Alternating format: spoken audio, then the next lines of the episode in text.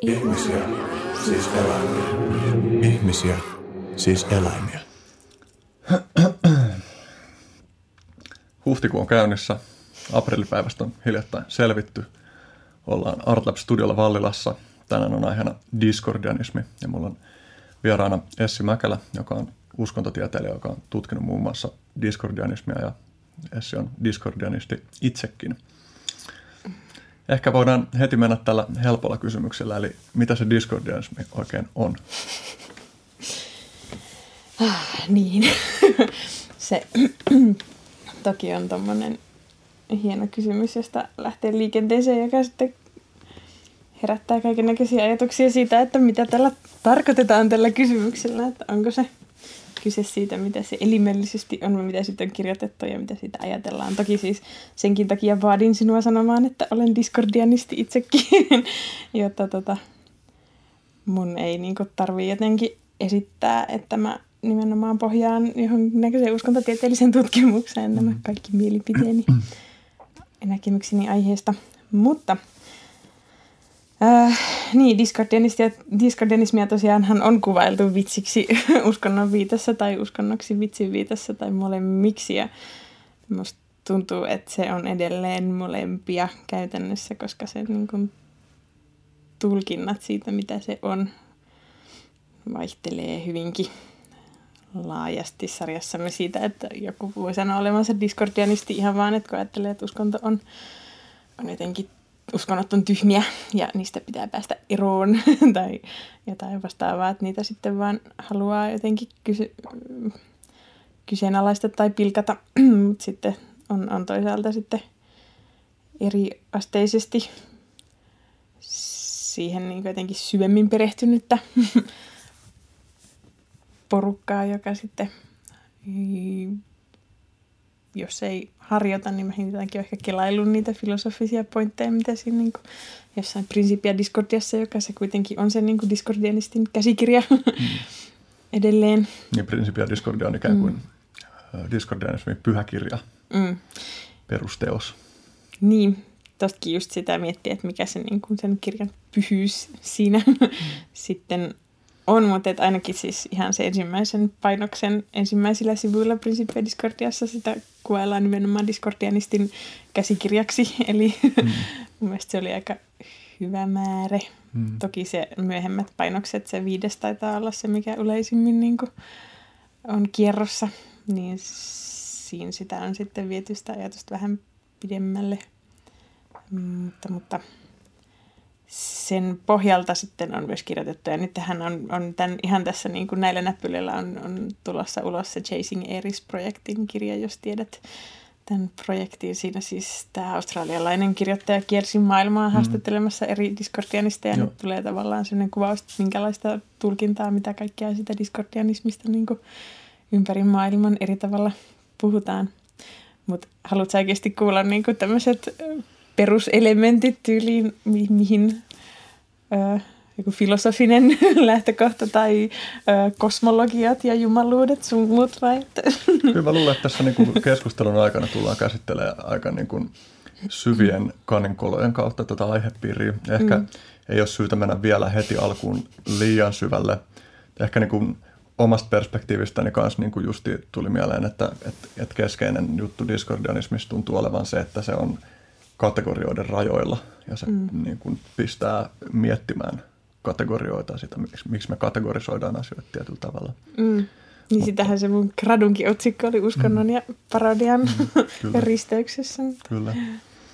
Tota, ehkä ennen kuin mennään diskordianismiin syvemmälle, niin koska niin kuin diskordianismiin yhtenä niin kuin keskeisenä arvona on hämmennys – niin ehkä mä voisin hämmentää sen verran, että munhan piti itse asiassa ihan aluksi kysyä, että minkälaisia juttuja sä oot viime aikoina funtsinut, että sä voit kertoa sen ennen kuin aletaan mennä tähän syvemmälle. Niin. No itse asiassa hämmennys on sinänsä hyvä startti, koska mä oon lukenut Brad Warnerin Don't Be a Jerk hmm. kirjaa, mistä mä just itse asiassa löysin hienon lainauksen siitä, kuinka tavallaan se hämmennyksen niin kuin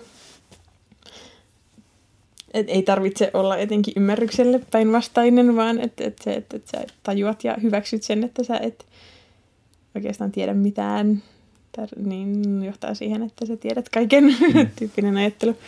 Et mä oon sitä kelannut, mutta mä olen myös puhunut ää, mormonien kanssa Mm.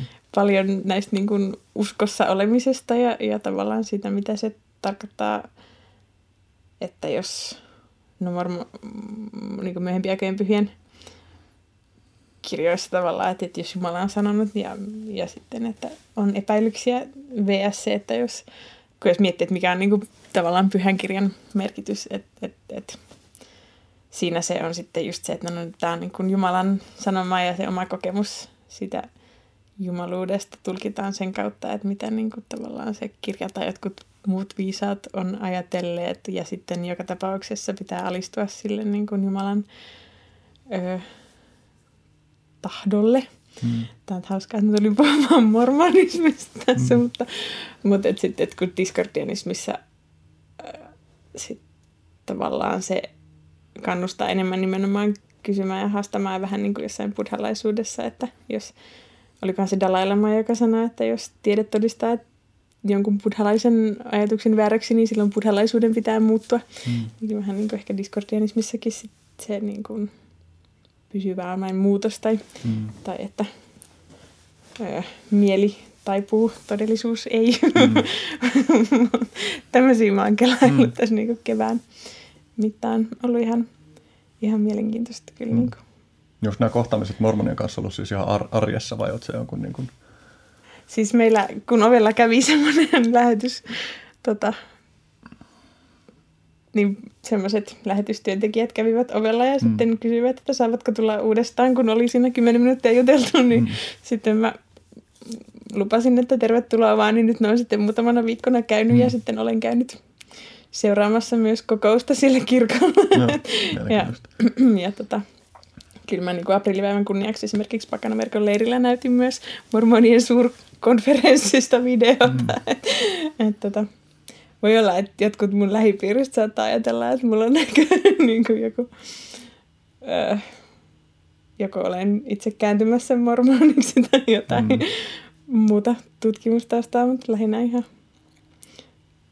on ollut nimenomaan tarkoitus keskustella siitä niin kuin mormoniudesta ja heidän mm. omista käsityksistä ja toisaalta sitten tietysti mä oon sinne diskordianismin juttuja väliin, niin tul- koska yritän tulkita heidän sanomiaan mm. asioita, niin sitten tavallaan käännän sitä semmoiselle omalle kielelle ja jotenkin haistelen, että mitä ne ajattelee semmoisista tulkinnoista. Toki siitä ei pääse mihinkään, että siellä on se Kristus ja mm. Jumala taivaan isä tyyppinen narratiivi, mutta kyllä siellä niinku on ihan mielenkiintoista semmoista niinku kosmologista ja maailmankatsomuksellista tavaraa, mikä mun mielestä on, on hyvin niinku samaistuttavaa, mm. jos ei jotenkin hyväksyttävissä ihan täysin. Mutta... Niin, kyllä mä luulen, että, että pääsääntöisesti nyt uskonnoista, kaikista uskonnoista on löydettävissä sellaisia elementtejä, joita voi ymmärtää tai allekirjoittaa. Mulla on silleen mormo, mormoni, onko mormonismi sana? No mä just käytin sitä, mutta... Joo. No sanotaan nyt mormonismi mm. joku korjannan jälkeenpäin, jos ei näin. Myöhempien aikojen pyhien Jeesuksen Kristuksen kirkko uskonto. niin, no niin, että, että mulla on mor- mormoneihin silleen omakohtainen tatsi vuosien takaa, koska seurustelin ihmisen kanssa, joka, mm. oli, joka oli mormoni. Ja niin kuin silloin, siinä aikana mä olin itse siis aika semmoinen, semmoinen aggressiivinen ateisti.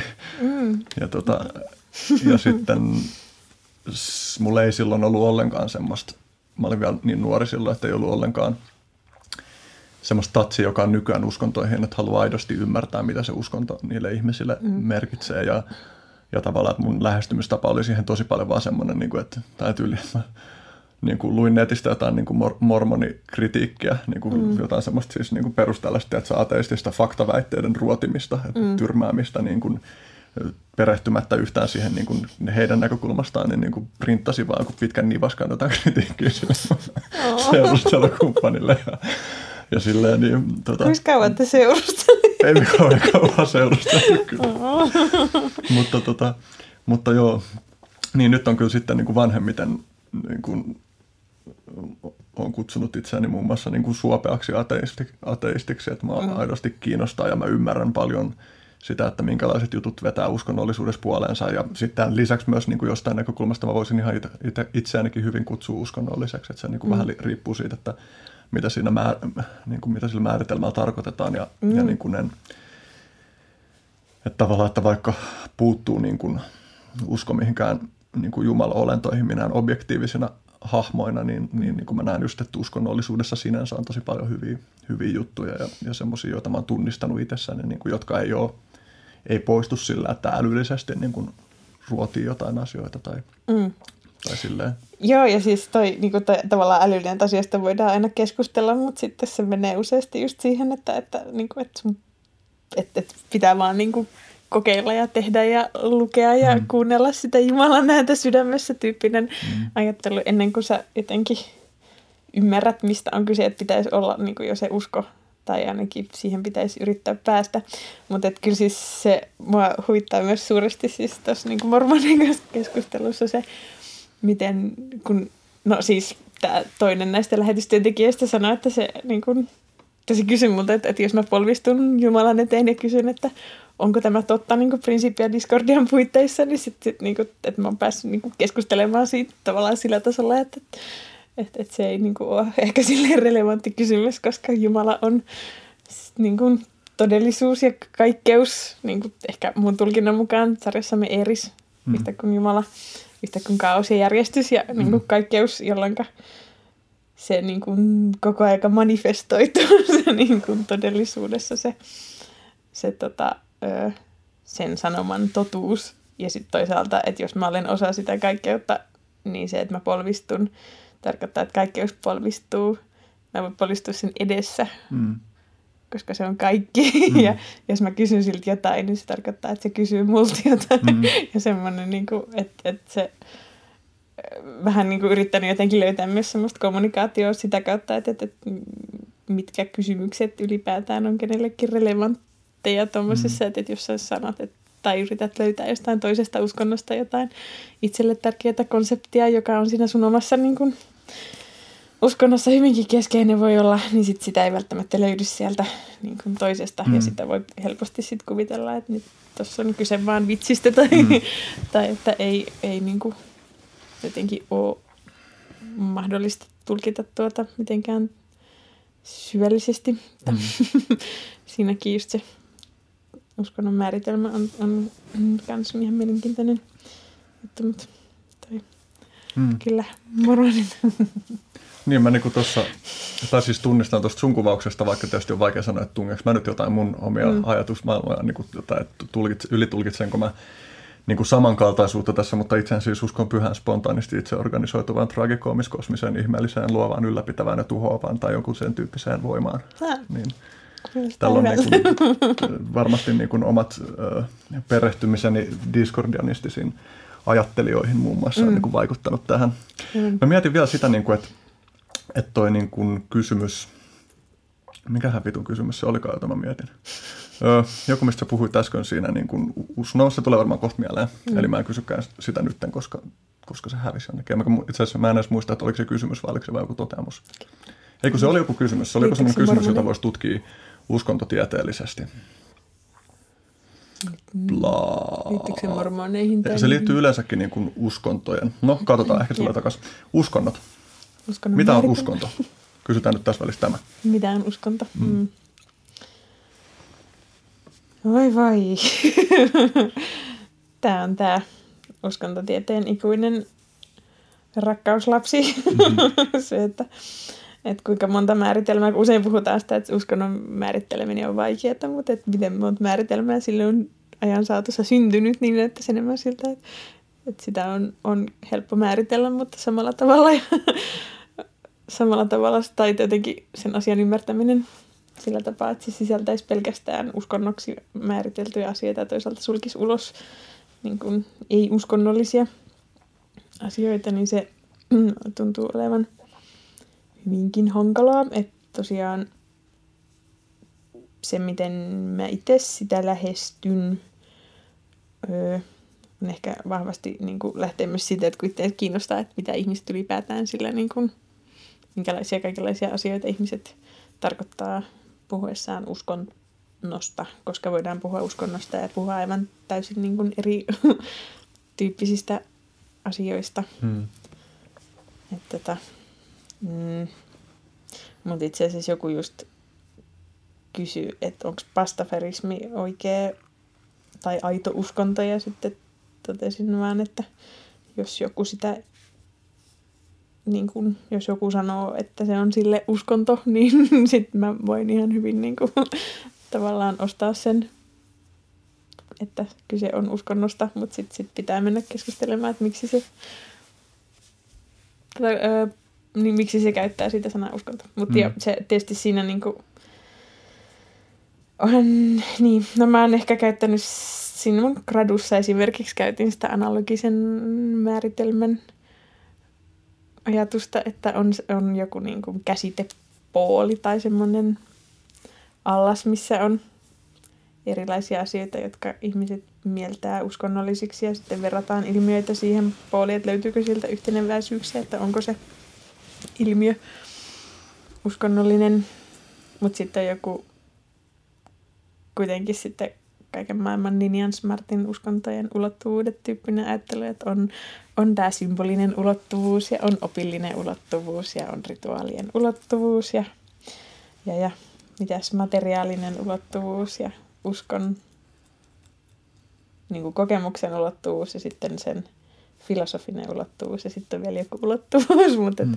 Sanotko sen kuin sosiaalisen ulottuvuuden? Niin, yhteisöllinen, joo, yhteisöllinen mm. ulottuvuus. Tavallaan niin tämmöiset nyt ainakin useasti ajatellaan uskonnoista löytyvän, mm-hmm. mikä toki myös saattaa siis nämä ulottuvuudethan löytyy myös esimerkiksi urheiluseuroista, mm-hmm. mutta, mutta tota, et, et mun se on, se on sillä tavalla, että vaikka se on jotenkin tosi perus ja mua huvittaa, kun esimerkiksi mun väitösohjaaja, terveisiä vaan, kielsi joskus käyttämästä Ninja Smarttia siksi, että sen opiskelijat on niin kyllästyneet kuulemaan siitä. Mm. Se on niin itse vähän tympiintynyt sitten ehkä myös siihen, mutta toisaalta mun mielestä se nyt se on ehkä sellainen viharakkaussuhde, mikä kaikilla tähän mm. niin uskontotieteilijöillä uskontomäärittelyyn on. Mm. Oliko tämä, onko tämä kyllin pitkä vastaus? No tässä on niinku ihan, ihan hyvä niin kuin lähtökohta, mistä voidaan edetä. Mulla tulee myös mm. mieleen, niin kuin, että, että uskonnon määrittelyssä on jotain samanlaista vaikeutta kuin masennuksen määrittelyssä, koska masennus voi, tai kahdella ihmisellä saattaa olla diagnosoitu masennus, jossa ei ole yhtään samaa, niin kuin samat kriteerit ei täyty. Mm, aivan, että, että, että se voi koostua monista eri komponenteista. Tulee tietysti mieleen, että mm. varmaan uskonnossa on keskeistä se, että, tai en tiedä onko aina, mutta voisi kuvitella, että yhdistävä juttu on se, että se jollain tavalla käsit, käsittelee tai auttaa käsittelemään olemassaolon kaikista perimmäisimpiä mm. kysymyksiä. Onko sellaisia uskontoja, joissa näin ei ole? En tiedä. Niin, toki semmoinen varmasti voisi olla perimmäisiä kysymyksiä. Mm, sekin, että, että onko se niin kuin, mit, mm, tarkoittaako, että mitä sillä perimmäisillä kysymyksillä tarkoitetaan, että onko se niin kuin sarjassamme, miksi me ollaan olemassa ja mitä tapahtuu kuoleman jälkeen. Mm, niin, tai joku, että minkälainen maailmankaikkeus pohjimmiltaan niin. on. Tai, totta, niin, koska kyllä, se kuoleman jälkeisyys just ei, ei ole ehkä kaikille ihan niin relevantti. Mm, mutta niin. niin, tokihan se tuntuu olevan ainakin semmoinen, mikä ihmisiä mietityttää, minkä vuoksi sitten ehkä etsiydytään jotenkin niin kuin uskontojen pariin. Mitähän se tuossa äsken sanoit, mistä mulle tuli mieleen? Jotain... Ähm, mistä se oli se... Mitä sä sanoit ennen sitä niin kuin perimmäisiä kysymyksiä? Joo. Niin jotenkin siis me puhuttiin siitä, että mikä tekee uskonnosta uskonnon. No mä nyt en saa päähän, mitä mä kysyin sitä. No joo, mutta tota, niin. Ehkä se tulee takaisin, mä sanon tähän väliin, että mä muistin, että mikä se mun aiempi juttu oli. Se mun aiempi kysymys olisi siis ollut se, että että missä määrin, eh, niin kun, jota ei nyt välttämättä ole kysymys, jonka mä esitän sulle, koska mä en mm. oleta, että sä oot tutkinut nimenomaan tätä vaan tavan kiinnostava kysymys, että missä määrin eri uskonnoissa itse asiassa pidetään sitä kyseenalaistamista arvokkaana asiana, koska jossain kristillisissäkin traditioissa nähdään, että nimenomaan kyseenalaistaminen tuijuttaa uskoa, että uskon koetteleminen mm. on hyvä asia, koska se vahvistaa sitä. Niin, aivan. Se tietysti just tässä niin kuin tämä mun viimeaikainen muistutus siitä, että aina pitää taipua Jumalan tahtoon, niin tulee siis parikymppisiltä lähetystyöntekijöiltä, joka niin kuin se oma uskonnon kokemuksen, niin kuin, tai se pituus, kuinka pitkään sitä on ylipäätään henkilökohtaisena uskontona pitänyt, ei ole kovin montaa vuotta, mm. jolloin sitten se niin kuin, tavallaan, että jos tulee kysymyksiä ja sitten luetaan uudestaan sitä mormonien kirjaa ja sieltä aina tulee se vastaus, että tämä on kaikki totta ja se, että miksi, miksi sitten naiset ei voi olla pappeja ja tota, samaa sukupuolta olevat ihmiset esimerkiksi ei voi mennä naimisiin keskenään, niin se sitten on toistaiseksi ainakin, ainakin minulle ei vielä ole kerrottu sitä muuten kuin, että se on suuri Jumalan mysteeri ja sitten mm. pitää tavallaan luottaa siihen, että Jumala kyllä tietää, että tokihan voi olla, että mä nyt tässä vielä käännyn mormoniksi mm. ja mä voin sitten myöhemmin kertoa tarkemmin mm. tästä. Mutta et, et just se, että niin kun, et vaikka tosiaan se uskon koetteleminen, mutta et silti mä siis juttelin myös tämmöisen vanhemman henkilön, vanhemman henkilön kanssa, joka on pidempään ollut uskossa niin kuin ihan kuitenkin niin kuin Evlut-kirkon piirissä, niin hän sitten sitä kanssa puhuu, että se on kuitenkin tavallaan se, se että kun, no, et, no tai mulle tulee mieleen että meidän keskustelu siitä niin kuin raamatun kirjaimellisuudesta tai siitä, että joku vaikka luomisen seitsemän päivää, että jos, et eihän, et onhan se nyt niin kuin vaikeaa sillä tavalla ottaa semmoisena annettuna, tai että nyt niin kuin tämmöisessä ajassa tieteen tutkimusten perusteella, että onko maailma luotu seitsemässä päivässä vai onko se jotain Jumalan päiviä, jotka on pidempiä tai jotain tämmöistä tulkintaa, mutta että jos kuoleman jälkeen sitten paljastuu, että niin kuin kirjaimellisesti seitsemästä päivästä oli kyse, niin siihen on nyt sitten tyydyttävä. Mm. niin, niin tavallaan ehkä se on se niin kuin tapa puhua niistä asioista on se, mikä eroaa vähintäänkin siinä niin kuin kyseenalaistamisesta, kun diskordianismissa sitten se, että, että jos nyt ajatus on, että perimmäinen kaos on se jumaluus, joka periaatteessa on sitten – niin kuin ikään kuin sisältää kaikki vastaukset, mutta kun siihen ei niin kuin ikään kuin ehkä, tai kun siihen pyritään, se on, se on, se on niin jännä, kun mä yritän kanssa miettiä sitä, niin kuin, että miten, miten kaos eroaa. Ah, mormonien jumalasta kuulepas, tästä tulee vielä tunnustusta tätä myötä. Oho. Hmm. Voi voi, mutta niin siis lähinnä se, että et, et, et, et, etsitään niin kuin tietoa esimerkiksi tieteellisellä menetelmillä, eikä niinkään sillä, että, tai ymmärrystä, et eikä niinkään sillä, että luetaan vaikka Principia Discordia uudestaan niin mm. uudestaan ja todetaan, että kyllä tämä on totta.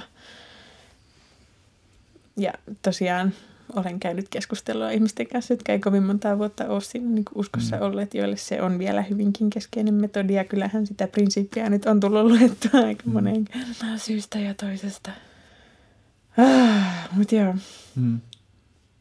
se on kyllä ihan niin kuin, siis just se, että kun, kun ei ihmisellä ole kun se oma näkökulmansa loppujen lopuksi kuitenkaan, ja sitten jos yhteen uskontoon on perehtynyt, niin sitten tavallaan se toisen uskonnon kokemuksen saaminen tai sen ymmärtäminen on niin kuin silleen vähintäänkin jännää ennen kuin sitten ehkä tulee jonkunnäköinen oivalluksen hmm. tila. Hmm. Mutta joo. Ja siis niin. saman uskonnon sisälläkin ihmisillä voi kuitenkin painottua ihan täysin erilaiset asiat. Mm. Että joillain esimerkiksi joku yksittäinen konkreettinen konversio, kääntymyskokemus on olennainen juttu ja toisilla se taas ei ole ikinä, se uskonto ei ole löytynyt sitä mm. kautta, vaan se on joku ihan muu juttu. Niin, perinteen seuraaminen tai mm. näin, joo. Kyllä tämä on, tää on just tämä, että mikä se uskonto nyt sitten on mm. ja kuka puhuu, mutta et, siksi, mä, siksi mä toistelen sitä, että mä oon puhunut parikymppisten tyyppien kanssa, mm. koska se on niinku se ainoa tai lähin kokemus mormonin uskonnollisuudesta, mitä mulla henkot mm. toistaiseksi on. Mm. Se, että kun henkot sitten ei ole siinä perinteessä niin sisällä, toisin kuin sitten taas jossain diskordianismissa tai pakanallisemmassa mm. tavassa uskontoa tehdä mm. tai elää. Minkälaisia ajatuksia sulle herää, kun sä kuulet sellaisia väitteitä, että maailmassa uskonnollisuus on vähenemässä? Mm. niin, tämä on se ikuinen keskustelu 1800-luvulta. Itse asiassa olikohan 1300-luvulta asti ensimmäiset uhkaukset siitä, että uskonto, eli tietysti kristinusko tulee häviämään, siis kun eurooppalaisesta kontekstista mm. puhutaan. Mutta tota, olikohan Teemu Taira, Tairalla just kirjoitus siitä, että, että tilastollisesti just nimenomaan Euroopassa, eurooppalaisessa kontekstissa se niin uskonnollinen välinpitämättömyys on kyllä kasvamassa ja vanhemmiten ei niin kuin ala uskonto merkitsemään enempää. Et, et se, että niin kuin maailmanlaajuisesti sitten taas uskontojen jäsenmäärät kasvaa, niin ainakin tämän tiedon perusteella sitten johtuu siitä, että muualla syntyy paljon enemmän ihmisiä ympäristöön, missä nimenomaan liitytään siihen niin kuin traditioon, joka on se niin kuin paikallinen, olisi sitten vaikka hindu, islam tai kristinusko mm, ympäristö, jolloin sitten ei voi olla jopa myös niin, että ei, ei niin kuin saa olla mitään muuta uskontoa kuin se, hmm. mikä on se olla oleva. Että sitten, jos puhutaan, että uskonto on häviämässä, niin sen, ehkä se on häviämässä eurooppalaisesta koulutetusta väestöstä. Hmm.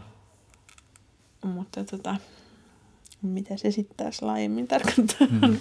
niin sitten siinä mennään hyvinkin mm, monipuolisiin kysymyksiin. Nyt kuitenkin on ollut jonkun verran tutkimusta niistä, niin kuin, ö, jotka vastaa kyselyihin, että on uskonnoton ja hmm. että mitä sitten tavallaan jotain, jonkunnäköistä henkisyyttä mahdollisesti silti harjoitetaan. Hmm. Tai jos perhe on katolinen, niin sitten saatetaan joissain yhteyksissä kutsua itseä katoliseksi. Ja hmm. oli joku tyyliin uskonnoton ihminen, joka kutsui itseään katoliseksi ja buddhalaiseksi, niin kuin mm. riippuen siitä tosiaan, että missä ollaan ja mitä tehdään ja mm. kuka sitä seremoniaa pitää, mm. jota on seuraamassa. Niin. Semmoisia asioita mulle siitä tulee mieleen. Mm. No sitten myös esimerkiksi siinä gradussassa viittaa tähän samaiseen Teemu Tairaan, joka puhuu notkistuvasta uskonnollisuudesta. Mm. Ehkä voisi Voisit kertoa vähän, mistä siinä on kyse? Niin, se notkistuva uskonto on tosiaan sen Tairan niin tämmöinen teoreettinen viitekehys siihen, että mitä sille uskonnolle on niin kuin tapahtumassa.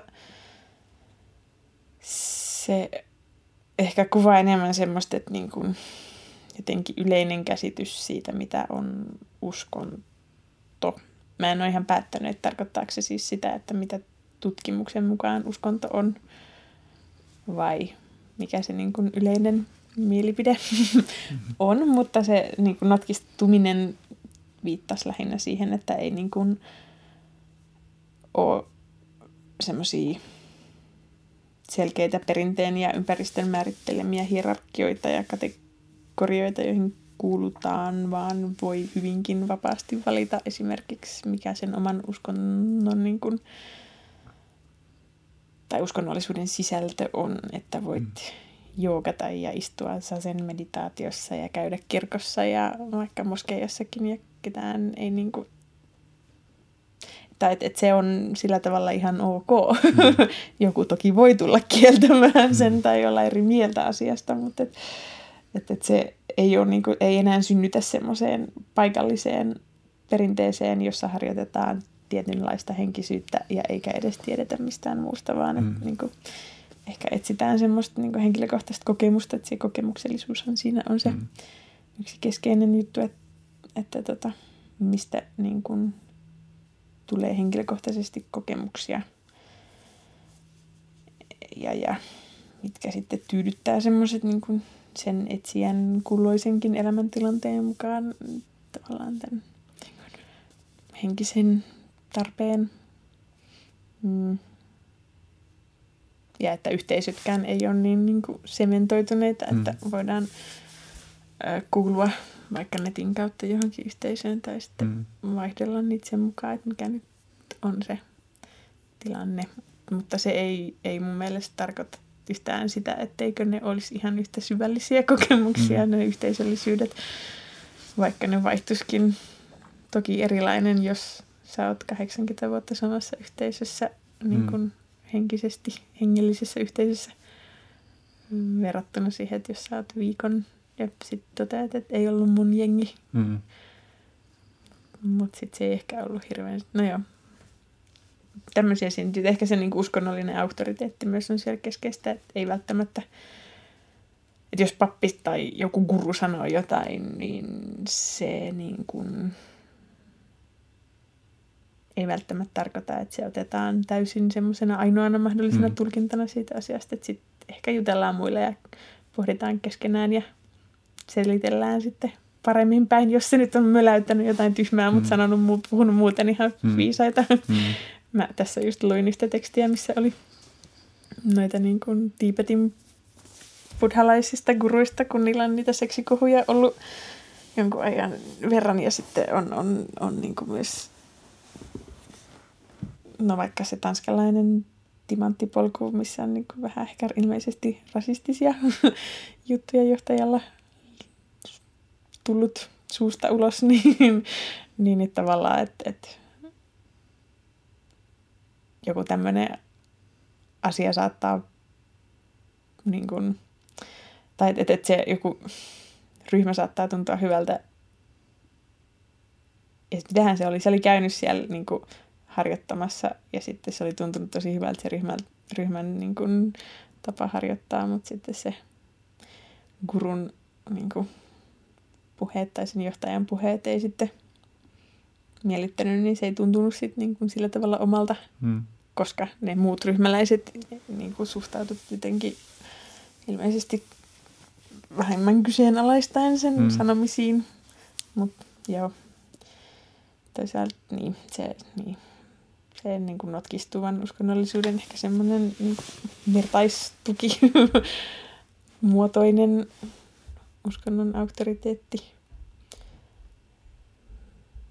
Niin.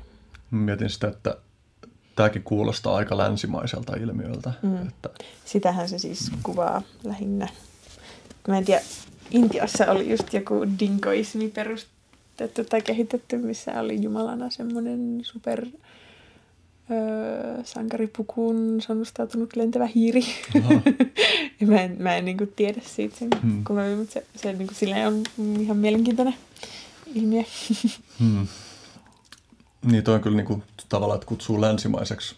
Ja toi kanssa toi, että mitä on länsimainen mm-hmm. kulttuuri, niin se on myös vaikea, mutta itse asiassa on taas semmoinen kanikolo, että ei lähdetä sinne. Joo, no mä meinasin, niin kuin... jos mä saan vielä Joo, hetken sanoa siitä, niin kuin, että miksi otin tämän Intian puheeksi, tai kun mulla tuli siitä mieleen kanssa, että sinähän, että se ajatus siitä niin kuin sekularisaatiosta, maalistumisesta on, on myös yhdistetty Aasian maihin siinäkin mielessä, että se on niin kuin sitten ollut, että sielläkin on se niin kuin eurooppalainen yliopistokulttuuri mm. kuitenkin ollut voimissaan. Että et sekin niin kuin voi olla, että joku dingoismi on, on niin kuin ikään kuin yliopiston kautta myös tullut, eikä sekä tarkoita, että se olisi niin jotenkin eurooppalainen mm. keksintö, se, että ruvetaan leikittelemään uskonnon käsitteillä, mutta, mm. mutta joo, ei sitten ehkä mennä hirveän no. syvälle sinne. Tota, mun tekee mieli heittää täkönä tähän. Mä en, ö, mulla on niin hyvin se kirjoitus muistissa, että mä saisin mm. mitenkään kiteyttää sitä, että mistä siinä oli kyse, mutta niin kuin ihan vaan kuulijoitakin ajatellen, niin usein viittaamastani Slate Star Codex-blogista löytyy teksti tota, universaalista kulttuurista, jonka mä laitan tämän jakson kommentteihin aikoinaan, mutta siinä puhutaan siitä, että miten on mielekkäämpää puhua universaalista kulttuurista kuin länsimaisesta kulttuurista, eli mm. ikään kuin nämä kaikki niin kuin tämä Coca-Cola-saatio ja muu vastaava, niin kuin, että meillä on kulttuurielementtejä, jotka tunkeutuu kaikkialle ja syö kaikki niin kuin paikalliset kulttuurielementit, että se ei olisi niinkään länsimaista, vaan, vaan tällaista niin kuin, No, mä en tosiaan osaa sitä niin hyvin selittää, että tyydyn vaan mainitsemaan tämän, jotta mä saan tekosyyn laittaa sen linkin siihen siihen tota, kommentteihin. Mä mietin... Voisin vielä lisätä, että Taira mun mielestä itse käyttää sitä nimenomaan länsimaista ja se on Zygmunt Baumanin teoriasta, joka nimenomaan käsittääkseni koskee puhuu länsimaisesta kulttuurista, joten siirrän vastuun heille. Joo, joo tämä ei ollut mitenkään niin kritiikki tuohon, vaan niin kuin ihan vaan toinen perspektiivi. Niin mä mietin vielä tota, niin kuin sitä, että dogma, tai siis mulla on semmoinen käsitys, jolla mä en osaa antaa kyllä mitään esimerkiksi tiettyä tutkimusviitettä. Tämä pohjautuu esimerkiksi Jonathan Haidtin The Righteous Mind-kirjaan, johon mä viittaan aivan liian usein tässä podcastissa, mutta, mutta niin kuin, että dogmaattisuus kytkeytyy yhteisöjen pitkäikäisyyteen. Eli, eli yhteisöt, joilla on voimakkaita dogmia, pysyy helpommin kasassa kuin yhteisöt, joilla ei ole. Ja musta intuitiivisesti tuntuu aika helpolta uskoa toi, että tavallaan, että se, että on paljon kyseenalaistamista, niin helpommin johtaa siihen sitten, että ihmiset menee omia polkujaan. Ja tässä on ehkä yksi haaste myös meidän nykykulttuurille, joka painottaa tietenkin ihan syystä paljon sitä asioiden kyseenalaistamista ja, ja skeptisyyttä ja tollain. Mm, niin sit, no tuosta tulee montakin ajatusta mieleen, mutta ensimmäisenä se Sigmund Baumanin notkistuvassa modernissa se sitä just puhuu kanssa, että tavallaan haasteena on löytää semmoinen jotenkin tapa toimia yhdessä ja yhteisöllisyyden mm. niin kun, kokemus, mitä sitten käsittääkseni jotkut, millä jotkut perustelee myös esimerkiksi sitä, että miksi, miksi ihmiset lähtee vaikkapa Briteistä tai Suomesta ainakin Isiksen mm. jokoihin, että sitten sit on niin se, puuttuu se jotenkin ympäröivän yhteisön yhteisöllisyys. Mm. Mutta tota, niin, toi sinänsä jännä niin kuin tavallaan toi dogmaattisuus ja että mitä se niin kuin käytännössä on. Kyllähän niin kuin jotenkin ihan näissä tämmöisissä perinteisemmissäkin uskonnoissa, niin kuin kristinuskossa, niin tavallaan on kaiken maailman skismoja tullut ja läht, tullut mm. ryhmiä lähtenyt erilleen erilaisia tulkintoja. Että sitten joku niin kuin, tämmöinen valtiokirkkomainen niin kuin, mennyt, tai siis val, valtionkirkkomainen semmoinen, niin kuin, jos mietit Suomen Evolut-kirkkoa esimerkiksi, 71 prosenttia, niillä on 71 tai 2 prosenttia tyyliin väestöstä jäseninä edelleen, mutta mitkä niiden dogmat on.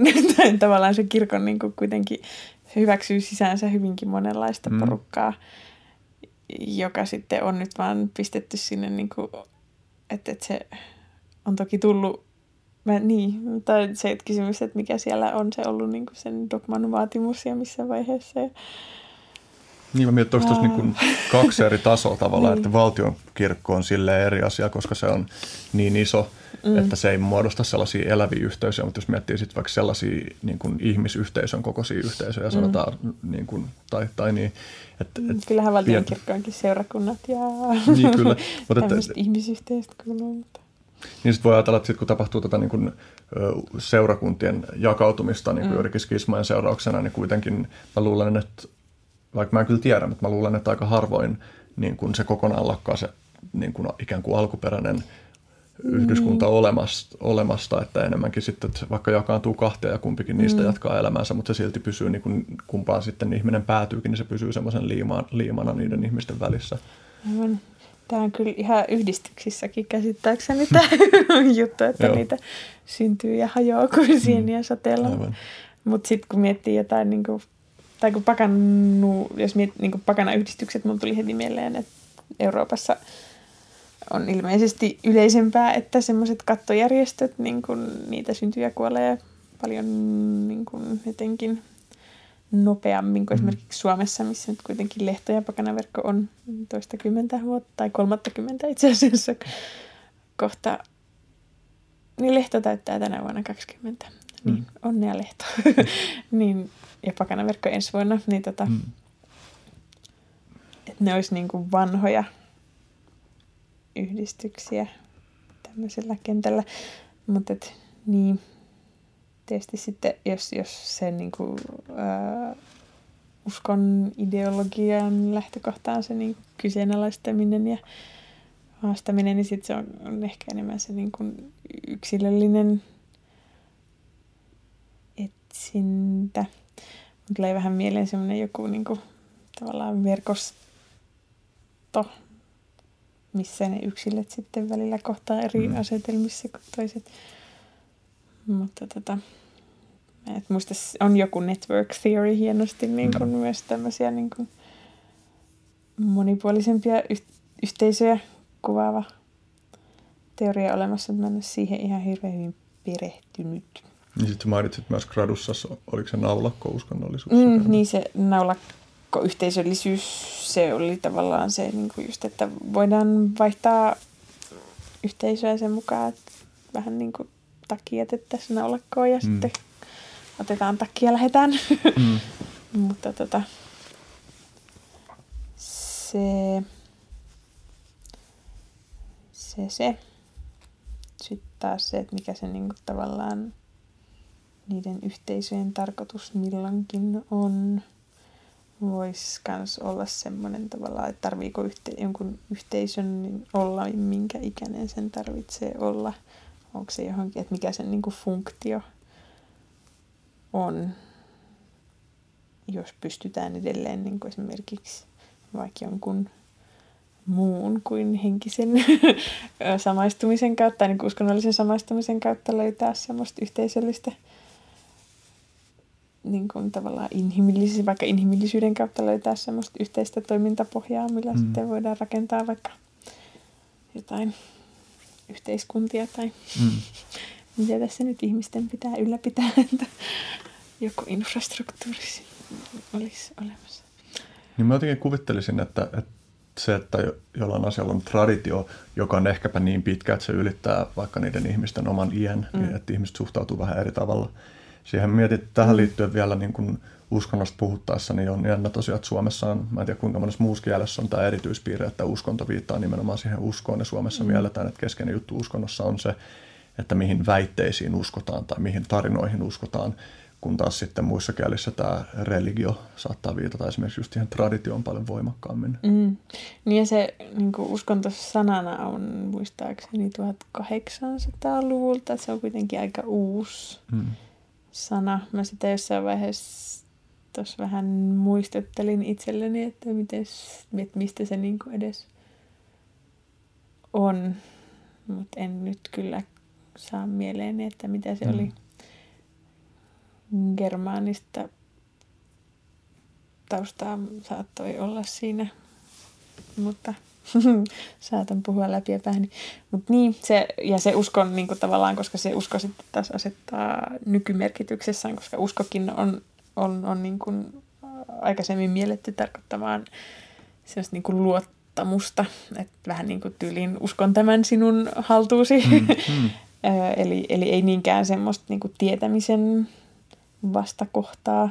Mm. Tai että kun nykyään se sitten niin ajatellaan, että jos sä uskot johon, niin sit se tarkoittaa sitä, että sä et voi tietää sitä asiaa. Mm. Ja sit sitä on kyseenalaistettu jossain niin kuin kansan uskotutkimuksessakin ihan just sitä niin kuin uskosanan käyttöä. Tämä on hyvä, kun mulla niin kuin tulee vaan kaikenlaisia viittauksia mieleen ja yrittää mm. pysyä juonessa vielä mukana, että mä ihan hirveästi oravoidu. Mutta tota, öö, niin, niin siis että tavallaan että se, että kun puhutaan, että, tai jos sä menet kysymään joltain ihmiseltä, että, no, että mihin sä uskot, niin jos ei se tule semmoisesta perinteestä, missä on tarkoitus, missä, niin kuin, missä usko on keskeistä. Eli, eli niin sit tavallaan se voi mennä tosi ohi, kun että jos puhuttaisiin vaikka siitä, että, no, miten sä ajattelet just maailman perimmäisistä olemuksista mm. tai, tai tämmöisistä. Ja sitten on tämä niin kuin, tutkimus ollut näistä niin kuin, mm, semmoisista niin oudoista kokemuksista, eli niin kuin yhteyksistä, kuol- yhteyksistä kuolleisiin tai tuon puoleiseen, mitä niin kuin ei monestikaan välttämättä yhdistetä niin kuin uskonnollisuuteen mm. tai uskoon, vaikka, ajate- vaikka sitten toisaalta uskontoon usein liitetään se, että siihen kuuluu joku yliluonnollinen mm. tai tämmöinen tuonpuoleinen ajatus. Mutta tota, se niin kuin, tähän mulle tuli aikaisemmin mieleen siitä uskomisesta. Niin, se siis mun gradussahan hienosti siellä jossain aineistossa äh, haastattelussa tota, nousi esiin tämä, että Discordianismissa on hienoa se, että, että tota, se siinä ei, että se niinku kyseenalaistaa myös uskon itseensä, että ei, tai että se kyseenalaistaa myös itsensä siinä mielessä, että ei niin kuin saa uskoa mihinkään, mikä sitten musta tuntuu, että niin kuin monesti jossain pakanapiireissä uskomisesta puhutaan nimenomaan semmoisena huonona asiana. Mm. Ja että sen sijaan, että sä vaan uskot, niin sun pitäisi kokeilla tai opiskella mm. asiasta jotenkin niin paljon, että sä niin kuin enemminkin tiedät. Ah, Mutta mut joo, toi tota, niin kun, sen rinnastaminen sit just siihen niin kun, tietoon on, on silleen ongelmallista, koska sitten tavallaan lähtökohtaisesti just semmoinen ateistinen puhe siitä, että miten sä voit uskoa tuohon, mm. kun, kun tiede tietää tai jotenkin mm. tämmöinen vastakkainasettelu. Niin, niin tuossa on niin kuin kaikilla meillä elämässä on kuitenkin asioita, joita ei pysty, tai jotka on ö, esimerkiksi epätodennäköisiä fakt, niin kuin faktatiedon valossa, joihin me uskotaan. Ja niin kuin, mm. jos katsoo vaikka niin kuin avioliittotilastoja, niin alkaa ö, tieteellisen ihmisen näkökulmasta näyttää niin kuin yhä enemmän huuhalta niin kuin uskomus johonkin omaan parisuhteen kestävyyteen, mutta silti me valitaan tehdä niin, koska se on käytännöllistä ja se ehkä myös edes, edistää sitä, että se parisuhde kestää, mutta että mm. eihän me voida mennä siihen, että me uskotaan pelkästään asioihin, joille on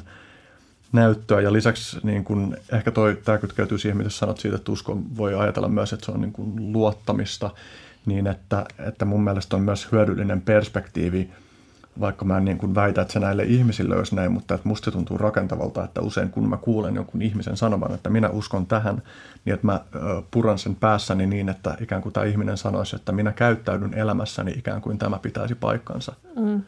Että, mm. et niin, että ja tästä niin kuin taas, taas usein podcastissa toistamani fraasi niin kuin, niin kuin käytännön hyödyllisyys, että usko, uskomuksilla voi olla käytännön, käytännön hyödyllisyyttä riippumatta siitä, että mikä on niiden joku fakta-arvo tai semmoinen. Mm. Mietin, että pitäisikö mennä diskordianismiin vai haluatko sanoa vielä tästä aiheesta jotain? Voidaan mennä diskordianismiin. Hämmennyksen nimissä esitän uudelleen aiemman kysymyksen. Mitä on diskordianismi? Diskordianismi on semmoista sen buddhalaisuuden ja taolaisuuden öö, soveltamista beatnik-runouden kautta kaauksen jumalattaren öö, palvontaan mm. 50-luvulla Jenkeissä tosiaan parikymppisten opiskelijoiden kehittämä, Keilahallissa luonnollisesti kehittämä mm ideologia tai ajatus, maailmafilosofia, miksi sitä nyt haluaa kutsua uskonto, missä se niin kuin oivallus tulee siitä, että maailmassa on kaosta ja sen niin kuin järjesteleminen on ehkä ihmismielelle luonteenomaista, mutta se tarkoittaa lähinnä, kertoo enemmän ihmismielestä kuin siitä maailmasta, se, että miten sitä järjestellään. Ja sen niin kuin, siihen on sitten lisätty kaiken maailman symboliikkaa ja rituaaleja ja muita. Mutta mm. Tämä on ehkä yksi tapa sanoa, mitä diskordianismi on. Ja lähti ikään kuin vitsinä, mutta sitten myös ihan käynnistäjille itselleenkin ajan saatossa kävi selväksi, että tässä on myös jotain syvällisempiä ulottuvuuksia. Ja... Mm. Niin ja siis, että kun usein törmää sellaisiin käsityksiin, että diskordianismi on kaauksen palvomista tai no just pelkkä vitsi, mutta että se niin kaauksen palvontakin on ehkä enemmänkin silleen, että tavallaan se, mitä Frinsipia Discordiassakin kuvaillaan tämmöisenä hyvänä trippinä, että pitäisi olla niin kuin, tavoitella sitä semmoista niin kuin luovan kaauksen ja luovan järjestyksen tasapainoa ja pyrkiä pääsemään eroon semmoista tuhoavasta liian järjestyksen vaatimuksesta ja sitten se niin kuin mikään ääretön kaoskaan ei niin kuin ole hirveän rakentavaa pidemmän päälle, niin nimenomaan hyväksyä se todellisuus, että sä et tuu ikinä ymmärtää ihan kaikkea ja se itse asiassa on just se, mitä sä oot. niin, se mitä se Brad Warnerkin sanoi, että, että tota, ei, että se kun pystyy elämään sen kanssa, että ei ymmärrä kaikkea, niin tavallaan johtaa siitä, että ymmärtää, ettei ymmärrä mitään, niin tarko- johtaakin siihen, että ei ymmärräkään, että ymmärtää kaiken. Hmm. Tämä oli nyt hyvin Ester, kun sä puhut niiden mormonien kanssa ja ne puhuu siitä, että tutkimattomia ovat herrantiet, niin sitten sä taas huomaat silleen pelottavia yhteyksiä diskordianismiin siltäkin osin. Mutta niin, voi ajatella, että diskordianismin yksi keskeinen pointti siis on se, että opitaan arvostamaan myös kaauksen ja epäjärjestyksen merkitystä maailmassa, että maailma, mm. joka palvoo liikaa järjestystä, niin, niin no, erilaiset totalitaristiset liikkeet on hyvä esimerkki siitä, mitä seuraa, kun palvotaan liikaa mm. järjestystä. Ja ehkä mä pystyn suopeen tulkinnan kautta näkemään tuossa myös sen, että, että vaikka niin kuin just sanoit sen, että liika, liika epäjärjestyskään ei ole mitenkään itsesarvoisesti hyvä, mutta että kuitenkin, että jos palvotaan sopivassa määrin kaaosta tai mm. epäjärjestystä tai pidetään sitä arvossa, niin silloin myös esimerkiksi osataan, se tarkoittaa sitä, että osataan arvostaa myös asioiden kuolemista ja tuhoutumista, joka on ihan mm. luonnollinen osa Aivan. maailmassa olevia kiertokulkuja. Mm. Mutta sitten toisaalta myös siis siihen sisältyy myös se, että tavallaan, että, että se niinku ajatus siitä, että, että, että niinku oma, tot, oma totuus tai oma todellisuus on kuitenkin vaan se niin kuin sun tietystä lähtökohdista maailmaa katsovan tyypin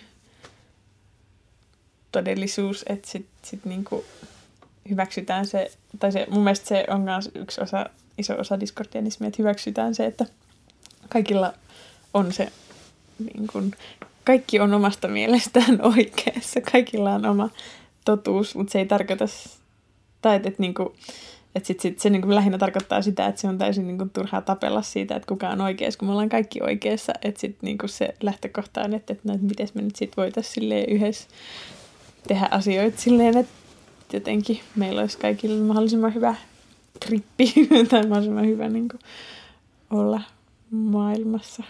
No tämähän luonnollisesti herättää tietysti sen niin kuin kysymyksen, että, että onko tämä nyt sellaista postmodernismia pahimmillaan, että niin kuin ikään kuin väitetään, että mistään asioista ei ole mahdollista saada mitään paikkansa pitävää tietoa. Eli niin kuin väittääkö diskordianisti toisin sanoen, että, että mikään tosiasioita koskeva väite ei ole toista paikkansa pitävämpi?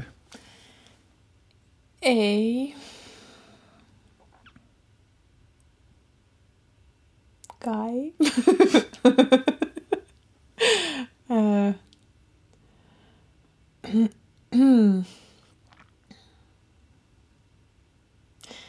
mä ehkä haistan tässä semmoista, tai mä tulkitsen tätä nyt sillä tavalla, että, että ikään kuin, että,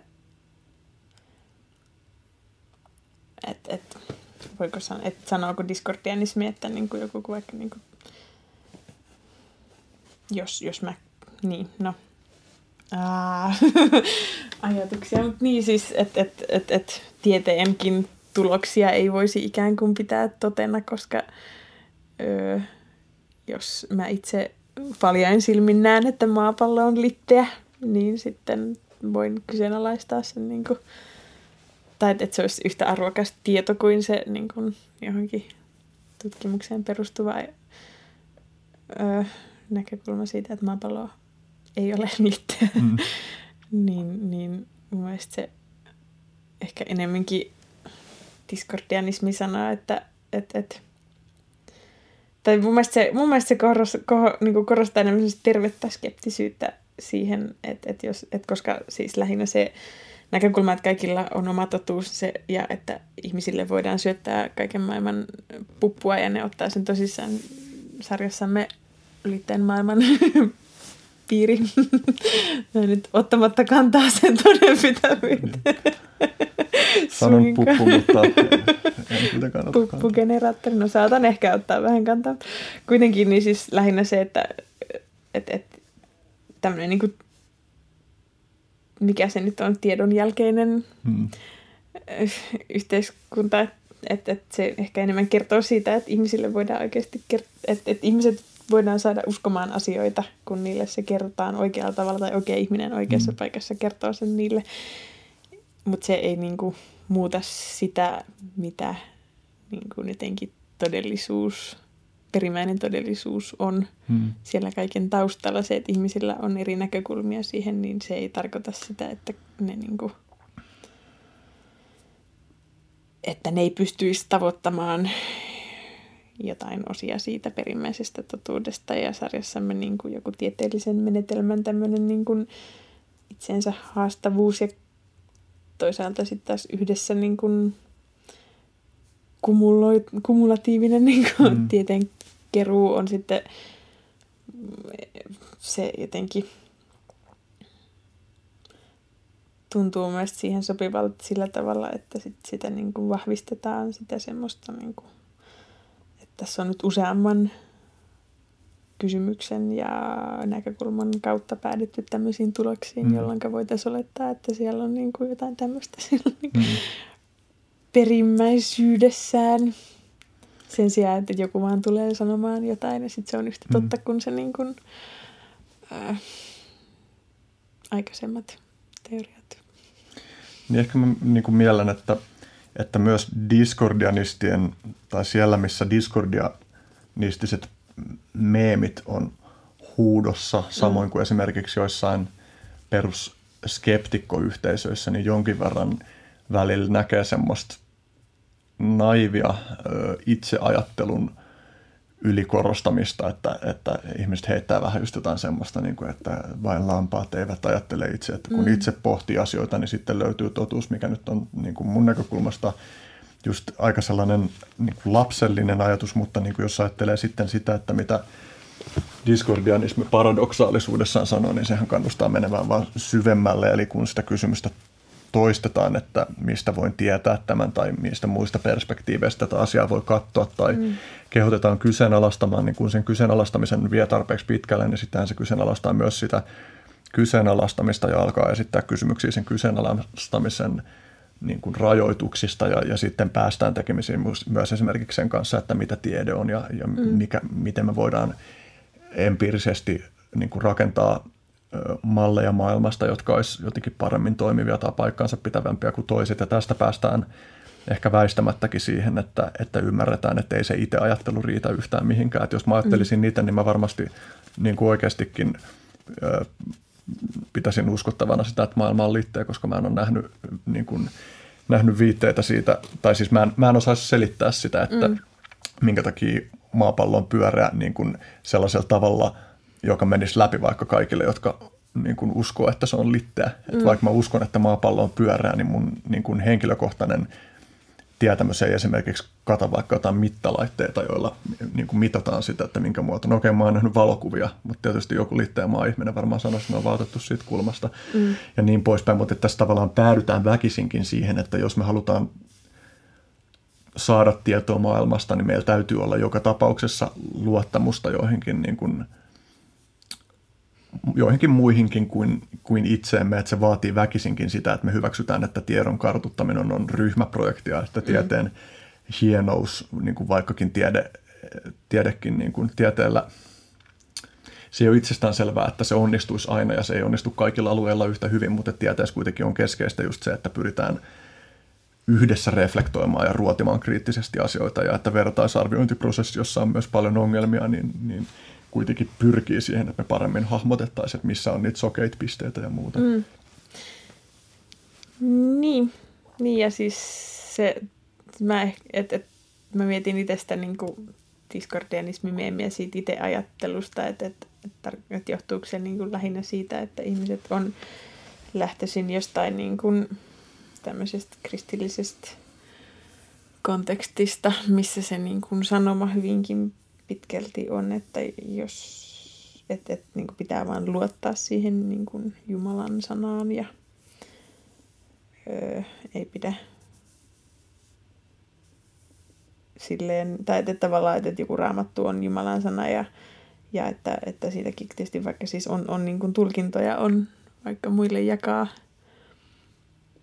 mutta sitten jotenkin semmoinen, en mä tiedä, se luottamus Jumalaan sen sijaan, että niin kuin jotenkin luotettaisiin siihen, mitä ihmiset pystyy just jotain tämmöisen tieteen kaltaisella yhteisprojektilla saavuttamaan, ja että se Jumala on jotain, joka ei ole siis se ihmisten yhteinen projekti. Niin, vaan se on jotain annettua. Niin. Niin kuin valmista. Niin, niin että, että ehkä se on siis, mä, ja mä en nyt niin kuin väitä, että etteikö siis Jumalan esimerkiksi sarjassamme Durkheimhan sanoi, että jumaluus on niin kuin, yhteisöllisyydessä, että se, lähinnä siis mm, mä mietin sitä niin kuin, no sen mun gradun kautta ja toisaalta sitten myös omien kelojen kautta, että, että ää,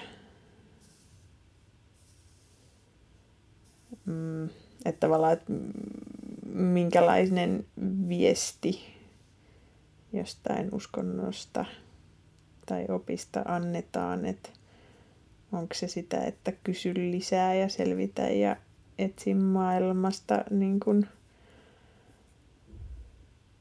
semmoista jotain no bullshit totuutta tai se, semmoista mm. niin kuin, että tutustu maailmaan sellaisena kuin se on VS, että tässä nyt on tämä selitys siitä, mitä maailma tämän perinteen mukaan on. Mm. Ja että se, vaikka siis kyllähän siis maailma sellaisena, kyllähän siellä niin kuin joka tapauksessa sä käytät jotain niin kuin mm. metodeita mm. sen maailman tutkimiseen ja tälleen näin, mutta että, että jossain tieteessä niin kuin se, niin, se, no niin, kun tämä, tämä nyt kun vähän puhuu ristiin sitä, että diskordianistit vai tiede, mm. niin menee nyt pasmat sekaisin, mutta, mutta et, et niinku, et, no niin, no, jos tiedettäkin tekee, niin kyllähän se niinku useimmiten menee siihen, että tulee niinku lisää uusia kysymyksiä mm. enemmän kuin niin, niinku varsinaisia vastauksia tuntuu tulevan, niin sen niinku jotenkin varman totuuden, että tämä, on nyt se yksi ainoa totuus, mihin, mihin on päädytty, että tästä ei enää niin kuin mitenkään asia voi muuttua tyyppinen mm. puhe jostain uskonnosta. Niin, niin, niin, mä luulen, että ehkä joku semmoinen on siellä mm. se, niin kuin, mihinkä sitten peilataan, että minä ajattelen nyt itse. Mm. Mutta se ei ole semmoista, en, en siis tiedä Discordianisteja, jotka olisi ihan niin, niin kuin sille jotenkin pyrkineet semmoiseen täysin oman aistien perusteella tehtyyn maailman mm. tulkintaan tai että pystyisivätkään. Mutta et sekin, että mikä nyt on joku uskonnon niin kuin ihanteelliset tämmöiset tavoitteet jostain yksilön suurista päämääristä – jumalayhteyksistä vs. mikä on jotenkin ihmiselle mahdollista. Mm. Niin on sitten taas myös oma kysymyksensä. Ja ehkä mä näkisin, että, että diskordianismissa aika keskeistä on se moniperspektiivisyys, että halutaan rohkaista siihen, että miten monilla tavoilla asioita voi mm. katsoa. Ja vaikka mä muistan kyllä, että Principia Discordiassa myös väitetään ihan eksplisiittisesti, että kaikki järjestys maailmassa on vain ihmisen perspektiivissä, mitä mä en taas pysty kyllä nielemään. Mm. Niin siis, että se on niinku tavallaan se järjestys maailmassa on sitä, tai se ajatus on, että se on niinku ihmisten näkökulmasta siellä nähtävissä, niin meinaat sä tyyliin, että sä et niele sitä, koska luonnon lait tai fysiikan laittaa jotain niin tämmöistä järjestystä tai mikä se on se, mitä Niin, se... no me ei tavallaan, että vaikka me ei voidakaan mm. ehdottomasti tietää ja tapahtuu sellaisia siirtymiä vaikka jostain niin kuin jostain niin kuin newtonilaisesta fysiikasta mm.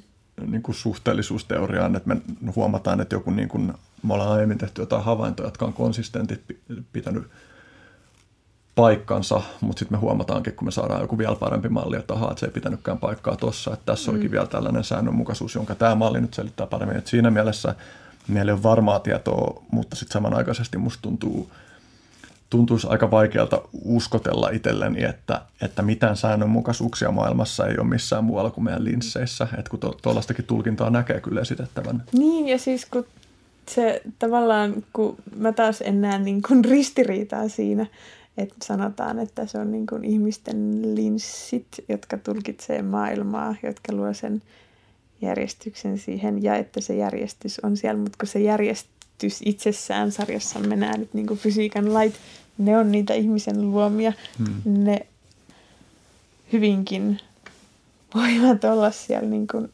tavallaan olemassa mutta se tapa, ainoa tapa, millä niin kuin ihmiset voi kommunikoida keskenään, mm. se tapahtuu niiden mallien kautta. Ja malleista tehdään väistämättä rajauksia, jotka on meidän, mm. meidän painotuksista. Niin, niin sitten tavallaan se, niin kuin, että et, Robert Anton Wilson tosin kiistäisi mm. että on olemassa. Se olisi sitä mieltä, että ei saa puhua siitä, että on olemassa, koska olemassaolokin viittaa meidän havaintoihin. Niin, Mutta joo. No se, että me voidaan ylipäätään keskustella, niin vaatii sen, että me käytetään sanoja. Mm. ja, ja, niin, mutta Wilson varmaan joo. vaatisi meitä määrittelee uudelleen ilman sitä olla verbiä jutut, mm. että tulisi selkoa siihen, mistä puhutaan. Niin. niin. Ja siis just mä mietin kanssa tässä koko ajan sitä tavallaan, niin kuin, että, että kuinka jotenkin semmoisesta perimmäisestä universaalisesta olemisesta niin kuin puhutaan sarjassamme, että kun kaikki on, ne on just niin kuin ne on. ja sitten sit se niin kuin tavallaan no joku käsitykset vaikka hyvästä ja pahasta, kun se, sekin, niin kuin, että, että, että nekin on kaikki ihan yhtä lailla hienosti selitettyä, mutta se, että onko olemassa hyvää ja pahaa, joka vaan odottaa niin kuin tekijäänsä vai että onko se niin kuin se tekeminen, missä syntyy se hyvyys tai pahuus. Mm. Ja sitten kaikki ne on ihan yhtä totta ja ne on ihan, tai jotenkin semmoinen niin kuin, ah, joo, Musta tuntuu, että tässä ei niinku päätä eikä häntää tässä. No, tässä ollaan tavallaan diskordianismin ytimessä, koska diskordianismin väitteet on lähtökohtaisesti aika paradoksaalisia ja miten se mm. nyt meneekään se, että... Kuten niin, että, ihmiset väitteet yleensä. No sekin, mutta että, niin tavallaan niin kun diskordianismi pyrkiikin tekemään eksplisiittiseksi sen, että, että ne keskeiset dogmat tai katmat on, mm. on paradoksaalisia ja justiin, miten se nyt tarkalleen muistat sen varmaan paremmin kuin minä, mutta se näin on kirjoitettu taas siellä Principia Niin, se viides käsky, että Discordianistin on kiellettä uskoa mitään lukemaan, sen näin on kirjoitettu Heileerissä. Mm. No sitten tietysti esimerkiksi Robert Anton Wilson, josta jo mainittiin, niin niille kuulijoille, jotka ei tiedä Robert Anton Wilsonista, niin, niin Wilsonia on pidetty siis yhtenä keskeisenä tekijänä niin kuin discordianismin, voisiko sanoa, jalostamisessa tai ilmituomisessa tai muuten. Ja on siis mun oma suhde tähän asiaan on semmoinen, että mä oon ö, fanittanut Robert Anton Wilsonia pitkään ja suomentanut Robert Anton Wilsonin tällaisen ehkä-logiikka-dokumentin ja myös kääntänyt tämän sal- salakirjojen julkaiseman Prometheus Rising kirjan, joten nämä, tosiaan nämä discordianismin jutut on, on mullekin sille aika läheisiä, mutta Robert Anton Wilson ö, kirjoittaa taitaa olla tuossa Cosmic Trigger ykkösessä alkuun tällaisen selvennyksen johonkin niin kuin ei ensimmäiseen painokseen, että, että hän on saanut paljon palautetta, jonka seurauksena hänestä tuntuu tärkeältä ilmaista tämä niin kuin suoraan ja selkeästi ja yksiselitteisesti, että minä en usko mitään. Ja musta taas niin kuin Robert Anton Wilson ja niin kuin kirja kaupalla luettua, niin, niin kuulostaa epäuskottavalta se väite, että Robert mm. Anton Wilson ei uskoisi mihinkään. Musta vaikuttaa, että Robert Anton Wilsonilla on paljon erilaisia uskomuksia ja vakaumuksia, niin kuin vaikkakin on myös ihan uskottavaa, että Robert Anton Wilson pyrkii kyseenalaistamaan omia uskomuksiaan paljon, mutta siis mä joskus mm. sellaisen kautena, kun mä olin luupannut paljon Robert Anton Wilsonia, niin mä huomasin niin kuin hetken ajan ö, päätyneeni uskomaan myös siihen, että mä en usko mihinkään. Ja sitten se, kun mä havaitsin sen, että vittu mä oikeasti uskon, että mä en usko mihinkään, oli tosi vapauttava hetki, koska no siinä taas oltiin tällaisen niin kuin diskordianistisen paradoksaalisen oivalluksen ytimessä. Mm. Joo, tai toi niinku... Siis tuohon to, just siihen, niinku, että Discordianistin on kiellettä uskoa mitään lukemaan, sen näin on kirjoitettu. Ja siihen, että ei usko mitään, niin se... Kun tavallaan se sitten niinku mun mielestä liittyy myös siihen, että, että johonkin niinku näihin tot, totu, totuustunneleihin tavallaan, mm. tai matriiseihin, että, että se Discordianistin niin kuin, että mä en tiedä tosiaan kuinka jotenkin epäironisesti se Robert Anton niin. Wilson esimerkiksi sen sanoi, että ei usko mitään. niin tota, tai että mikä, mihin se viittaa siinä, mutta mutta, mutta että et se niinku tavallaan kun kuitenkin ihmisiä vaan ollaan, niin sitten ehkä sellainen ajattelu, että, että, että, että tota, öö, tulee tietoiseksi siitä niin kuin oman, omasta kyvystään ajatella maailmaa, olla uskomatta tai uskoa mihinkään. Mutta sitten jos joku niin kuin ulkopuolelta analysoi toisen ihmisen niin kuin sanomisia, niin se sit, että, että kun jos nyt joku lähtisi tutkimaan vaikka diskordianismien niin tapaa harjoittaa diskordianismia just tällä tapaa, että mikä se sitten on, mitä siellä niin kuin tehdään tai että uskotaanko siellä johonkin, että, että, että mitä kautta sitä lähtisi lähestyä, että onko se sitten joku tietty narratiivi, mitä toistetaan ja joka on sitten että vaikka, että minä en usko mihinkään ja ajattelen vain itse, mutta että miten se sitten manifestoituisi käytännössä, voisi hyvinkin erota siitä niin kuin, tavallaan mm-hmm. ajatuksesta, että ei uskota mitään tai niin no Wilson itse kiteyttää, tai kun aiemmin mainitsin, ehkä tämäkin on hyvä avata ihmisille, että puhuin dogmista ja katmista, niin että mm. ja sä olisit yrittänyt käyttää tällaista suomennosta kuin kismi, mutta Wilson sanoo sen jotenkin niin, että diskordianisteilla ei ole dogmia, jotka ovat niin kuin absoluuttisia uskomuksia, vaan katmia, jotka ovat suhteellisia metauskomuksia. Ja tässä mm. ollaan taas sen niin kuin ytimessä, että diskordianismissa lähdetään siitä, että, että sä voit käyttää uskomuksia työkaluina erilaisten, erilaisten tarkoitusperien saavuttamiseen. Mm. Niin, mikä on sitten vähän semmoinen niin kuin kaosmaginen mm. lähtökohta myös, että et niin kuin, mitä tahansa voi itsensä saada uskomaan tai niin kuin tekemällä tiettyjä asioita, jos tekee tarpeeksi intensiivisesti. Mm. Niin, tämä ammentaa myös, tai ei kai, vaan ihan itsestään selvästi ammentaa esimerkiksi Aleister Crowleylta ja, mm. ja niin, kuin, niin mä joskus itse siinä, niin, niinä aikoina, kun olin niin kuin eniten dipannut itteeni näihin aihepiireihin, niin mä muistan, että tuli joskus tällainen fraasi, joka varmaan niin kuin melkein tai hy, hyvin mukailee jotain Crowleyn sanomaa, mutta että vitu totuudesta se, mikä toimii, toimii. Mm. Niin että on tavallaan semmoinen diskordianistinen ja, ja kaosmaaginen keskeinen ajatus, että nimenomaan, mm. että sä voit tehdä jotain rituaaleja, jossa sä oot uskovinas vaikkapa sanotaan johonkin arkkienkeliin ja kutsut sen paikalle niin kuin saavuttaaksesi jotain päämääriä ja niin kuin, riippumatta siitä, että onko mitään sellaista asiaa kuin arkkienkeli olemassa missään objektiivisessa todellisuudessa, niin rituaaleilla – joka tapauksessa on psykologisia vaikutuksia ja jos monta ihmistä, niin myös sosiaalisia vaikutuksia meihin ja, mm. ja sitten tästä seuraa asioita. Niin tämä tuntuu olevan diskordianismissa aika keskeisenä mm. hommelina myös.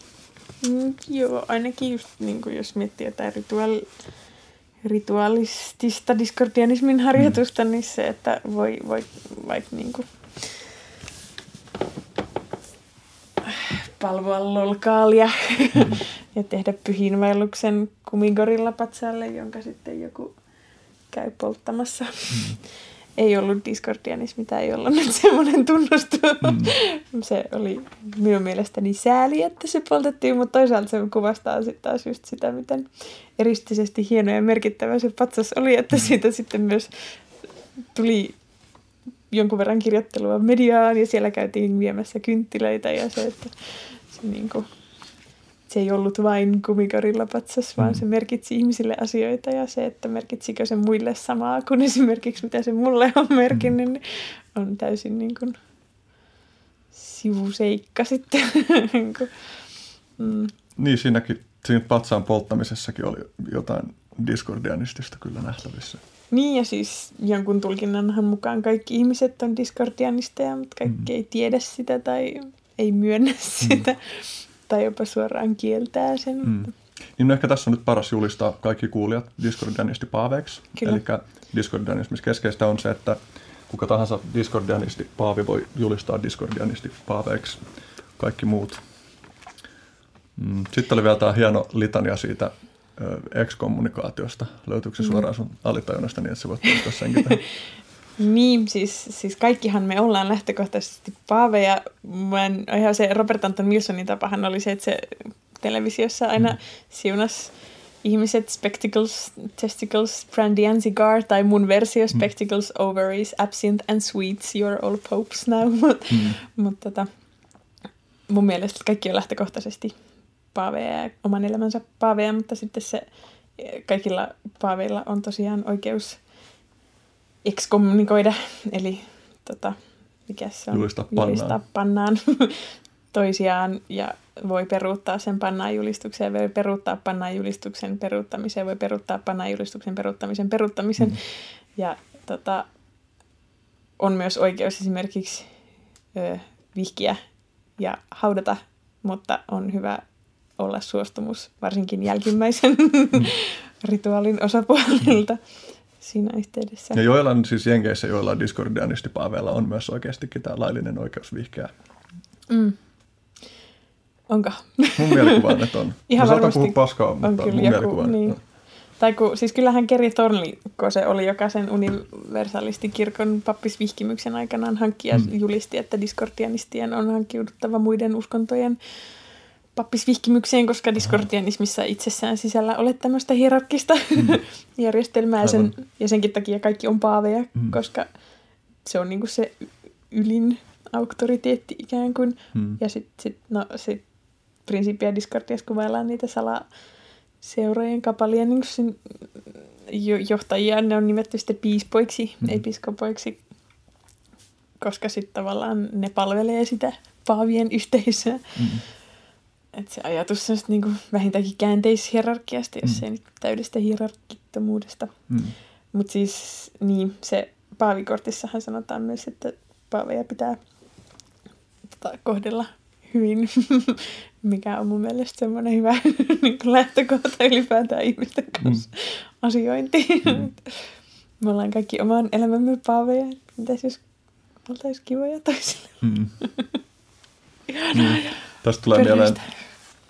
Tästä tulee taas mieleen niin kuin Perttu Häkkisen ohjelma, jossa oli joskus vieraana Asaselin tähden, tähden tota Johannes Nefastos, joka mä ajattelin kanssa joskus kutsua tähän omaan ohjelmaani, mutta, mutta niin kuin hänen kiteytyksensä siitä, että mistä Asaselin tähden näkökulmasta satanismissa on kyse, niin kyse on rakkaudesta. Ja, Mm.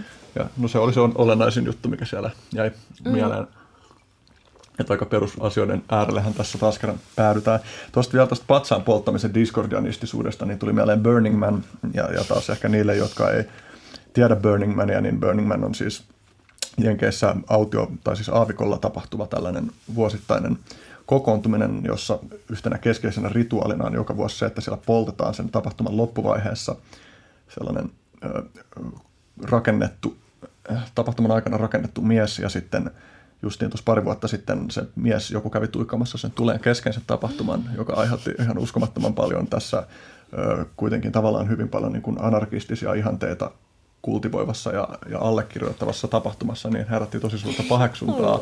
Ja sitten se oli mun mielestä jotenkin riemastuttavaa, niin kuin, että samaan aikaan pystyy näkemään sen, että miksi se oikeasti tuntui ihmisistä tosi pahalta, koska se anarkistinen y- yhteisö olikin muodostanut luonnollisesti, niin kuin kaikki yhteiskunnat muodostaa, niin muodostanut omia rakenteitaan ja omia dogmiaan ja sääntöjään ja traditioitaan, ja sitten se rikottiikin, niin se oli samanaikaisesti niin kuin inhottava ja, ja, ja niin kuin fantastisen upea teko. Mm. Niin ja siis just se gorillakin tavallaan, että et, et, eipä niin, se, että et, et, kyllähän se harmittaa, mutta et, et se tuntuu sitten vaan enemmän semmoiselta niinku, ö, end of an era tyyppiseltä mm. niinku tapahtumalta, että et, et mitenkäs siitä sitten muutenkaan olisi päästy eroon kuin polttamalla. Ehkä tässä pitää avata itse asiassa se, että mitä te teitte. Siis teillä oli lolkaali-rituaali Viikin kumigorillan äärellä, ja tämä perustuu useaankin äh, Principia Discordiassa mainittuun niin detaljiin. Miksi siellä ja miksi kaali?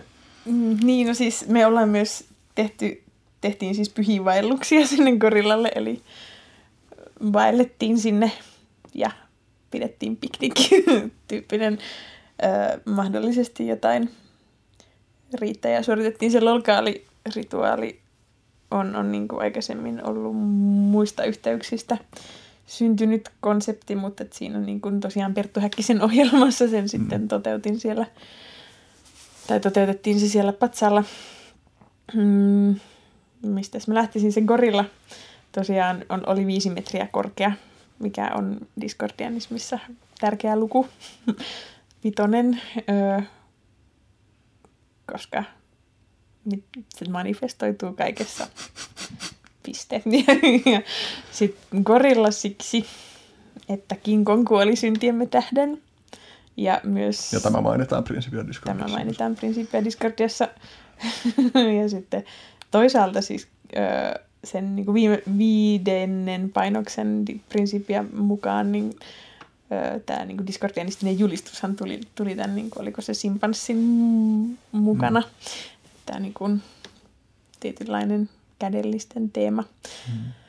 Mutta se King on siinä nyt ehkä päällimmäisenä on ollut mielessä. Ja sitten toisaalta sen nimi oli Kaikki on mahdollista, muistaakseni sen patsaan, mikä jotenkin on hienoa tässä niin kuin discordianistisessa kontekstissa. Ja toki se oli myös niin kuin kritiikki ja kommentti ihmisten ö, kulutuskulttuurin kumi mm. ja sitten toisaalta niin kuin tämmöisiin alkulähtökohtiin mm. nämä niin kuin gorilla. Ja tota, tämä on siis se, mitä mä oon lukenut Wikipediasta, että mm. mitä se tarkoitti se teos, mm. mitkä on kaikki hienosti tulkittavissa Discordianistisen niin kuin, silmän kautta. Et sen takia se oli siellä toisaalta siis myös ö, kaupunkipakanoilla on, on aina hi- kaupunkipakanana, kaupungissa asumana pakanana on aina hienoa löytää semmoisia merkityksellisiä kohteita. Mm. Ja se kaali on taas sitten, no se, että miksi se on lolkaali, se johtuu siitä, että kun oli tämä, tiedät sä itse, mm. joo se. Kerro kuulijoille toki. joo, ei kun mä mietin, että et, et, kerroinkohan mä sen siinä haastattelussa, mutta kuitenkin siis se on siis se kah- maailman ympäri 80. päivässä animaatiosarja, missä oltiin noin Intiassa ja jos sua vaara uhkaa. niin. Muista laita suusi suppuun niin kuin joisit pillillä. Mutta niin, oltiin Intiassa ja palvottiin kalia, ja, eli sitä kaalijumalatarta ja sitten öö, kaverin kaveri oli kuullut, että se palvoja joukko sanoo lolkaali, kun ne tietysti sanoo okaali. Hmm. Mutta lolkaali jäi siitä elämään, niin sitten kun diskordianistisessa öö, kasteriitissä, joka Principia Discordiassa kuvataan, niin kysytään initiaatilta, että oletko ihminen, etkä kaali tai jotain. Mm. niin sitten se kaalius tavallaan tulee sieltä. Toki mä sitten myös vähän sovelsin siinä öö, Pertun ohjelmassa, vedin hienosti sen kaalin niin kuin symboloimaan tätä harmaa naamaa, joka mm.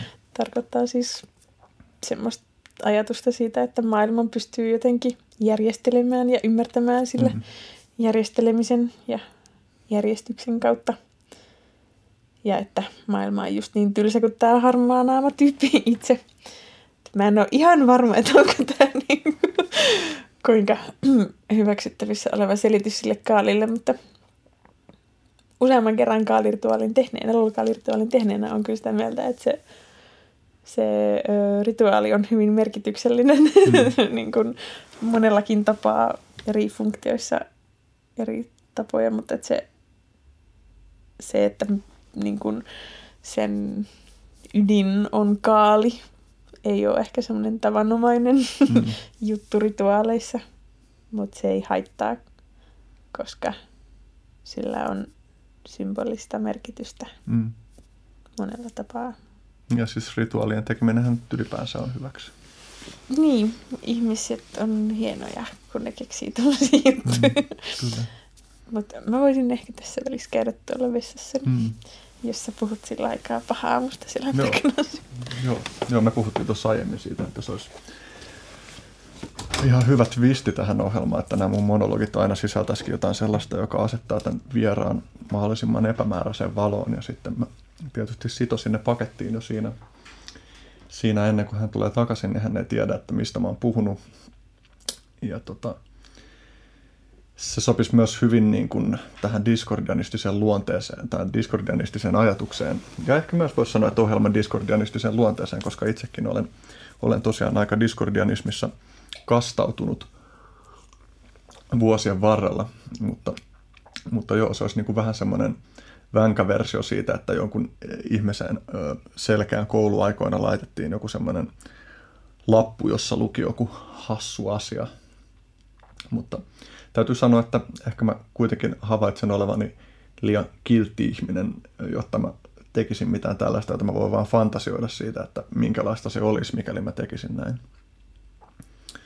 Ehkä tuosta, niin kun mä puhuin tuossa Robert Anton Wilsonista, niin tekee mieli, mieli sanoa myös se, että Robert Anton Wilsonin kirjat on kyllä musta, jos haluaa tavallaan saada niin kuin, ei teoreettisen, vaan semmoisen jotenkin käytännöllisen kosketuksen siihen, että minkälaisista asioista Discordianismissa on kyse, niin, niin Robert Anton Wilsonilla on esimerkiksi tämä kovasti kehuttu syystä science fiction trilogia Illuminatus, joka on tällaista niin kuin psykedeellistä paranoidia kieliposkessa kirjoitettua tieteiskirjallisuutta, jossa on, on paljon överiksi vedettyjä salaliittoja ja, ja se on kirjoitettu hyvin semmoisella niin kuin, kaaosta ja hämmennystä vaalivalla tavalla ja kuitenkin niin kuin tosi mukaansa tempaavasti, että se ei ole täyttä dadaa. Hehkutan juuri Illuminatus-trilogiaa tässä.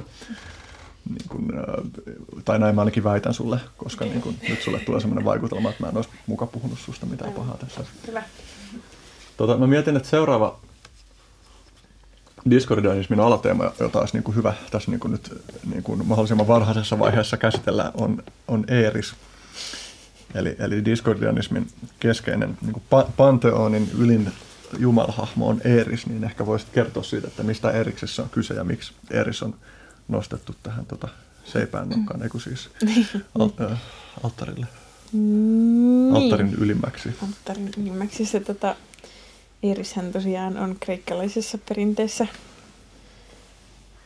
se nyt sitten epäjärjestyksen ja eri puran jumalatarja. Vitsi, Eripura on kaunis sana. niin on.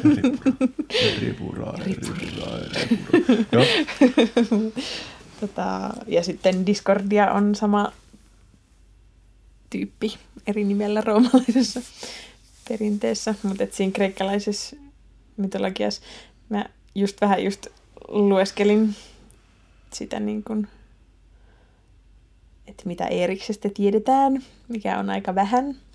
Ja on eri teorioita, että esimerkiksi missä kohti, mihin kohti se siinä niin kuin Panteonissa sijoittuu, mutta että se niin kuin hieno myytti, mikä, mikä tota, Principiassakin on, ja missä Eris esiintyy hyvinkin keskeisessä roolissa, niin on tämä Olympusvuorella, kun oli juhlat ja tulossa, ja sitten Eristä ei kutsuttu. Ihan vaan just siksi, että haluttiin, että juhlat menis kivasti, eikä olisi eri puraa, niin, niin sitten Eeris Raukka jäi kutsumatta, ja tätä kutsutaan sitä alkuperäiseksi tölväykseksi Mm.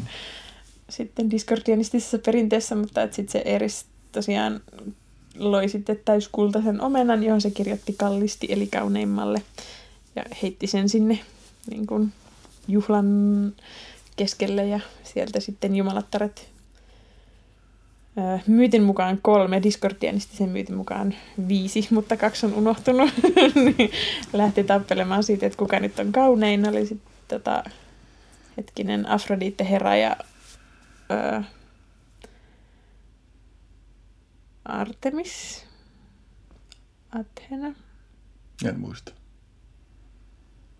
Oli kuitenkin kolme jumalatarta, jotka tota, tokihan se on tuossa se kirja, että voisi sen tsekata, mutta se ei ole niin keskeistä, Mhm. koska sitten sit, sit kun ne rupesi sitä tappelemaan, niin sitten Zeus päätti, että, että eikä hän käydä kysymässä nyt joltain ulkopuoliselta, että hän ei halunnut ottaa tähän kantaa. Niin sitten käytiin kysymässä semmoiselta parisnimiseltä mm, lammaspaiminelta, että tota, kukas olisi kaunein ja jumalattaret tietysti kävi etukäteen siellä lahjomasta paris, parista, että, että jos sanot, että se on minä, niin annan sotavoittoja tai rikkauksia ja Afrodite lupasi sitten maailman kauneimman naisen. Ja pariksella oli sitten sen verran vahva libido, että se valitsi sitten sen kauneimman naisen ja ilmoitti, että Afrodite on maailman, tai siis on kaunein, jolle se omena kuuluisi. Ja tästä sitten luonnollisesti seurasi Trojan sota, kun se oli se Helena sitten, joka sattui olemaan se maailman kaunein nainen. Joka... Ja Afrodite oli vaan bileiden kaunein. Joo, Afrodite oli siis bileiden kaunein ja myös jumalatar eikä vain nainen. Et oli, oli siis luvannut tämän maailmankaunemman naisen ö, parikselle ja paris sitten sai Helenan itselleen ja Trojan sota ja se, sitä sanotaan ihmisten ensimmäiseksi sodaksi. Ja Mm. Tämä on sitten niin diskordianistisen tulkinnan mukaan oikein hienoa ja kaunista. Mm. Että näin on. Diskordianistisen myytin mukaan myös Eeris meni sillä aikaa siis nauttimaan hodaria, kun ne jumalattaret Mm. tappeli siellä, ju- tai jum, niin, tappeli siellä juhlissa, niin meni nauttimaan hodaria ja siksikin diskordianistisen muistaakseni niin kolmannen ö, käskyn mukaan Discordianin tulee ö, valaistumisensa alkuaikoina lähteä yksin nauttimaan perjantaina hodarista, joka siis ottaa kantaa näihin erilaisiin perinteisiin tapoihin rajoittaa syömistä, eli katoliset ei lihaa perjantaisin, ää, muslimit ei, ei porsaan lihaa, hindut ei lehmän lihaa, buddhalaiset ei eläimen lihaa ja diskordianismi ei hodarileipää. Mm. Eli hodori ilman sämpylää. jos näin uskoo. Koska toisaalta sitten Discordianistin on kiellettä uskoa mitään lukemansa enää. Mutta toisaalta se nakki voi olla myös esimerkiksi, koska hodari, niin se voi olla myös vaikka soijanakki, niin mm.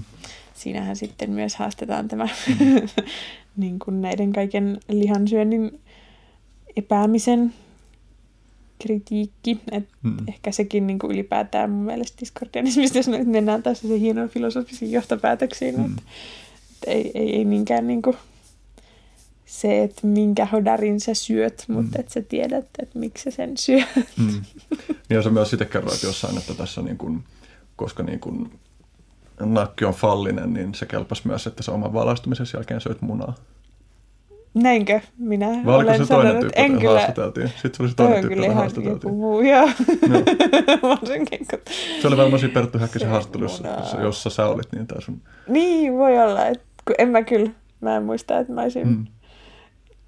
si- siinä merkityksessä muuta kuin nimenomaan fallisessa merkityksessä syönyt munaa.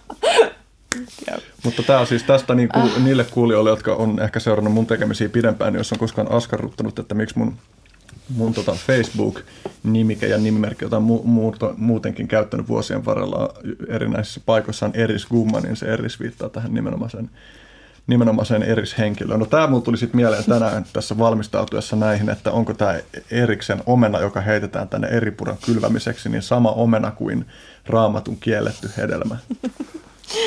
Niin. Sama. Se on ehkä sit, mä en tiedä, onko ton takana joku ajatus siitä, että kaikki niin kuin myytit on samaa ja symbolit. Mm. Niin, tai sitten voi ajatella vähän jungilaisittainkin, että tässä on vaan joku synkronistinen mm. yhteys, mutta sitten jos miettii, että mitä se niin kuin käärme teki siellä paratiisissa, kun se antoi sitä omenaa, niin sehän mm. oli nimenomaan, että se kylvi siellä niin kuin eri puraa sen kautta, että saatiin tietoa, ja diskordianismin lähtökohtanahan on nimenomaan se, että kyseenalaistetaan vallitsevia asioita. Mm. Niin tässä on nähtävissä aika niin kuin selkeitä yhteyksiä, jos haluaa nähdä tietysti. Mm. Kaikessa on nähtävissä yhteyksiä, jos haluaa, mutta Aivan. mun mielestä tässä on niin kuin keskimääräistä selkeämpi yhteys. Niin, ihan hienostihan se sen selitit tuossa. öö, ja niin, se... Sekin, tai siis tuosta niin siitä kristinuskon omenasta ja siitä saatanan viettelyksestä siinä, tai se käärmeen hahmossa, kun tuli Eevalle sanomaan, että syöppäs toi. Niin siitäkin on ollut nyt vähän tästä keskustelua muiden kanssa, kun, kun, kun siis just se ajatus siitä, että se ei ollut välttämättä huono teko, että se käärme sen meni, meni tota, öö, uskottelemaan, että se kannattaa syödä. Ja toisaalta siis jonkun mormonitulkinnan mukaan se oli Jumalan suunnitelma, että niin kun homma menee näin, mm. että et, et sitten ihmiset sais semmoinen niin kuin, jonkun niin kuin hyvän ja huonon, tai hyvän ja pahan ja tämmöisen niin kuin eri konseptien kautta käsityksen itsestään mahdollisuuden niin kuin oppia itsestään ja kehittyä sitten Hmm. lopulta kuolemassa Jumalan kaltaiseksi tuomion, lopullisen tuomion kautta, mutta tota, niin, että et, et ehkä just se niin kuin, kun, kun se tavallaan, että sit se Eriksen omena aiheutti sen sodan ja sotia ei nyt yleensä hirveän niin kuin, miellyttävinä asioina pidetä, niin, mutta että se tavallaan loi sen niin kuin, ymmärryksen siitä, että ihmisillä on eri käsityksiä mm. todellisuudesta, jolloin me voidaan mahdollisesti kehittyä jollain tapaa myös laajentaen e, tajuntaamme, eikä vaan silleen, että, että sitten jäädään siihen ihanaan lintukotoon, mm. mitkä on kyllä teemana siinä kristillisessäkin. Mutta kyllähän sen tolleen nätisti voi selittää. Ihan mm. varmasti löytyy jotain hienoja perusteluita myös sille, että se ei ole se sama mm. omena. Mutta toisaalta Discordianismissa kyllä hyvin pitkälti. Mä oon miettinyt sitä, että onko se omena, omena tai kun kristinuskossahan sitä monesti puhutaan, että siihen aikaan ei ollut omenoita niillä alueilla, jolloin se todennäköisemmin on ehkä ollut appelsiini. Discord... Appelsiini, joka on siis Kiinan omena. Mm, mahdollisesti. Joo, siis se termi tulee jotenkin siinä. Se appel ja mm, siini. Kyllä. Ja siinas appel on se niinku hollanniksi, mikä on mielestäni hauskaa, mm. että se on tavut toistenpäin. Mm. Mutta mutta joo, ja että et se ylipäätään on ollut vaan, saatiin, että onko ollut esimerkiksi edes konkreettista hedelmää, mm. vaan että on jollain tapaa rikottu Jumalan sitä yhtä ainoa sääntöä, mikä oli, ettei syödä siitä. Niin no jotkuthan tykkää siitä ajatuksesta, että se olikin joku tällainen psykoaktiivinen sieni. Mm, ja diskordianismissahan on myös se tulkinta, että se ei ollutkaan niin kuin kultaa, niin kuin metallikultaa, vaan Acapulco Gold, eli, eli niin kuin marihuanaa, ja eli ne olisi ollut ihan vaan niin pilvessä siellä Olympoksessa sen mm. poltettuaan, että totesivat, koska siis tämän jälkeen myös käsittääkseni jumalat jollain tapaa niin kuin siinä olympialaisessa perinteessä jättivät ihmiset oman onnensa nojaan, eli ne tavallaan olisi siinä pilvipäissään todenneet, että ei helvetti, ettei tässä ole mitään mm. järkeä, ja lähteneet vetämään niin mm. sanotusti. No Bill Hicks ainakin allekirjoittaisi tämän. hmm. Hmm mulle tuli myös joku niin kuin assosiaatio tänne, että on taas ihan täysin tällainen sivupolku, joka niin kuin päättyy umpikujaan aivan juuri, mutta mä kuuntelin joskus tuossa viime vuonna tai edellisessä, edellisenä, niin Stanislav Grofin luentoa otsikolla The Cosmic Game, joka olisiko se nyt käsitellyt jotain Kashmir shaivismia tai jotain vastaavaa, mm. tuollaista hindu, voiko sanoa hindulaisuuden haaraa tai näin, mutta siinä puhuttiin niin kuin siitä, että että miksi maailmassa, tämä siis kytkeytyy siihen, että miksi, miksi kielletty hedelmä syötiin, eli miten se niin kuin oli osa Jumalan juonta, niin, mm. niin tässä Groffi vaan toi esiin sen ajatuksen, että, että maailmankaikkeudessa on kärsimystä, niin kuin, koska se on hyvää draamaa, että se tekee tästä niin kuin, nä- jumalaisesta näytelmästä mielenkiintoisemman kuin jos draamaa ei olisi. Mm. Hmm. Joo, en, en nyt ihan heti osaa lähteä. Mm, joo, ei se, se oli vaan semmoinen asia, joka mä halusin sanoa ääneen. tota, joo, no diskordianismi, mä haluan nyt sanoa tämän fraasin tähän. Mm. Diskordianismi, jota on kutsuttu epäprofeetallisesta, tai siis di, principia discordiassa sanotaan näin, mutta on ilmeisesti sun suomennos. Se, on, se saattaa olla meidän yhteissuomennoksesta, mutta olen todennäköisesti ollut sitä tekemässä kyllä diskordianismi, jota kutsutaan epäprofeetalliseksi, epäuskonnolliseksi, epäorganisaatioksi. Alkuperäisessä disorganization, joka on kiva mm. sana, kun se on monimerkityksellisempi kuin epäorganisaatio, mutta valitettavasti mm. Suomesta ei taida löytää sellaista sanaa, joka sisältäisi ne kaikki kivat konnotaatiot. Niin mm. Kun sitä on verrattu esimerkiksi niin kuin zen-buddhalaisuuteen, niin sit sitä on myös niin kuin kyseenalaistettu. Tai siis, että yhteistähän on esimerkiksi justin tällaiset koanit, koanityyppiset lauseet, paradoksaaliset mm. lauseet, joiden meditointi voi sitten aiheuttaa kaikenlaisia oivalluselämyksiä. Mm. Mutta tätä on kritisoitu myös siitä, että, että tämä niin kuin redusoi zen-buddhalaisuuden ainoastaan tällaiseksi, niin kuin, voisiko sanoa vähän niin kuin karnevalistiseksi tai jotenkin semmoiseksi mm. anarkistiseksi tai kieliposkessa. Tai, tai ei kieliposkessa ehkä oikea sana, mutta... Mm. Redusoiko se buddhalaisuutta vai onko se vaan semmoinen tulkinta siitä, mikä yhdistetään tuohon ja ei nähdä sitten jotain syvempiä ymmärryksen polkuja siellä, jos voidaan puhua syvyydestä. Tai Niin kuin diskordianismissa. Niin siis tavallaan, että, että, että mikä se, että koska se on diskordianismia, ei buddhalaisuutta. Mm. ja sitten toisaalta se on se niinku tulkinta siitä. Ja, ja, ja. Mutta meinaatko sä, niin, onko toi vaan siitä mun gradusta se, että sitä on kritisoitu siitä vai Niin, niin, no, sä, tiedät sä siitä enemmän siitä kritiikistä, että mikä se niinku on se? no ainakin akuutisti tämä tuli nyt tuli Mm. mm. tästä. Mutta niin on mä sitä yhtäläisyyttä pohtinut joskus. Mm. Mutta et, ja, ja, ja, eroja. Mutta et, niin, no, ky, kyllä mä sen, niin, on se tavallaan ymmärrettävissä, että diskordianismi, koska siinä painottuu niin paljon se niin kuin parodinen puoli, niin että se on ymmärrettävissä, että miksi jos tehdään niin kuin rinnastus, niin sitten se saattaa Mm. mm. niin kuin asettaa sen jotenkin erilaiseen tai Niin. ei, ei niin kuin erikoiseen valoon tai niin kuin hyvin rajattuun valoon. Mutta onko itse asiassa niin, että, siis tää, a- että voisi sanoa, että, että arvio pinnallisuudesta kertoo arvion pinnallisuudesta, eli, eli että tämä niin kuin arvio diskordianismista, niin kuin, tai että kun sanotaan, että, että niiden vertaaminen väittää ikään kuin, että sen buddhalaisuus olisi ainoastaan vain tällainen anarkistinen traditio, niin siinä myös tehdään niin kuin typistys siitä, mitä diskordianismi on. Niin kuin diskordianismin moniulotteisuudesta.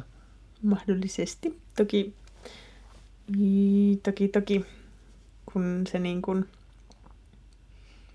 on ottanut ehkä sit jostain Zenistä nyt tämmöisiä vaikutteita tiet, senkin vuoksi, että beatnikkien kautta on sitä niin kuin luettu. Mutta se on sitten ehkä lähtenyt vähän elämään omaan suuntaansa. Tuohon on mielestäni jotenkin silleen vähän vaikea tarttua, kun ei tiedä konkreettisesti, että onko, pelätäänkö nyt, että buddhalaisuuden maine jotenkin mustamaalataan, Mm. kun verrataan.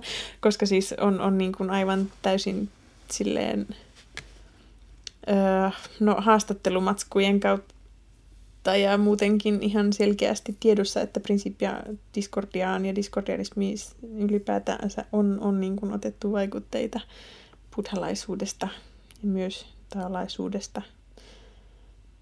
Mutta jotenkin se, että onko ne ymmärtäneet ne jotenkin väärin, mä en tiedä, mun tuntuu, että se on myös semmoinen tapa puhua buddhalaisuudessa. Tai mä mietin niin koaneita nimenomaan, että jos diskordianismi on se oppilas ja sitten buddhalaisuus, no, typ, typ, sanotaan nyt edes zen buddhalaisuus, koska mm. Buddhalaisuus on niin paljon laajempi. Mm.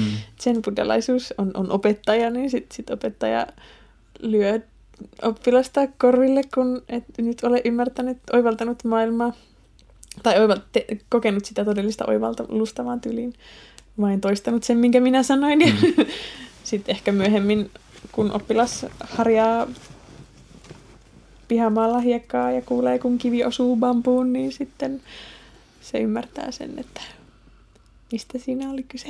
Mm. Et mä en tiedä, että et, miten niinku nyky, että jos juttelisi jonkun sen buddhalaisen kanssa, että et, mitä mieltä se olisi diskordianismista. Niin no varmaan ajatuksia on monenlaisia Niin. riippuen siltä, ken- siitä, keneltä kysytään. Niin, ja se, että Tä- kuka esittää asiaa, niin mitä niin. se Niin. esittää siitä Niin, asiasta. kyllä. Vähän sarjassamme se, että, että jos sä vaan puhut jostain, niin eihän se ei, niin kuin tar- se ei, ole, se ei ole se totuus, vaan että sun pitää niin kuin, teoillasi jollain tapaa se niin kuin, silleen, tuoda esiin se. Mm. Tai teo, teoissa vasta näkyy se, mikä se on se sun oivalluksesi siitä, Mm. kun puhetta on kaiken maailman jutuista. Niin ehkä näissä on niinku rinnasteista selvästi se, että kumpikin pyrkii pureutumaan jotenkin niiden tarinoiden tuolle puolelle, niiden niinku narratiivien tuolle puolelle, joita me Mm. kerrotaan. Niin ja semmoinen niinku, tavallaan no bullshit. Kyllähän diskordianismissa kuitenkin on semmoista tietynlaista narratiivia ja on sen buddhalaisuus. Mm, kyllä. Mutta et se, ja, et, jos nyt puhutaan siitä, että mikä niitä yhtä, yhdistäisi esimerkiksi, eikä sen kautta, että onko, onko se vaan typistys, Mm. niin, niin kyllä se niinku jotenkin tosi paljon ainakin minussa öö,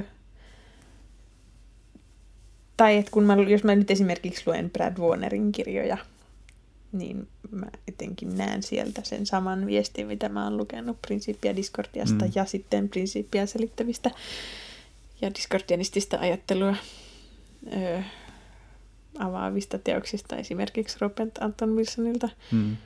Niin tota, siellä on niin paljon semmoisia samantyyppisiä tapoja puhua asioista ja samanlaisia oivalluksia.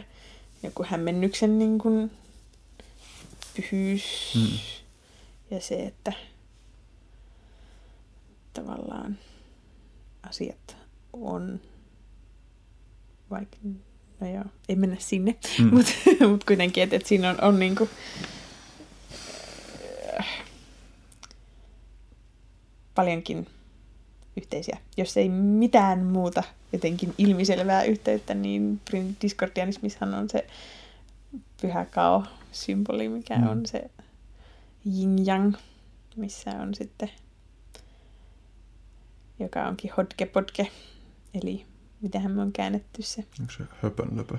Niin, no mä, oon, mä oon käytänyt gradussani höpömin ja pöpön, koska ne on hauskat hodke ja podken mm. kanssa niin kuin HP, mutta sitten toisaalta hodgepodge on niin kuin sekasotku merkityksellään, mm. niin muistaakseni me ollaan niin kuin meidän Principia Discordia-käännöksessä, joka on toistaiseksi vielä vaiheessa, niin sen, tota, siinä ollaan käännetty se tyyli heikun ja keikun. No. niin sitten tavallaan se heikun puolella ei olekaan pil- pala keikkua, vaan siellä on, tota, pen, on viisikanta, hmm. joka edustaa sitä niin kuin järjestystä, mutta koska viisikantaakin on magiassa käytetty niin kuin sekä hyvässä niin kuin positiiviseen että negatiiviseen, mm. Se riippuen siitä, mihin suuntaan se niin kuin yksi kärki mm. osoittaa, niin sit se on aseteltu silleen sivuttain, että siinä on puolitoista kärkeä ylös ja alas, mm. ja näin on hyvä. Ja mm. sitten on, on se kaauksen kultainen omena siellä mm. tota, keikun puolella, mm. joka sitten sitä niin kuin kaosta, mm. epäjärjestystä mutta oli kytkös siis taolaisuuteen? Sen... Joo, joo, ja siis, siis että niin kun se on, mä kanssa just tajusin, kun mä tätä rupesin selittämään, että se on se on niin suora yhteys siihen, uh, mutta että se niin kun, siitä sitten. Mm. mutta mut siis siinä on niin kuin, niin.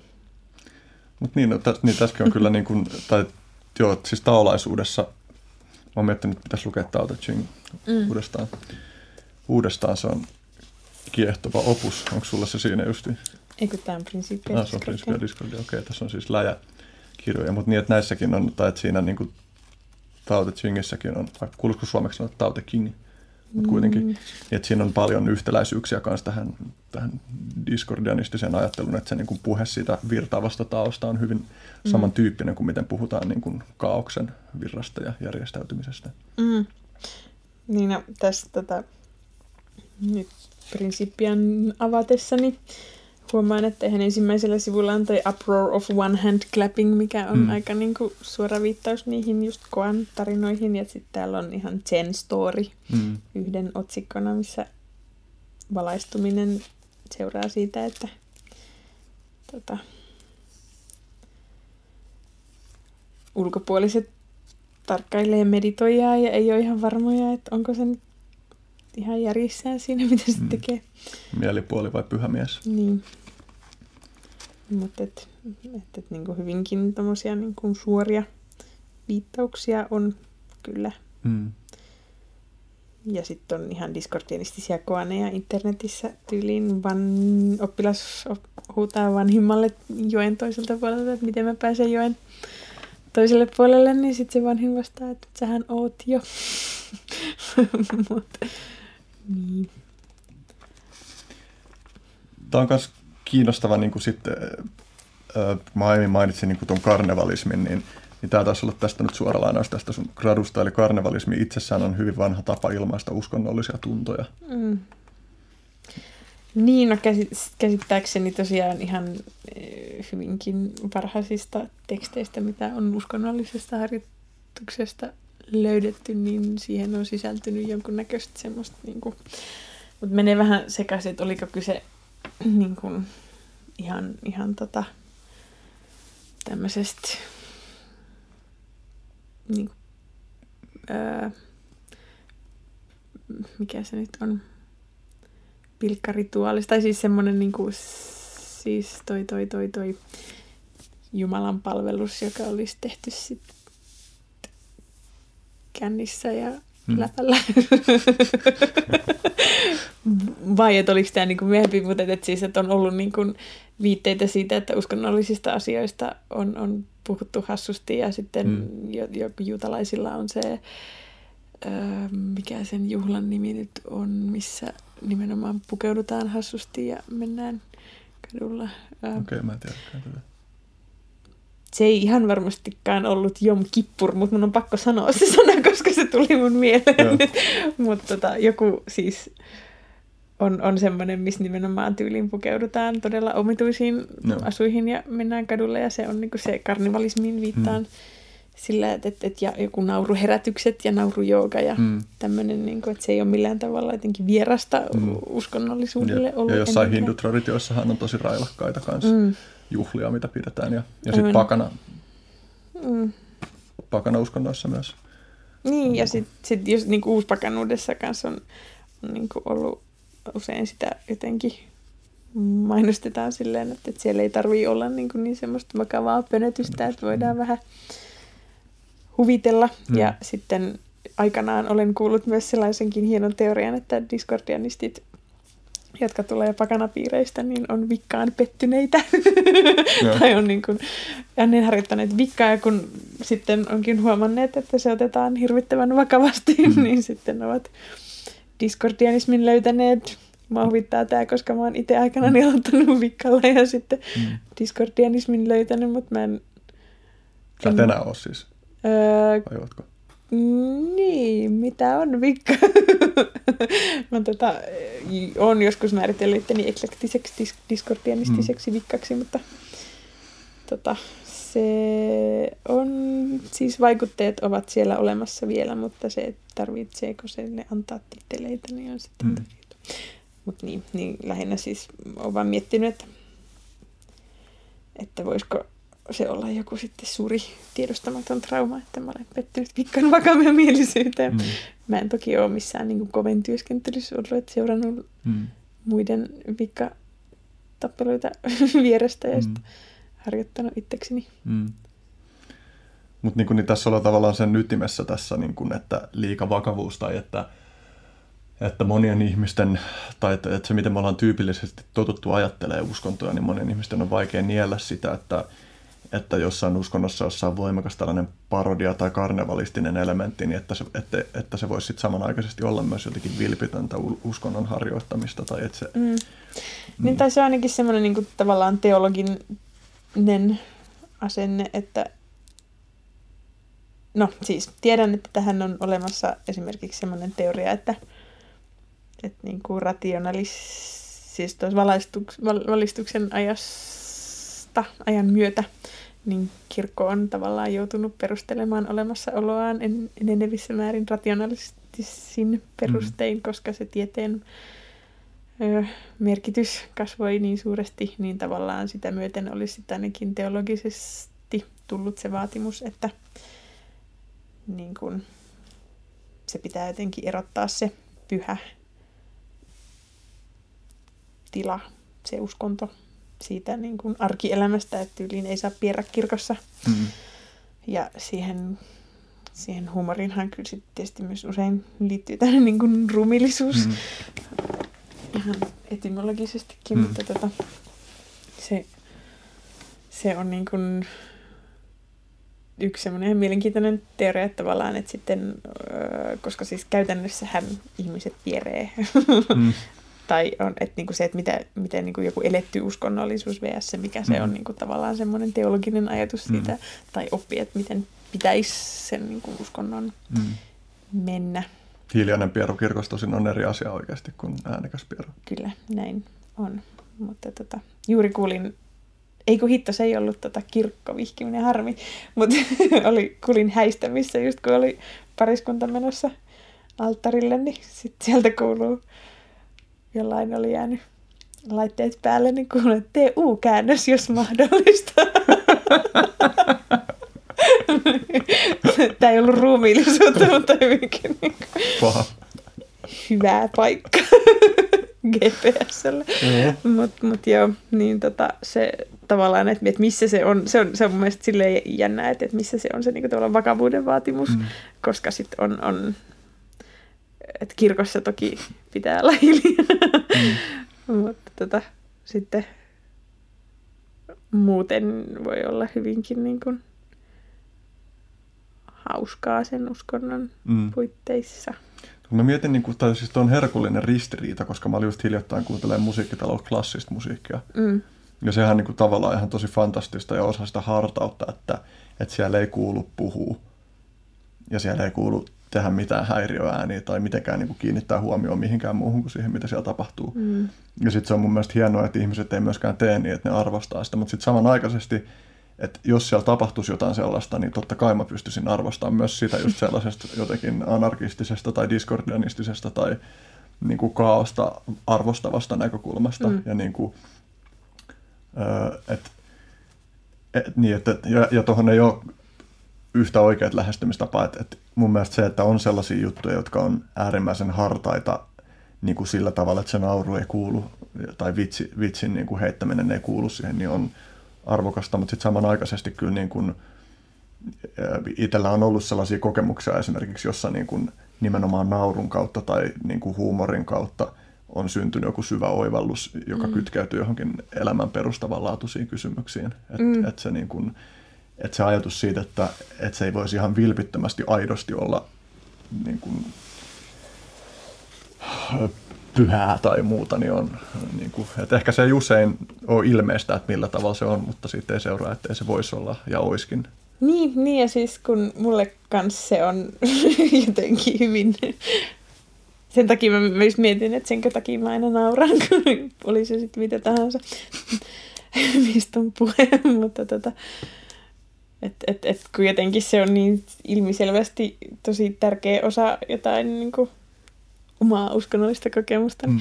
Tässä nyt mä tai näen yhteyden siihen niin kuin, ää, Discordianisen yhdyskunnan rekisteröintiyritykseen, missä lautakunta totesi, mm. että teoksen Principia Discordian syntyhistoria ja konteksti on paradinen, joten niin kuin, se ei ole semmoista pyhänä pidetty työ, mitä sillä lailla tarkoitetaan, mikä mm. sit, siis rekisteröintilailla Suomessa, mm. mutta tota, et, et se on, on niin kuin, ottamatta kantaa siihen, että mitä siihen niin kuin, tavallaan hakemuspaperiin pitää sitten laittaa, että vakuuttaa sen lautakunnan, mm. niin, niin se ajatus siitä, että, että se niin kuin, parodiointi merkityksessä niin kuin eh, naurun tai humorin kautta oivallusten etsiminen ei voisi olla pyhää, mm. niin se on jossain tosi syvällä tuossa niin kuin kulttuurisessa mm. narratiivissa. Mm. Tuossa tuli mieleen sit, tota, klassisen musiikin hiljaa kuuntelemista, kun mistä mikä se on se artisti, jolla on se kappale neljä 33 se on. John Cage. Joo, John Cage, se on niin kuin hiljaisuutta. Mm. Neljä puoli minuuttia, niin kaveri kertoo, kun sitä joskus on yrittänyt esittää, ja sitten sinne tuli kesken kaiken sisään ihminen, joka oli käynyt juuri vessassa, ja se sitten ihmetteli lujaa ääneen, että mitä täällä tapahtuu. ja, ja siihen ei ollut orkesteri varautunut, mm. niin ne päättivät sen esityksen sitten siihen. Mutta toki tämän olisi voinut ottaa vain osaksi sitä, mm. niin kuin, että se yksi siellä huutelee, että haloo. ja sitten muut ovat on hiljaa. Mutta tota, se, se on niin hieno esimerkki. Mm. Ja sitten toisaalta taas, että yritäpä saada suomalaiset pidemään jotain ääntä sitten vaikka polynesialaisen tanssiesityksen aikana, niin ihan mahdotonta, koska mm. se on totuttu jotenkin siihen, että esityksessä ollaan hiljaa, että kyllä se niin myös on tämä kulttuurinen konteksti, mistä asioita katsotaan, että onko se niin kuin ok jossain esityksessä esimerkiksi mm. sitten huutaa ja naureskella. Myös siis mormonien kokouksessa, kun olin siellä kirkossa, niin siellä oli kyllä kävi takapenkissä kohina jatkuvasti, kun siellä oli lapsia ja ei niitä niin kuin, niin kuin hyssytelty jatkuvasti mm. hirveän aktiivisesti. Että jos nyt, että et tavallaan siellä oli ihan eri fiilis kuin jossain evankelisluterilaisessa kirkossa, missä sitten ollaan todella hissuksiin jo Mm. senkin takia, että jos sä päästät jonkun äänen, niin sitten se kaiun määrä. Mm. Että jos se nyt sitten olisi vaikka se äänekäs pieru, niin se sitten vielä korostaa sitä. Että nyt sinä siellä päästit sen äänen, mikä ei tänne kuulu. Mm. Mm. Sen perinteen mukaan toki se olisi tietysti hauskaa, että sitten voisi kokea siitä semmoista ylpeyttä, että nyt minä päästin tämän äänen ja kaikki sen kuulivat. Mm. Ja toi on jännä just, että, tai tavallaan itsellä sen semmoinen, että, että semmoinen moniperspektiivisyys on iskostunut omaan elämään niin syvälle, että, että mä pystyn just samanaikaisesti esimerkiksi närkästyä jostain asiasta ja silti näkee mm. siinä jonkun kosmisen huumorin, joka, jota mä arvostan tosi paljon. Mm. Tai että Ainakin Että- vähintään vähän ajan päästä, kun on miettinyt niin, kyllä. Että, että esimerkiksi niin kuin, niin en nyt tähän väliin jaksa ottaa sitä nimenomaista asiaa esiin, mikä oli, mutta yksi, yksi tyyppi teki just tuossa yksi päivä semmoisen jutun, joka oli mun mielestä ihan niin kuin äärimmäisen mauton, Mm. niin kuin jotenkin semmoinen niin kuin täysin kontekstiin sopimaton, joka tuntui mun mielestä tosi loukkaavalta ja pahalta, Mm. mutta että kyllä niin kuin samanaikaisesti sitä jotenkin arvostaa, että se oli vaan niin törppöä, että siinä oli Mm. jotain hienoa. Niin, tajusit tehdä asian, joka... Ja, tai mietin sitä, sitä, kun mä sanoin, että se oli sulta sniikiä pyytää pätkää mun väitöskirjasta, kun, kun sitten ei ollut tajunnut, että se on niinku se semmoinen herkkä kohta, mihin se osuu, että kun se ei, sitten ei ole mitään niinku semmoista järjellistä pätkää annettavana, Mm, niin sitten kun yleensä väitöskirjan siihen niinku narratiiviin kuuluu, että kun kysytään, että no miten sun väitöskirja etenee, niin, Joo. niin sitä, sitä ei saa kysyä tai se pitää esittää silleen hyvin varovasti. Joo. Niin, Mä epäakateemisena ihmisenä, ihmisenä en niin kuin... Mä oon myös väitöskirjatilaisuudessa tota, siinä niin kuin väitöksen loputtua, kun Mm. mm. tulee tämä kohta, jossa ritualistisesti kysytään kysymyksiä, niin kuin, että onko Mm. jollain jotain kysyttävää jostain, johon ei tulisi esittää kysymystä, niin vaikka ilmeisesti nykyään se on vähän jo sallitumpaa, mutta kuitenkin siis tietämättä tästä traditiosta, niin olen esittänyt kysymyksen täysin Joo. vilpittömästi siellä. Vastattiinko siihen? Joo. Joo, joo, koska siis kyllä niin kuin tosiaan olen siinä ymmärryksessä, että on, on ihan ok esittää kysymys siinä, mutta se tietysti, että kuinka relevantti se on. Ja Mm. joskus olen, ja olen myös kuullut just siitä, että sit siellä tai niin, se on se riski, että kun annetaan yleisölle mahdollisuus esittää kysymys, niin on monenlaisia tapoja Joo, okei, esittää okay, no joo, se mun kysymys oli onneksi sellainen ihan asiallinen. Mutta kyllä mä, Mä- lähdin siitä, sit, joo. kun mä sain kuulla ton, niin kyllä mä vähän niin kuin olin posket punaisena. Niin. Silleen, että, mm, mut, Joo. mm, Mutta just, että kun mä uskon kyllä, että se sun kysymys on ollut asiaan liittyvä ja ihan silleen nyt, vaikka se ei olisi perinteistä, että kukaan uskaltaisi mitään kysyä, Mm. niin joo, ihan hyvä, että teit niin. joo, Se olisi ollut mielenkiintoista, jos ne olisi kieltäytynyt vastaamasta, Mm. mm. kun me nyt vaan Joo. kysyttiin. joo. Hmm. Fnord, Mm. Fnord, Niin Oliko sinulla joku kysymys? Fnord. Fnord. Fnord. Totta. Kerrotaan katsojille. Mä Mitä? sanoin nyt sen viisi kertaa, koska, no, niin kuin tiedät. Mikä on Fnord? Fnord. Siitä on erilaisia tulkintoja. Principia Discordiassahan on vain lista Fnordeista. Siinä on siis kuva, missä lukee Fnordeja ja sitten siinä lukee Fnord, Fnord, Fnord, Fnord, Fnord eri kokoisilla kirjaimilla. Illuminatus-trilogiassa sitten puolestaan se Fnord esitetään semmoisena asiana, mitä, mikä on niin kuin peruskoulussa lapsiin ohjelmoitu jonain ihan hirvittävän kammottamana, mutta lapset ohjelmoidaan olemaan huomaan näkemättä sitä Fnordia. Ja sitten niitä voidaan piilotella uutisien väliin, mutta jättää mainoksista pois, jotta sitten ihmiset ahdistuisi niistä uutisista ja sitten ihastuisi niihin mainoksiin ja ostaisi lisää. Mm. ja sitten Discordianistien tavallaan yksi tapa tulla Discordianistiksi on sitten se, kun initiaation jälkeen sinä näetkin ne Fnordit Mm. ja, ja maailma sitten muuttuu. Mutta sitten mä oon törmännyt semmoiseen hienoon nettisivuun, missä luetellaan, tai että niinku Fnordia kuvataan semmoiseksi niinku reijät, että Fnord on reikä Donitsissa ja, ja niin kuin tämmöiset semmoiset, mä nyt ehkä tulkitsen tästä, että se on jollain tapaa niin kuin asiat, jotka ei liity siihen sun nimenomaiseen todellisuusmatriisiin, jolloin mm. ne sitten jää arkikatseen huomaamattomiin. Mm. Ja sitten kun ehkä näkeekin jonkun asian, jota ei ennen huomannut, sen Fnordin, niin mm. sitten voi heittää vähän kuperkeikkaa mieli siinä vaiheessa. Ja ehkä se diskordianistinen tavoite on nähdä niitä Fnordeja aina vähän enempi, että muistaa, että kuinka sokeista oikeasti on. Mm. Niin sitten myös jossain oli tämä, että, että Fnordit voi olla, että esimerkiksi niin kuin tämä viimeinen ratkaisu mm. natseilla oli Fnordi, ja tästä, tämän, niin kuin tästä tulee tietysti aisin siltä, että tämä on tällaista niin kuin orvelilaista uuspuhetta, jossa sanotaan yhtä ja tai implikoidaan jotain niin kuin vaikka tosi viatonta ja sitten samanaikaisesti kuitenkin on äärimmäisen, mikä on sinister suomeksi, onko se niin kuin pahan mm, tahtoinen, mm, niin, pahan suopa. Pahan suopa niin. Ja niin, kuin, niin sama, niin kuin, oliko se just 84, olikohan rauhanministeriö, joka oli tämä niin kuin, mm. sotaa pyörittävä ministeriö ja totuusministeriö, joka on valhetta pyörittävä ministeriö ja niin poispäin. Mm. Niin, että, että jos, jos vaikka niin kuin Kelan papereista vaihtaisi kaikki sanat, tai niin kuin, että kuinka monta sanaa voit Kelan viestissä vaihtaa sanaksi Fnord ilman, mm. että se viesti muuttuu, mm. että, että se on vielä ymmärrettävissä, mm. ehkä jopa paremmin ymmärrettävissä mm. tyyppinen.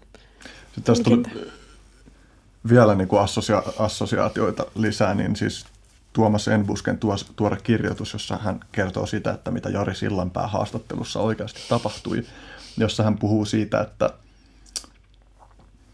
siitä, että, että kun puhut, puhuttiin niin kuin sit sen haastattelun jälkeen siitä, että Jari Sillanpään olisi pitänyt pyytää anteeksi sitä huumeiden käyttöään. Mm. No se, sehän nyt on siis eri asia, että, että niin kuin oliko syytä pyytää anteeksi sitä, että ajoi päihtyneenä vaikka niin kuin ylipäänsä siis ajatus joltain kansalta anteeksi pyytämiseltä on jotenkin aika hämärä. Mm. Mutta että, että Enbuske kirjoitti tässä siitä, että, että oikeasti ihmiset vaati sitä anteeksi pyytöä siitä, että Jari Sillanpää kieltäytyi ö, sanomasta sellaisia valheita, joita ihmiset olisi toivonut, jotta mm. he olisivat pystynyt jatkamaan uskomista siihen fantasiaan siitä, minkälainen on Jari Sillanpää tai minkälainen on mm. Kuninkaallinen tai minkä, minkälainen on niin kuin julkisuuden henkilö. Mm.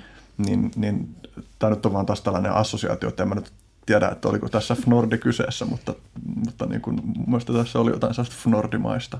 Mm. Että, niin kuin, että me ollaan sokeita jollekin tietylle valheelle, jota me toistetaan jatkuvasti mm. meidän kulttuurillisissa narratiiveissa. Ja, ja siitä, että me ollaan sokeita sille, seuraa myös esimerkiksi se, että me ei voida ottaa mitään vastuuta siitä, koska mm. niin kauan kun me kielletään se asian olemassaolo, niin niin kauan me ei nähdä sitä niin kuin se on. Vähän niin kuin joku MeToo-kampanja tyyppinen niin kuin tai se, että, että onko, onko seksuaalista häirintää jatkuvasti ö, meidän kulttuurissa ja sitten se, se niin kuin viestien määrä, että no minä en ainakaan ole nähnyt tai kokenut tai, mm. tai näin, että sit sitä ei voi olla. Niin no, se on myös ehkä vähän tuota samaa, että sitten osa ihmisistä on, on nähnyt sen Nordin, mutta osa vielä pyristelee vastaan. Mm. No tässä kun sitten puhuttiin tästä, että niitä Fnordeja tässä tarinassa iskostetaan viattomiin mieliin kouluaikana, niin tästä päästään niin kuin kätsysti salaliittoihin. Eli miksi salaliitot liittyvät diskordianismiin? Niin, no tietysti diskordianismihan on ultimaattinen salaliitto, mutta tota, se nyt, mikä mulle tulee mieleen erityisesti, niin on, on tota, Operation Mindfuck, eli operaatio mielenpano, missä, missä siis tosiaan luotiin erinäisissä julkaisuissa sellaista mielikuvaa alun perin siinä ihan alkuperäisessä operaation mielenpanossa, että toi, toi yksi niistä perustajajäsenistä, Kerry Thornley, olisi ollut osallisena siinä John F. Kennedyn murhassa sillä, vähintäänkin sillä tapaa, että diskordianismi on Siis siinä oli monta juttua, muun muassa se, että Discordianismi on Illuminatuksen niin kuin, cover-appi. Illuminatin, niin joo. joo. Ja kaikki, ja sitten jossain vaiheessa kai se oli niin kuin Illuminatis ja Discordianismi, Illuminati ja Discordianismi on CIAn niin kuin, peitetarina, mutta mut, mut joo, että lähinnä siis, koska Kerriä oli epäilty koska Kerry tunsi Oswaldin armeija-aikoinaan ennen kuin Oswald loikkasi sitten tota, loikkas Neuvostoliittoon, niin, öö, ja, ja kirjoitti siis myös Oswaldista kirjan ennen tätä murhaa, niin, ja hänen poliittiset mielipiteensä myös olivat sellaisia, että olisi tavallaan niin kuin, mm, jo, jostain näkökulmasta voinut epäillä näin tapahtuneen. Mm. Ja siis tässä on niin paljon semmoista niin kuin, yhteen sattumia, niin sit se, sit sitä niin kuin karnevalisoitiin ja yritettiin niin kuin vähän myös vahvistaa sitä mm. mielikuvaa siitä suuresta salaliitosta, jonka sitten tämän tutkimuksen johtaja jollain tavalla tasolla myös ilmeisesti osti, mikä johti CIA-tutkimuksiin kerran mm. suhteen ja sen kaiken maailman vainoharhaisuuteen sitten myöhemmin omalla tasolla tavallaan. Niin siis Thornenin omaan omaa niin, niin siis siihen, että varmasti omalta osaltaan vaikutti se, että agentit seuraa, niin mm. sitten se tota, puhkesi hänen vainoharhaisuutensa sitten, mutta... Just because you're paranoid don't mean they're not after you. Niin, mutta tota... Ää, se, että miten salaliitot, niin ehkä se vielä niin kuin en, enemmän sen niin kuin Robert Anton mm. Wilsonin mm. kautta, kun se tota, tavallaan eh, en tiedä, voi, kenen tulkinta se on, jos mä sanon, että se karnevalisoi niin kuin salaliitto mm. teorioihin uskovia ihmisiä mm. us, niin kuin testaamalla kaiken näköisiä mm. salaliittoja mm. ja selittämällä asioita kaiken maailman salaliittojen kautta ja toteamalla, että ne niin kuin tavallaan just selittämällä minkä tahansa pystyy uskomaan ja mm. näyttämään uskottavalta. Niin sitten on, on myös, tästä on silleen vähän vaikea, en, en osaa sanoa, että kuinka niin kuin, kumpi oli eka muna vai kana, mutta että sitten tuntuu, että osa niin kuin diskordianistisista salaliitoistakin on sitten päätyneet tämmöiseen niin yleiseen salaliittodiskurssiin. Mm. Mutta joku Illuminatus-trilogia on kyllä ihan mielenkiintoinen esimerkki mm. siitä, miten kaikki salaliitot liittyy yhteen ja se yksi on sitten se, että kaikki onkin diskordianistinen. Niin se, tai diskordianistinen seura on vain yksi osa sitä suurta salaliittoa. Mm. Ja siis Robert Anton Wilson ja Robert Shaw sitä kirjaa kirjoittaessaan on, on niitä kuvailu, että he pyrkivät keksimään sekä niin kuin ympäämään siihen jo olemassa olevat salaliitot, että mm. keksimään mahdollisimman äärimmäisiä niin kuin toistaiseksi olemassa ole, ole, ja olemattomia.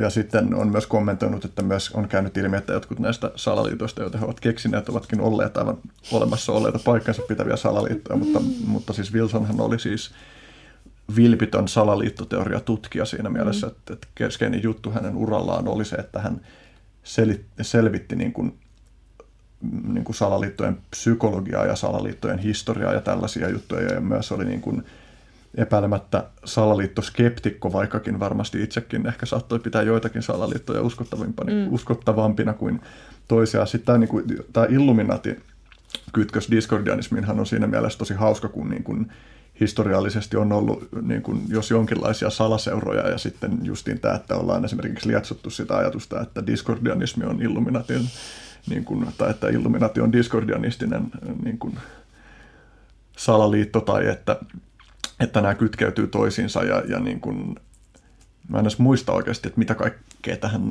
niin kuin, liittyy, mutta just se, niin kuin, että on tarkoituksellisesti sumennettu niin kuin, tai tehty vaikeaksi hahmottaa, että mikä on niin kuin disinformaatiota ja mikä ei, ja tämänkin, niin kuin, tämänkin voi katsoa kai olevan osa sitä operaatio Mindfuckia, jonka funktiona on herättää niin kuin luovaa hämmennystä ihmisissä ja, ja kyseenalaistaa asioita. Ja tosiaan Robert Anton Wilson, johon on myös epäilty CIAn niin kuin agentiksi tai informantiksi, ja, ja myös niin kuin Robert Anton Wilsonin paljon vaikuttanutta ja myös discordianismiin vaikuttanutta Timothy Learyä on epäilty, epäilty niin kuin jos jonkinlaiseksi agentiksi, ja, ja mun hämärä mielikuva on, että sitten olisi jotain näyttöä, että se olisi ollut jossain tehnyt jotain yhteistyötä niin kuin, mikä nyt tietenkään ei tarkoita sitä, että se olisi ollut mitenkään yksiselitteisesti mm. yksiselitteisesti niin kuin jonkun puolella, että, että ihmisten motiivit on hyvin ristiriitaisia monesti tällaisissa asioissa. Ja, ja sitten tähän tietysti kytkeytyy vielä sekin, että koska niin kuin Robert Anton Wilson ja Timothy Leary oli kumpikin myös tämän niin kuin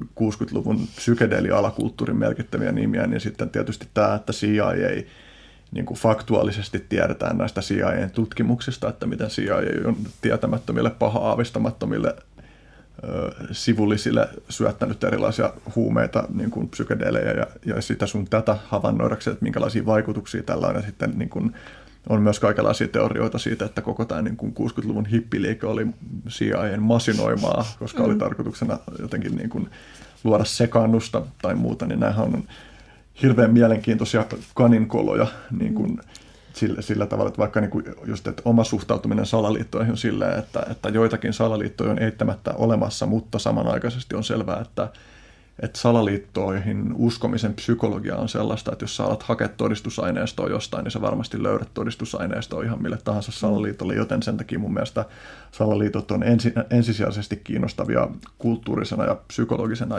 ilmiönä, mm. mutta että on hauskaa, että tähän liittyy tosiaan kaikkia tällaisia niin kuin jännittäviä aspekteja. Yksi mielenkiintoinen on myös, että, että tällainen, hitsi mä päähän, oliko se joku Robert jotain, pitää laittaa se sitten niihin jakson tietoihin, mutta siis joku tällainen merkittävä LSD-kauppias 70-luvun alussa, niin se oli myös semmoinen, että sillä oli niin kuin, sillä ö, on puhuttu, että sillä oli niin kuin diilejä lukemattomiin eri suuntiin, että se olisi ollut just samanaikaisesti joku hallituksen informantti ja sitten joku, niin kuin, olisiko se ollut Italian tai Ranskan johonkin niin kuin epämääräiseen mafia niin kuin militanttiin mafiaan jotain kytköksiä ja sitten se oli niin kuin kytköksissä tähän hippiliikkeeseen ja sitten mä en ole mitenkään tosi syvästi tutustunut siihen, mutta mulle jäi semmoinen vaikutelma, että, että on hyvin mahdollista, että tämä tyyppi on oikeasti tehnyt näitä kaikki juttuja mm. yhtä aikaisesti, että sen omat agendat on saattanut olla vaan niin kuin silleen, että, että ne ei nyt vaan purkaudu mihinkään niin kuin yksittäiseen selitysmalliin, mutta että mm. hassua tässä on se, että tämä on niin vitu diskordianistista tämä kaikki, että ihmiset on niin vitu monimutkaisia ja niin kuin ja, ja kun näitä juttuja lähtee niin pureskelemaan, niin sieltä tulee niin kuin ennen kaikkea sitä hämmennystä. Mm. Olipas pitkä monologi. Joo, ja hauskaa munkin niin tuli asioita mieleen, muun muassa numero 23 hän on mm. yksi tämmöinen. Joo, niin aivan. Siitä pitää toki puhua. Populaarikulttuurinkin levinnyt äh, salaliitto Mä en muista, mistä kirjasta se nyt oli luettu alkujaan, mm. mutta, mutta Discordianismissahan se kulminoituu siihen, että 2 plus 3 on 5, eli viiden laki on siellä kaiken takana. Kaikki numerot johtaa viiteen ja, mm. ja, ja tota, ää, voi voi, se, se leffa, missä Jim Carrey on se 23, niin siinä se ilmeisesti perustuu siihen saksalaiseen elokuvaan numero 23, missä mm missä tota, mä en nyt muista, muistankohan mä ihan väärin, jos mä väitän, että se olisi perustunut johonkin tosi tapahtumiin siitä, että joku olisi lukenut sen 23 niin kuin, salaliitosta ja sitten ruvennut näkemään 23 joka paikassa mm. ja lopulta sitten kuollut 23-vuotiaana, löytynyt metsästä kuolleena 23-vuotiaana, kun joo, se, se niin kuin, jostain syystä oli sitten kulminoitunut siihen, mutta tota, siis myös, myös tämä, niin kuin, että, että Robert Anton Wilson sanoo ainakin, että se olisi Discordianistien hippiliikkeeseen tuomaan tämä niin peace-merkki, että kun se on niin kuin, vi, niin kuin B-merkki, mm. eli, eli vitonen roomalaisittain. Mm. Myös toki mm. Paavin käsimerkki ja mm. sitten Winston Churchillin. Ja sitä kaksi sormea ylhäällä ja kolme alhaalla. Tämä riippuu tosi pitääkö peukkuu ylhäällä, mutta eikö se niin näin? Et siihen niin kyllä sisältyy, mutta et, et se olisi nimenomaan niin kuin tullut hippiliikkeeseen sen takia, että mm. Discordianistit on sitä ruvennut. Eikö Principia Discordiassakin ole se kuva? On, Joo. on munkista, joka... No tyyliin polttaa pilviä ja pitää mm. näyttää piismerkkiä. Mm. Tai jotain polttaa ainakin. Mm. Joo. Että et, salaliittoja kyllä, ja siis noit niin kuin Discordianismin sisäisiä ö, yksikköjä hän kutsutaan myös kapaleiksi, eli salaseuroiksi. Mm. ja ja tota, me kaikki voidaan perustaa oma salaseuramme. Mm. Se on myös mun mielestä mielenkiintoista, miten semmoiset salaseurat kiinnostaa ja vähän nyt niin kuin ohi aiheesta, mutta juuri joku sitä pohti, että miksi juuri ö, fasismissa käytetään niin kuin noita, noita, noita, noita skandinaavisia symboleja ja, joten, ja, ja se, niin kuin, että miten se, mikä se on se niin kuin salaseurojen ja okkultistisen ja esoteerisen harjoittamisen suhde siihen mm. niin kuin, natsismiin. Mm. Mutta... Mä oon pohtinut itsekin tuota tästä mm. tänä keväänä muun muassa tosi paljon. Mä katsoin niin kuin muun muassa sitä tota, Riefenstahlin niitä alkuperäisiä natsipropaganda-videoita sieltä 30-luvulta. Mm. Ja sitä niin kuin, miltä ne on visuaalisesti näyttänyt, kun niillä on se joku valtava halli vuokrattuna sille natsien kokoontumiselle. Ja sitten siellä on se valtava iso natsilippu taustalla, missä on niin kuin polarisesti hienosti yhdistyy se pyöreä muoto, jonka keskellä on se helvetin kulmikas saksalainen funktionaalinen svastika. No ei sitten mm. oikeasti ole saksalainen, mutta se niin kuin jotenkin sopii mm. yksin sen kanssa. Mutta mä oon just pohtinut sitä, että, että kyllähän se on selvää, että noissa jutuissa on niin kuin jotain semmoista, että ne puhuttelee ihmisen alitajuntaa jollain sellaisella tavalla, millä, mihin ei ole helppo päästä käsiksi, vaan jollain rationaalisilla jutulla. Että se symboli, mm. kaikki tuollainen symboliikka, niin ylipäänsä vahva symboliikka, yksinkertaiset kuviot – joihin ladataan jotain voimakkaita merkityksiä, niin ne, niin kuin, ne jotenkin hypnotisoi ihmisiä. Mm. Ja, niin kuin, ja niin kuin se, että mä oon miettinyt sitä, että mikä se psykologinen vaikutus on sillä, että kaikilla on ne hihamerkit ja niissä on se sama svastikalogo. Ja... Mm. Niin se just se niin kuin yhteisöllisyydenkin kannalta on se niin kuin, mielikuva siitä suuresta muinaisesta menneisyydestä. Mm. Ja, Joo ja, ja sitten siihen niin kuin, symboliikkaa vetoaminen ja se, että kaikilla on se, mm. niin sit ne, jotka kuuluu klubiin, niin mm. ne tietää, mitä mm. se tarkoittaa. Ja sitten Natsel myös on se, just se voimakas johonkin niin kuin ihmisyyden tiettyihin primitiivisiin puoliin vetoaminen. Että me ollaan kuitenkin, meissä on niin kuin vallan tahtoa ja meissä on semmoista primitiivistä eläimellisyyttä ja meissä on niin kuin semmoisia puolia, jotka – halu alistaa muita ja sitten niinku niihin tosi voimakkaasti vetominen kaiken muun ihmisyyden kustannuksella. Niin, niin kun mä oon miettinyt sitä mm. kysymystä siis, että tavallaan niin nykymaailmassakin on helppo ymmärtää, että miksi jotkut semmoiset semmoiset uusnatsit, jotka ö, painottaa tosi paljon vaan semmoista niin kuin omassa elämässään pitää arvossa jotain sellaista niin kuin maskuliinisuutta ja domino, niin kuin maskuliin, mitä se nyt tarkoittaakin sitten, mutta semmoista niin kuin dominoivaa maskuliinisuutta, mm. niin on helppo nähdä, että miksi sille porukalle – uppoo toi, mutta sitten on haastavampi nähdä, että miksi se uppoo niin kuin vaikka suurelle osalle tavallisia, tavallisia saksalaisia 30-luvulla, jotta se niin kuin saa sellaisen tuen taakse. Mutta mä epäilen, että siinä on paljon, tai siis epäilen ja epäilen, tästä on kirjoitettu vaikka kuinka paljon, että, että siinä on paljon kyse siitä, että siinä puhutellaan suoraan jotain ihmisyyden puolta. Ja sitten tämä niin kuin mm. okkultistinen juttu kanssa kytkeytyy siihen, että niillä päästään niin kuin alitajuntaan käsiksi. Mm, ja sitten se teoria tavalla. siitä, että periaatteessa ei niinku tarvitse edes hirveän niinku sen idean ei tarvitse niinkään puhutella, mutta jos ympärillä ihmiset mm, on kyllä. sitä, niin Jep. sitten siinä mennään mukana, koska se on se, mitä ihmiset tekee. Niin, no jos katsoo sitten tästä taas niin kuin viittaus, kun Perttu Häkkinen kävi vieraana tässä podcastissa, niin puhuttiin niin kuin siitä just näistä samoista teemoista ja siitä, että miten – niin kuin rockmusi- Perttu sanoi jotenkin, että rockmusiikissa on aina se tietty fasistinen elementti, niin kyllä se niin kuin ihan se sama ilmiö, että kun katsoo, niin kuin, että jengi on jollain keikalla ja sitten tiedätkö, niin kuin tulee sellainen huudatus kohta, yeah, yeah, yeah. niin se, että, miten se imee ihmiset mukaansa, niin kyllä mm. siinä on joku yhtäläisyys tuohon. Joo, tai, tai Bo Burnham koomikko silloin semmoinen setti, missä se tulee niin kuin lavalle sillä, että se nostattaa sitä niin kuin huutoa vaan ja sitten sit, sit, sit, kun se hiljenee, niin sitten se kommentoi, että tällä tavalla ihmisistä tehtiin natseja. se on kyllä mm. joukkovoima, mm. mitä näitä. Joo. Mm. Niin Tuosta kaksi kolmosesta vielä, että, mm. että niin kuin voi nähdä justiin, että on ollut yksi semmoinen niin kuin diskordianistinen niin kuin, jopa koani, koani, jonka tarkoituksena on saada ihmiset hahmottaa sitä, että miten meidän aivot on vaan että niillä on luontaista hakea niitä säännönmukaisuuksia. Ja just mm. niin kuin, että Wilsonilla on siinä Prometheus Risingissa kaikki niitä tehtäviä niin kuin, niin kuin niistä kolikoiden poimimisesta kadulta, että, mm. että niin kuin päätä löytää rahaa kadulta ja katso mitä tästä seuraa. Niin että tavallaan niin kuin, että tässä ollaan sen ytimessä, että miten niin kuin maailmankaikkeuden kaauksesta voi niin kuin oman narratiivinsa ja oman fokuksensa niin kuin, että huomion kohdistamisen kautta on mahdollista – löytää just niitä juttuja, mitä haluaa. Niin, että mm. tässä on yksi niin semmoinen... Ja onhan se niin kuin silleen jännää just se tavallaan, että, että esimerkiksi siis ihan jossain, luulen, että aika moni on vaikka kuullut jotain, kuullut jonkun luennon tai katsonut jonkun leffan, lukenut jonkun kirjan ja sitten sit rupeaa näkemään sitä mm. niin kuin sanomaan liittyviä mm. asioita ulkomaailmassa yhtäkkiä, mm. vaan se niin kuin pomppaa, että, että mm. onko se voinut olla siellä. Ja tähän mennessä mä en vaan kiinnittänyt siihen huomiota tai mm. jotain. Ja että vai tuleeko ne nyt niin kuin jostain syystä ja se tavallaan se, niin kuin sen mysteeri. Ja sitten se on niin helppo selittää sillä, että no sarjassamme, jos se kirja nyt sattuu olemaan raamattu ja mm. sitten se niin kuin sama sanoma tuleekin sieltä ulkomaailmasta, niin sitten että no, että tarkoittaa sitä, että raamattu on totta. Mm.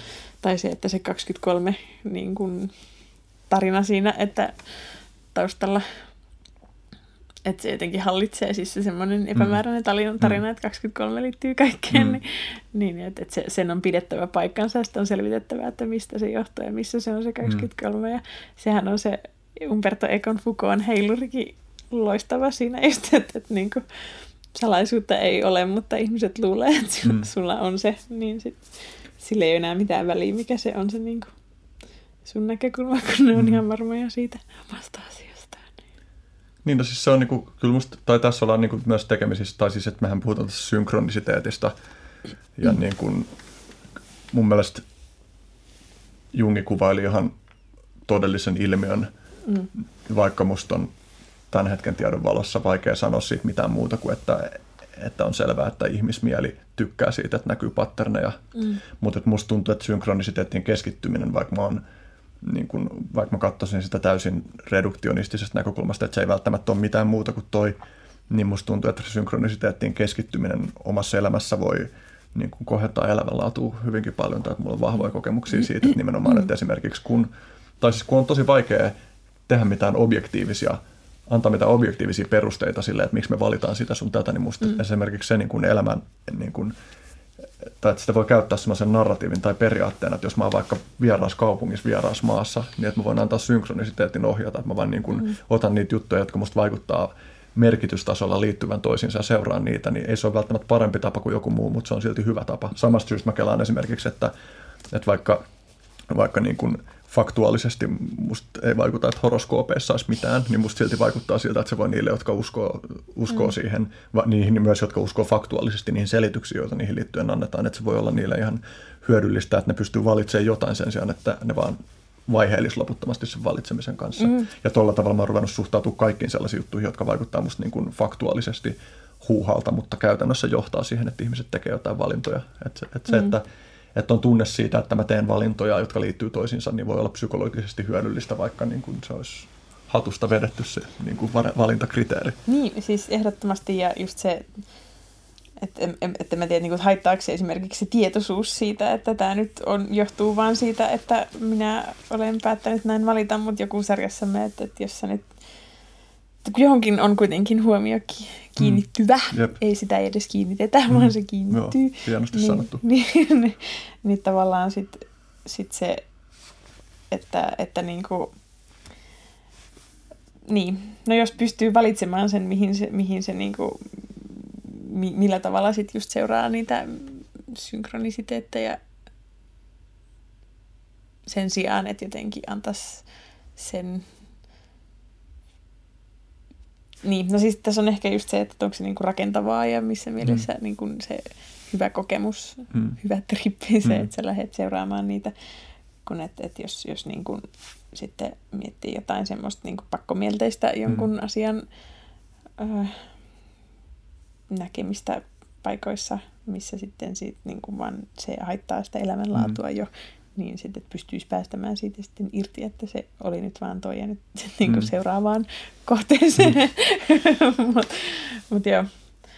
Öö, niin, tuosta tulee vaan myös mieleen se, että, että miten niin kuin jotenkin ihmisten seurassa, että kun ihminen ei ole, tai että me, meillä on niin hienoja ideoita ja ajatuksia siitä, mitä ihminen on tai mitä, mm. miten niin kuin asioiden pitäisi olla, mutta kun ne ei todellakaan sitten käytännössä niin ei sitten ihan niin hienosti ei tapahdu yleensä, mm. näin niin kuin abstraktisti puheessa.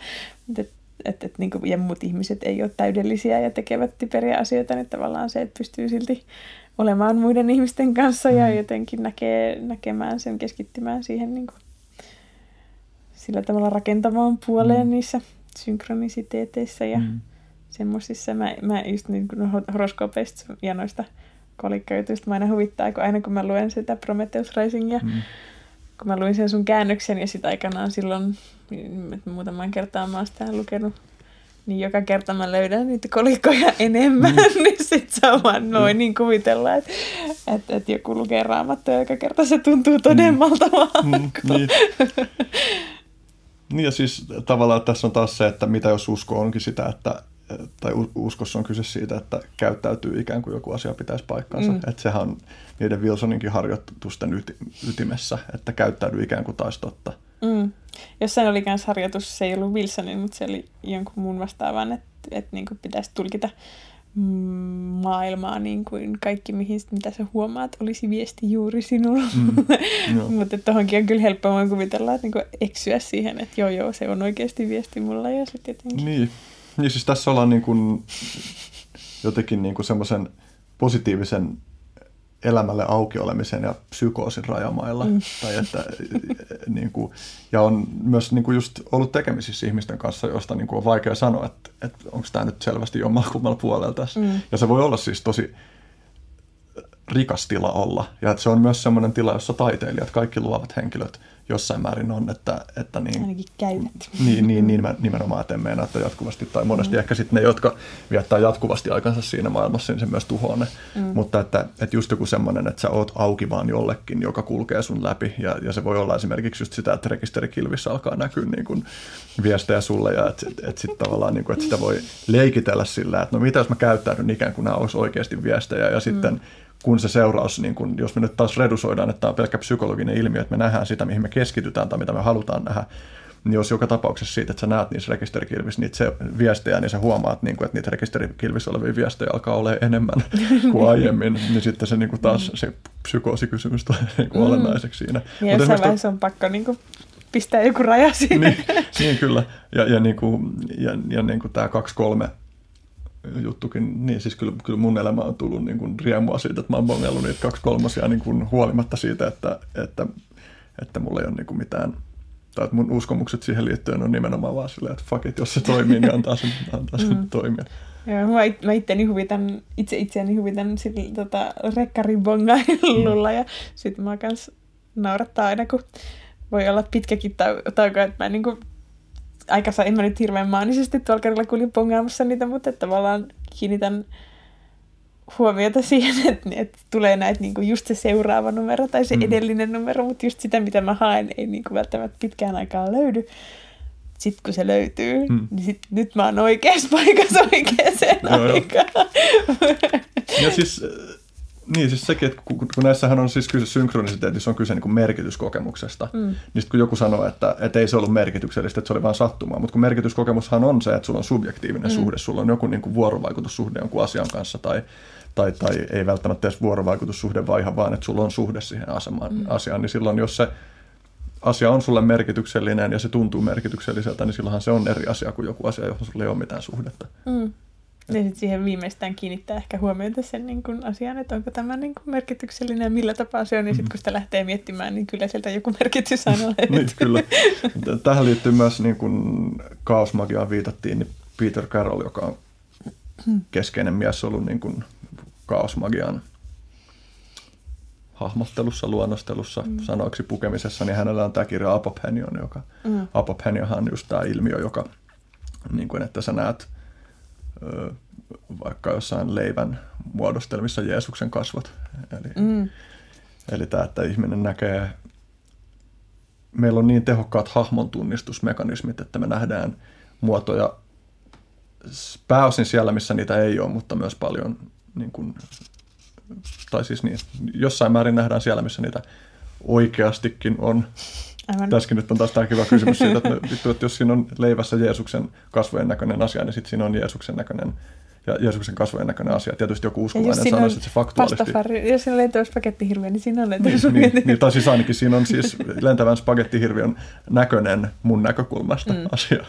Mutta niin, siis tämähän on... Mm.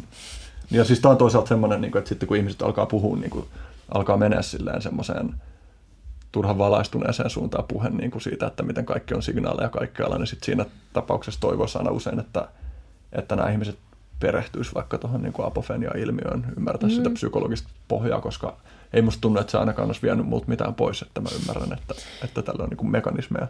Ja niin. toisaalta ei mulla ole viimeistä sanaa tähän. Ehkä synkronisiteetti on, ehkä niillä merkityksen, merkitys yhteydellisillä asioilla oikeasti on joku muukin yhteys kuin joku, joka on mun päässä ja mä vaan osaa muodostaa siitä mitään sellaista kysymystä, joka voisi viedä mut tuohon liittyvien vastauksien luo. Mm.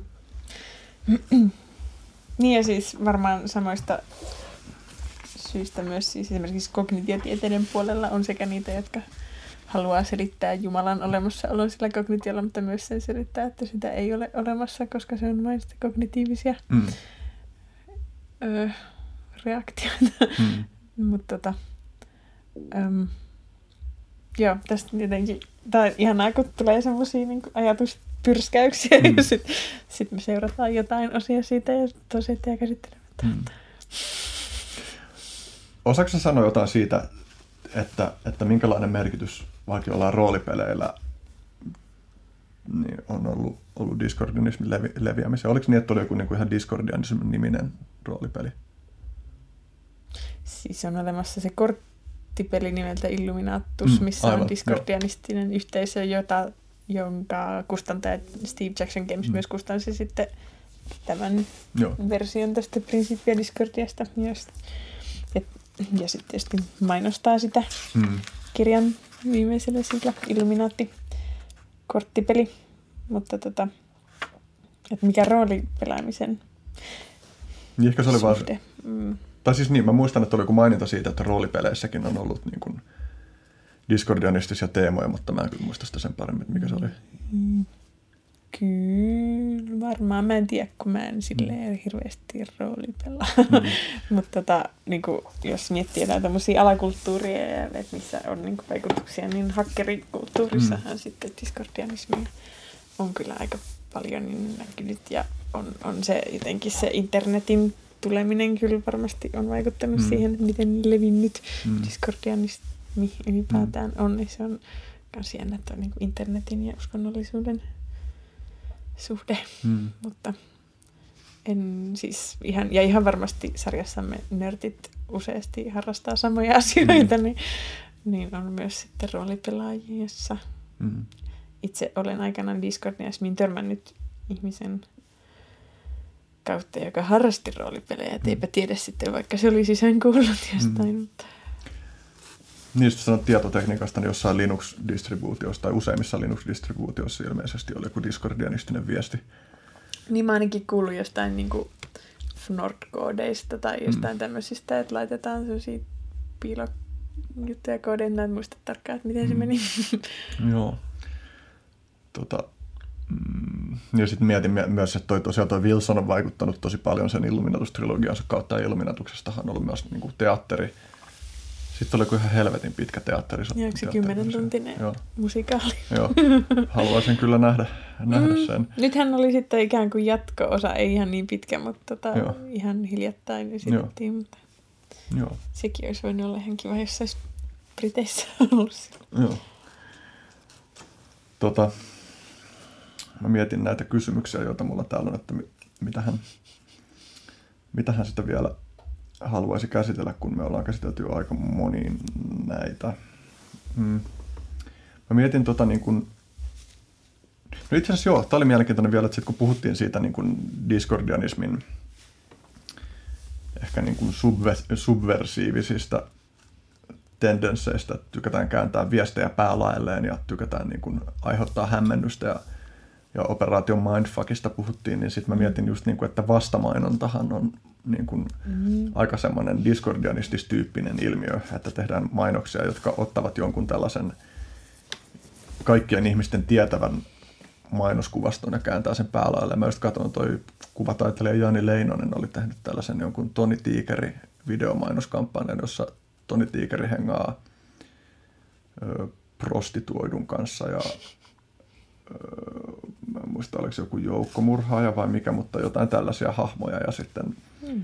Toni Tiikeri niin kuin tarjoaa sitä Kellogg's Frosties, kun se nyt oli se Toni Tiikerin yeah. juttu, niin Kellogg's Frosties lautasellisen, joka poistaa niin kuin kaikki ongelmat, joita näiden ihmisten elämässä on. Tämä oli mielenkiintoinen, siis tästä Kellogg's oli, Kellogg's oli kymmenen tunnin päästä näiden mainosten julkaisusta niin poistanut asian, tai siis onnistunut vaatimaan poistettavaksi asian kuuluvat Facebook-tilit ja mm. tolla tavalla, mutta tämä niin siis, että käännetään mainoksissa, niin kuin vastamainontaessa käännetään mainosten viestit päälailleen sillä intentiolla, että ihmiset pysähtyisivät funtsimaan, Mm. niin on jotenkin kiehtova ilmiö. Mm. On, on myös hyvin sillä tavalla semmoinen sarjassamme totuustunneleita Mm. horjuttava operaatiomielen pano. Mä nyt noihin niin vastamainoksiin, mutta mut voiko mä puhua operaation mielenpanosta Puhu. vähän. Et tosiaan siinä mun gradussakin tuli aika hienoja semmoisia juttuja esiin, mitä ihmiset tekee. Tai kun miettii sitä, että jos se alkuperäinen on ollut semmoinen maanlaajuinen kampanja hämmentää ihmisiä siitä ensinnäkin, että kuka on ollut tai ei ollut osallisena Kennedyn murhaan ja että onko Illuminaatti oikeasti olemassa ja sitten, Mm. Sitten siihen rupeaa tulee kirjeitä niin kuin ihmisiltä, joista ei tiedetä mitään, että onko ne oikeasti niin kuin ottaneet sen Illuminaatti-jutun tosissaan ja jotenkin lähtee sitä selittämään, että juu, että minäkin tiedän tästä, koska ei tiedetty, että onko ne nyt Discordianista, jotka siellä trollailee, että Mm. kyllä on niin kuin tietynlaista niin kuin kulttuurin jumittamista tai trollaamista Mm.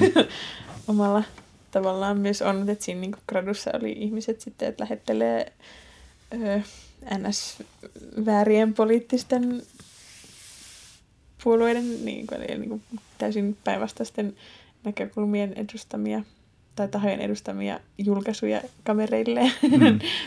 jotka niin kuin, tietää, että tulee esimerkiksi ei välttämättä osaa arvostaa sitä niin kuin kristillisdemokraattien mm. julkaisua tai, tai sitten Niin tilaa jonkun puolueen-lehden. niin, Mm. mm. joo, näin niin kuin helposti sanottuna, kiitos. Ja, tai sitten jakaa pa- nuori Paavo Väyrysen niin kuin, tota, jotain, olikohan ne flyereita vai Mm. tarroja Mm. jossain kaverin juhlissa. Mutta mut et kun se on semmoista niin kuin, tavallaan aika pienen tason Mm. Vielä verrattuna just siihen, että lähtisi jotenkin masinoimaan tämmöistä isompaa. Et sit yksihän on semmoinen Jack Day on idea, että valitaan, että kuka on sinä vuonna ollut julkisuudessa jotenkin aasi mahdollisesti.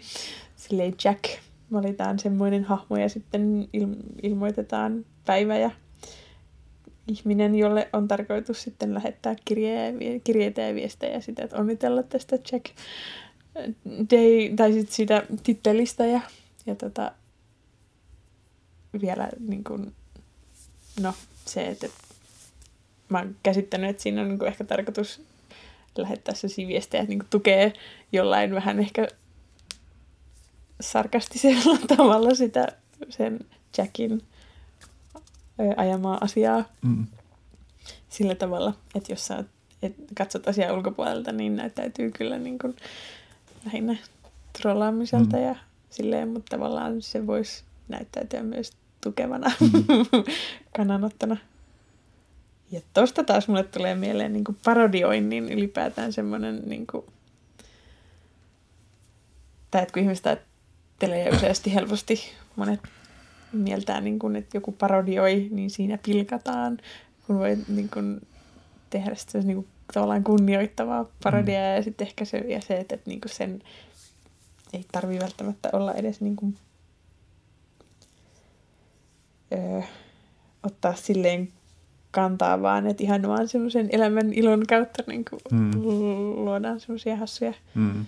juttuja. Mutta tota, se, niin, niin siis se Jack Day-juttu lähinnä vaan, että sitten tyyppi saa samana päivänä ihan niin kuin äärettömät läjät jotain Mm. mm. kirjeitä ihmisiltä. Ja, ja, ja sitten jossain sovelluksessa se oli niin, että sen niin kuin, lähipiiriin piti sitten soluttaa ihmisiä, jotka kehuu siitä tittelistä seuraavana päivänä, että tavallaan kaikki muut muka tietäis, että mistä on kyse. Ja se ihminen itse on ihan sillä, mitä täällä tapahtuu. Mm.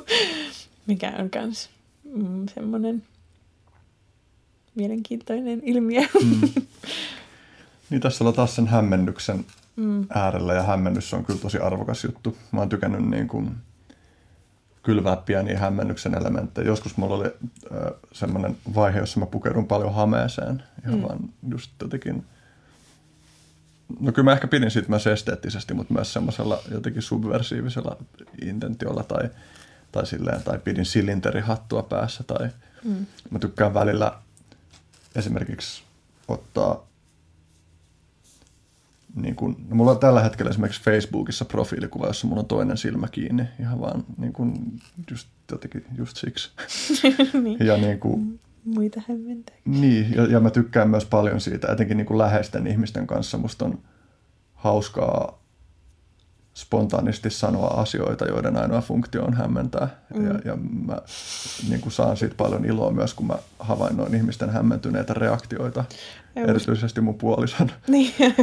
tota, ja jotenkin niin kuin, että semmoinen sopiva määrä dadaa jotenkin tasapainottaa hyvin. Ja ehkä se on myös hyvä tasapainottaa, niin kuin siis, tai, kun on myös taipumusta semmoiseen paskan tärkeyteen ja mm. niin kuin liik- liialliseen vakavuuteen ja vakavuuteen ja tosissaan olemiseen, niin että se on hyvä, että on semmoinen jotenkin aika semmoinen, tai tässä niin kuin fiilistelen kyllä paljon semmoista trickster tai hei joka arkkityyppiä, joka on, mm. joka on niin, muistuttaa, niin, että, joo, että muistuttaa, että niin kuin, ei tarvii ottaa itseään ja maailmaa niin tosissaan joo. ja että asioihin on niin monta eri näkökulmaa. Mä kanssa luulen, että tämä mun mormoniprojekti on vähän tätä samaa mm. sarjaa.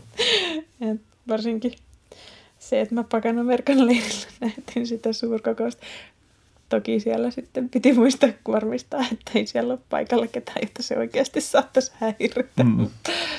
Mutta se, mä kans mietin joskus näitä projekteja tehdessäni mm. itse, että, että niinku, kuin pitkälle mä sitten niinku vien niitä. Mm. Mm. Missä vaiheessa se niinku oma tavallaan, että et, et, ei se niinku sarjassa mene, liitynkö mormonikirkkoon mm. tyyppinen ajattelu. Ja tässä on taas myös vähän tällaista gonzoa. Mm. Et, et, niin tämä on jännä kyllä, niin kuin, niin, Hunter S. Thompsonkin oli niin kuin, jollain tavalla niin kuin oli syvät lonkerot sisällä siellä niin kuin 60-luvun vasta psykedeellisessä kulttuurissa, että miten nämä niin kuin vyyhtiytyy kaikki aika paljon, tai että monet nämä hahmot on ollut siellä 60-luvulla niin kuin, mm jotenkin kastautuneet syvästi siihen meininkiin. Mutta no kyllä musta mm. toisaalta niin kuin tuntuu ihan selvältä se yhteys, että psykedeelit ja joku kosminen huumori liittyy toisiinsa jollain, jollain mm. tavalla, jonka tietää varmasti kuka tahansa, joka on joskus käynyt siellä maailmassa. Niin. Ja siis tokihan joku Mansonhan oli myös yhteydessä mm. noihin Discordianisin perusteisiin. Niin mikä tämä juttu? Mä luin vähän jotain Kerry Thornlin, mm. jotain, jotain kirjavaihtoa liittyen Mansoniin tai jotain, mutta Mä en tiedä tosta. Niin, no kun mäkin on sitä nyt vähän silleen... Ja täältä se, niin kuin Adam Goraitlihan on löytänyt sieltä niin kuin arkistoista tosiaan Mansonin kirjoittamia kortteja. Tuossa Historia Discordiassa on esimerkiksi kuva mun mielestä siitä, niin kuin siis, kun on, on niin kuin kuva Mansonin lähettämästä kortista Kerry Thornlille – mietin, että olisiko se ollut myös Robert Anton Wilsoninen, mutta kun siitä ei saa niin kuin mitään selvää siitä käsialasta, joo. niin siellä sitten mä en niin kuin, joo, tässä on postcard sent from Charlie Manson to Kerry Thornley, niin on, on niin kuin joulupukin kuva ja sitten siinä lukee CIA numero 373 ja on, on niin kuin jotain viestejä, mutta kun mutta kun niinku tästä kaikesta niinku kokonaisesta täältä ei saa niin kokonaisia lauseita, mm. silleen mä en erota tästä Joo. tekstistä, niin mä en tiedä, että, että mikä sillä on ollut yhteisö. Siis kyllähän Kerry Thornley on muutenkin hyvin semmoinen niin jännittävä hahmo. Sehän, sillä oli niin tämä vapaan seksin ajatus, mikä sitten johti muun muassa tota, tuolien rakastelemiseen, niin oli sekä jotain kaverin niin kuin alaikäistä tytärtäkin sitten lähennellyt mikä sitten ainakin myöhemmin on selitetty, että siinä kohtaa se sitten niin kuin pisti rajan sille, että ei, että rajansa sillä rajattomuudellakin. Mm. En tiedä. En, onhan se, siis vaan se olla ihan vaan tuommoista niin kuin, tavallaan apologeettista selittelyä. Mm. Mm. Mutta tota... Ja mä en olekaan tiennyt tästä niin kuin tyypistä mm. aiemmin, tai että mä en tiedä näiden Hillin ja Thornin taustoista oikein. Mm, joo, no toi, toi just toi Adam Goraitli, tässä on The Prankster and the Conspiracy-kirjakin Joo. Kerry Thornlin elämästä, Joo. niin tota, on, on kyllä tehnyt silleen hyvinkin mielenkiintoista hmm. työtä. Mutta sitten sit just kun no Discordianismin puitteissa ihmiset sitten niin kuin, mm, ihmiset, mä puhun nyt ihanasti ihmisistä, monesti tullaan, niin, tai jotenkin nousee esiin se, että, että sitten ei ole niin kuin mitään rajoja ja jotenkin mm. just kyseenalaistetaan kaikki, mutta mm. kun just jotenkin se, että kun mäkään en niin kuin ymmärrä, että miten, että jos vähänkään niin kuin asiaa ajattelee pidemmälle ja ehkä kokeilee jotain juttuja, ajatusleikkejä, niin tavallaan se, että, että kun et sä pysty niin kuin kyseenalaistamaan kaikkea, tai just tulee se mm. kyseenalaistamisen kyseenalaistaminen ja tämmöinen niin kuin, äh, luuppi, ja kun sitten kuitenkin mun, mun mielestä jossain prinsiippian, niin kuin tos, mikä yleisemmin luetaan toi viides painos, mutta sitten vielä enemmän näissä historiadiskordia teksteissä, kun täällä on sitä materiaalia, mitä ne on alkudiskordianistit hmm. keskenään pyöritelleet. Tavallaan se korostuu se, että et, et, niinku, ensinnäkin niinku, jotenkin rakentava trippi on se tavoite, että joku hmm. ihan yletön trollaus tai tai tämmöinen niin kuin... Niin tässä ollaan niin kuin tavallaan ilman mm. sitä puolta, niin sitten tässä ollaan jossain semmoisessa niin kuin, jos nyt katson tätä sellaisesta omien arvojeni lähtökohdasta, niin, niin kuin joku satanismi tai liberalismi huonoimmissa ilmenemismuodoissaan, mm. joku niin kuin Ayn Rand liberalismi, niin, niin tässä ollaan tavallaan niin kuin helposti sit noilla leveleillä. Että, ja, tässä, ja myös Crowleyin niin kuin, niin kuin jotenkin, että, että mikään ei ole totta ja kaikki on sallittua, niin että sen mm. voi tosiaan, sillä voi niin kuin oikeuttaa Aivan. mitä tahansa perseilyä. Mm. Ja, ja sit... siis Kerry Tonli mun mielestä aikanaan oli myös niin kuin Ayn Rand fani jossain mm. vaiheessa, mutta sitten se käänsi kelkkansa mm. myöhemmin. Niin, että tässä tavallaan niin kuin, se voi, niin kuin, se voi olla, se voi olla myös semmoinen ikään kuin itsensä kusetuselementti, just niin kuin mä viittasin aiemmin siihen, että, että eikö Robert, tai uskoiko Robert Anton Wilson oikeasti, että ei usko mihinkään. Mm. Niin että, että tavallaan, että kun kaikilla ihmisillä väkisinkin on uskomuksia ja aksioomia, niin että se saattaa myös ylläpitää jotain sokeata pistettä, jos kuvittelee kyseenalaistavansa oikeasti kaiken. Ja kun mä viittasin aiemmin niin kuin mm. skeptikkoihin, että, että nimenomaan, että niin kuin, on vaikea oikeasti olla skeptikko, olla mm. aidosti silleen kykeneväinen tutkimaan, ruotimaan niitä omia motiiveja ja niitä omia niin kuin sokeita pisteitä, biaseja ja kaikkea.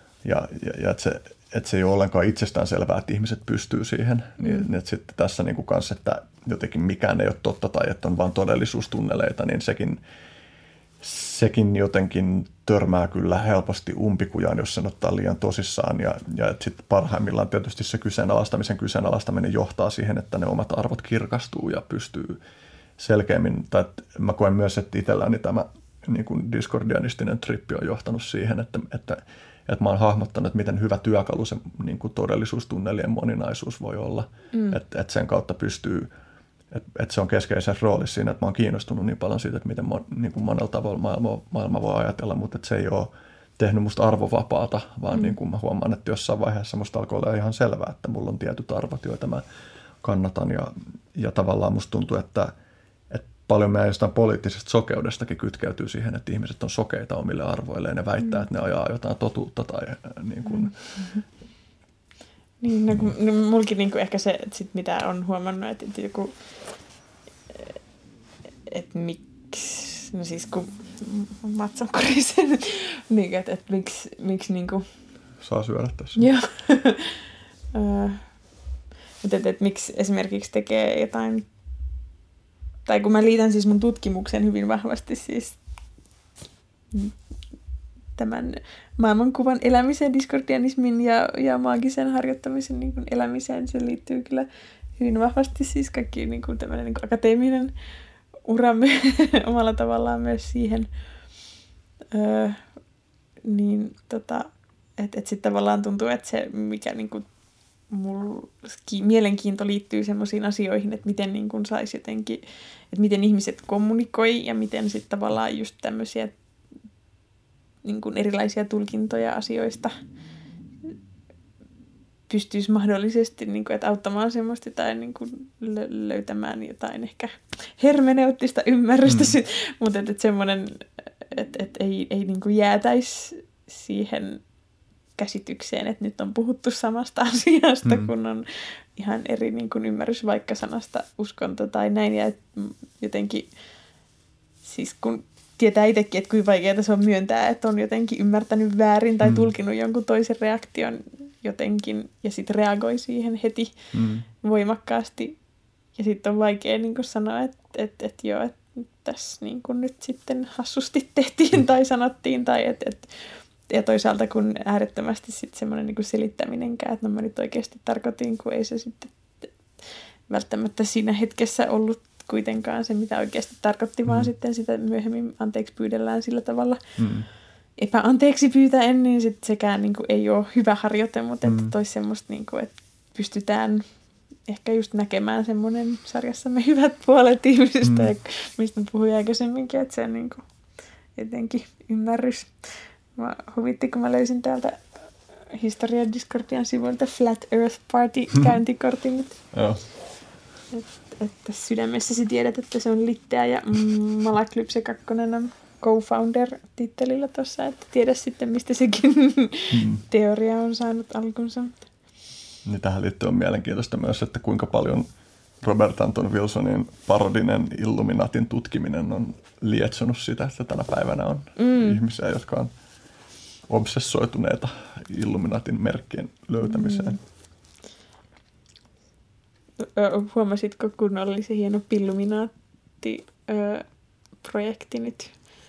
Suuri salaliitto miesten päänmenoksi pilluminaatti.com tai mikä se on. On, on paitoja myynnissä ja okay. kaikkea. Että, niin kuin, Tiedän. Käsitteen, käsitteen ehkä. Tiedän kyllä, että siis Sytran se artisti, joko Texas Fagot tai sitten mm. tämä Tim Thickin toinen alias Mandala Vandals on julkaissut vuosia sitten on levyn nimeltä Pilluminati Control. Okei, okay. joo, tämä Tämä oli ihan niin kuin uusi, missä sitten myönnetään Pilluminati-palkintoja öö, tahoille, jotka jollain tapaa sitä niin kuin, mm, sukupuolten kaksi napaisuutta avoimesti haastavat ja rikkovat ja avaavat sitä keskustelua, että mitä niin kuin, sukupuolet ja näin. Hmm. Mutta se, se tota, niillä on vaan sellainen hieno nettisivu, missä nimenomaan puhutaan siitä, että nyt on, on niin kuin miehet, miesten päänmenoksi tämä suuri pilluminaatti luotu hmm. ja että meitä on joka puolella ja hmm. osta huppari. Vähän niin kuin, tiedät sitten mihin klubiin kuuluu.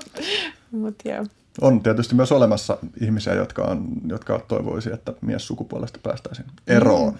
kokonaan. Mm. Kaikenlaisia. Ihan varmasti on kyllä maailman sivumielipiteitä. kyllä. Mm. Mm. Joo. Mm. Tämä oli mun mielestä kiinnostava pointti, että sitten kun keskusteltiin siitä, sun gradussa haastatellut ihmiset puhu siitä niin kuin, että kes- tai monet toi esiin sitä, että, että keskeistä on jotenkin, niin kuin, että diskordianismi tuottaa hyvää oloa tässä ja nyt. Mm. Ja, ja niin kuin, että siinä on keskeisenä justiin, niin kuin, että voi esimerkiksi, ö, siinä oli esimerkkinä, että, että kauppareissulla joku kanssaihminen vituttaa ja sitten sä voit niin kuin tällaisen diskordianistisella otteella löytääkin siihen joku uuden perspektiivin, joka niin kuin mm. ehdottomasti allekirjoitan, niin että tämä on ehkä semmoinen ero, minkä mä näen niin kuin diskordianismin ja, ja ehkä – useiden muiden uskontojen välillä, että, että keskeistä, monesti yksi keskeinen juttu uskonnoissa on se niin kuin tradition keskeisyys tai se, että, että tehdään asioita jossain pidemmässä skaalassa tai pidetään juuria tärkeänä. Ja tämä nyt tietysti mm. saattaa koskea myös ylipäänsä uusia uskontoja, että ei ole sitä tradition historiaa siinä pohjalla. Mm. Niin toki sit, kun toi niin tässä ja nyt ö, puhe liittyy myös siihen, no se liittyy sekä notkistuvaan uskonnollisuuteen, että siis niin kuin pakana uskontoihin tai uskontoihin, jotka ei ole niinkään kiinnostuneita esimerkiksi jostain viimeisestä tuomiosta kuoleman jälkeen, vaan siitä, että kuinka hyvä elämä niin kuin meillä on hmm. tässä ja nyt hmm. ennen kuin kuollaan. Mutta sitten se notkistuvassa sen notkistuvan uskonnon siinä niin kuin viitekehyksessä se ajatus on myös, että et, et nykyään uskonnollisuus laajemminkin, tai no en tiedä onko se nyt pelkästään uskonnollisuutta, mutta kuitenkin ainakin uskonnollisuus laiminkin liittyy siihen, että halutaan parantaa sitä oloa ja, Mm. ja löytää merkitystä tämän puoleisessa. Toki toi niinku kaupassa käyminen on niinku vielä silleen fokusoidummin, ja, Mm. ja se, mutta et se, se niinku luo perspektiiviä siihen, mutta et, et se, se siinä mun gradussa mä taisin tulla myös yksi johtopäätös oli se, että diskordianismi ei ole pelkästään notkistuvaa uskonnollisuutta, vaan se on jopa notkistavaa, että se Mm. niin kuin pyrkii tämmöiseen jotenkin niiden rajojen ö, notkeuttamiseen. Mm. tai liquefying se on se Mm. niin enkuksi, eli nesteyttäminen mm. olisi sitä kautta. Mut, mut. Se on, on silleen kyllä kans, olen sitä miettinyt, että kumpi tuli ensin se niin kuin tavallaan, kun kuitenkin diskordianismi on syntynyt tietynlaisessa kulttuurisessa ympäristössä, missä on sitten ruvettu haastamaan niitä niin kuin 50-luvulla aika tiukkoja tavallaan rooleja ja normeja ja Mm. mm. semmoisia, että mikä on hyvä elämä ja Mm. Tämmöistä, mitä sitten taas joku Church of Subgenius kanssa omalla tavallaan korostaa, kun silloin se niin Mm. kuin imurikauppias tyyppinen hahmo, Mm. joka vaan polttaa pilveä, ei pilveä kuin piippua. Mm. Ja, ja niin kuin, öö, että se semmoinen geneerinen Bob, Mm. joka vaan hymyilee ja on joka paikassa. Lorvii. Niin, mutta sitten just kuitenkin kyseenalaistaa sitä semmoista sen oman kulttuurinsa Mm. käsitystä siitä, mikä on hyvä elämä. Ja kertoikin, että itse asiassa että teille on valehdeltu tähän asti, Mm. että hyvä elämä löytyy ihan jostain muualta kuin Mm. konsumerismista. Niin, niin sitten ehkä tuossa niinku pak- pakanajutuissa voi olla, että vaikka olisi mitään ajatusta siitä kuoleman jälkeisestä, niin että siinä voi silti olla sellainen ylisukupuolis, yli, mm. ylisukupolvisuuden vaaliminen vahvana, että ja niin kuin pakanat, uskon, että nyt tietysti kytkeytyy, niin kuin, että pääosin taitaa olla luonto, niin kuin luontokeskeisiä tai luontosuhdekeskeisiä. Niin, tai just se niin uuspakano, että kyllähän ne niin kuin vähintäänkin inspiraatiota saa jostain semmoisesta ajatuksesta esikristillisistä perinteistä. Ja siis kyllähän niissä myös on sitä kuoleman jälkeistä mm, monessa jo, Mm. mm. jonkunnäköinen tarina ainakin. Onhan Mm. mm. diskordianismissakin. siis no diskordianismissa on lähinnä se, että, että ruumis menee olemattomuuteen ja sitten se ö, nimetön, oliko se henkisyys, niin siirtyy sitten takaisin alkulähteilleen, Mm. mikä ei hirveästi kerro mitään, Mm. mutta et, et on, on kyllä niin kuin kuitenkin, on jotain, mutta se, se ei ole semmoinen, että siellä jotenkin sitten joku tuomio tai arviointi tehtäisiin sen perusteella, että mitä sä oot tässä elämässä Mm. tehnyt, tai se ei niin kuin mun mielestä ole niin keskeistä, koska se nähdään se niin kuin, tavallaan vastuunkantaminen tässä elämässä nyt, niin Mm. mm. joo, sillä tulee tärkeämpänä. Mm. Tässä oli myös tuossa kannessa Think for Yourself, Schmack lukee tässä Illumina, ei kun Historia Discordia. Ne otetaan se yleisölle. Joo. Kannessa. Robert Anton Wilson hän puhuu myös siitä, että on hyvä aina ajoittain tiedostaa olevansa cosmic schmuck, Mm. kosminen törppö. Kosminen törppö ja se, että jos, jos niin kuin tämmöinen geneerisen partasuu jumala hippi tyypin näköinen tyyppi näyttää kivikylttiä, Mm. missä lukee, että ajattelepas itse, Jep. niin se viittaa toki semmoisiin ajatuksiin siitä, että minkälaisia niin kuin, sääntökilpiä muilla niin kuin, ihmisillä Mm. on. Ja että minkälaisia lupauksia Discordianismilla sitten on siihen ratkaisuksi. Muistuu just mieleen, että koomikko Jope Ruonan suulla on biisi nimeltä Aattelepa itse. Siinä on joku tällainen diskordianistinen sanoma. Näin myös juuri ö, 70-luvulla tehdyn lyhyt elokuvan suomalaisen sellaisen, jossa jossain vessakopin seinässä luki King Kong kuoli puolestamme. Oikeasti. Kyllä, Okei. Kukakohan on ollut ensimmäinen suomalainen diskordianisti? mä en osaa sanoa, mutta se oli siis Jorma 78 Elovaara.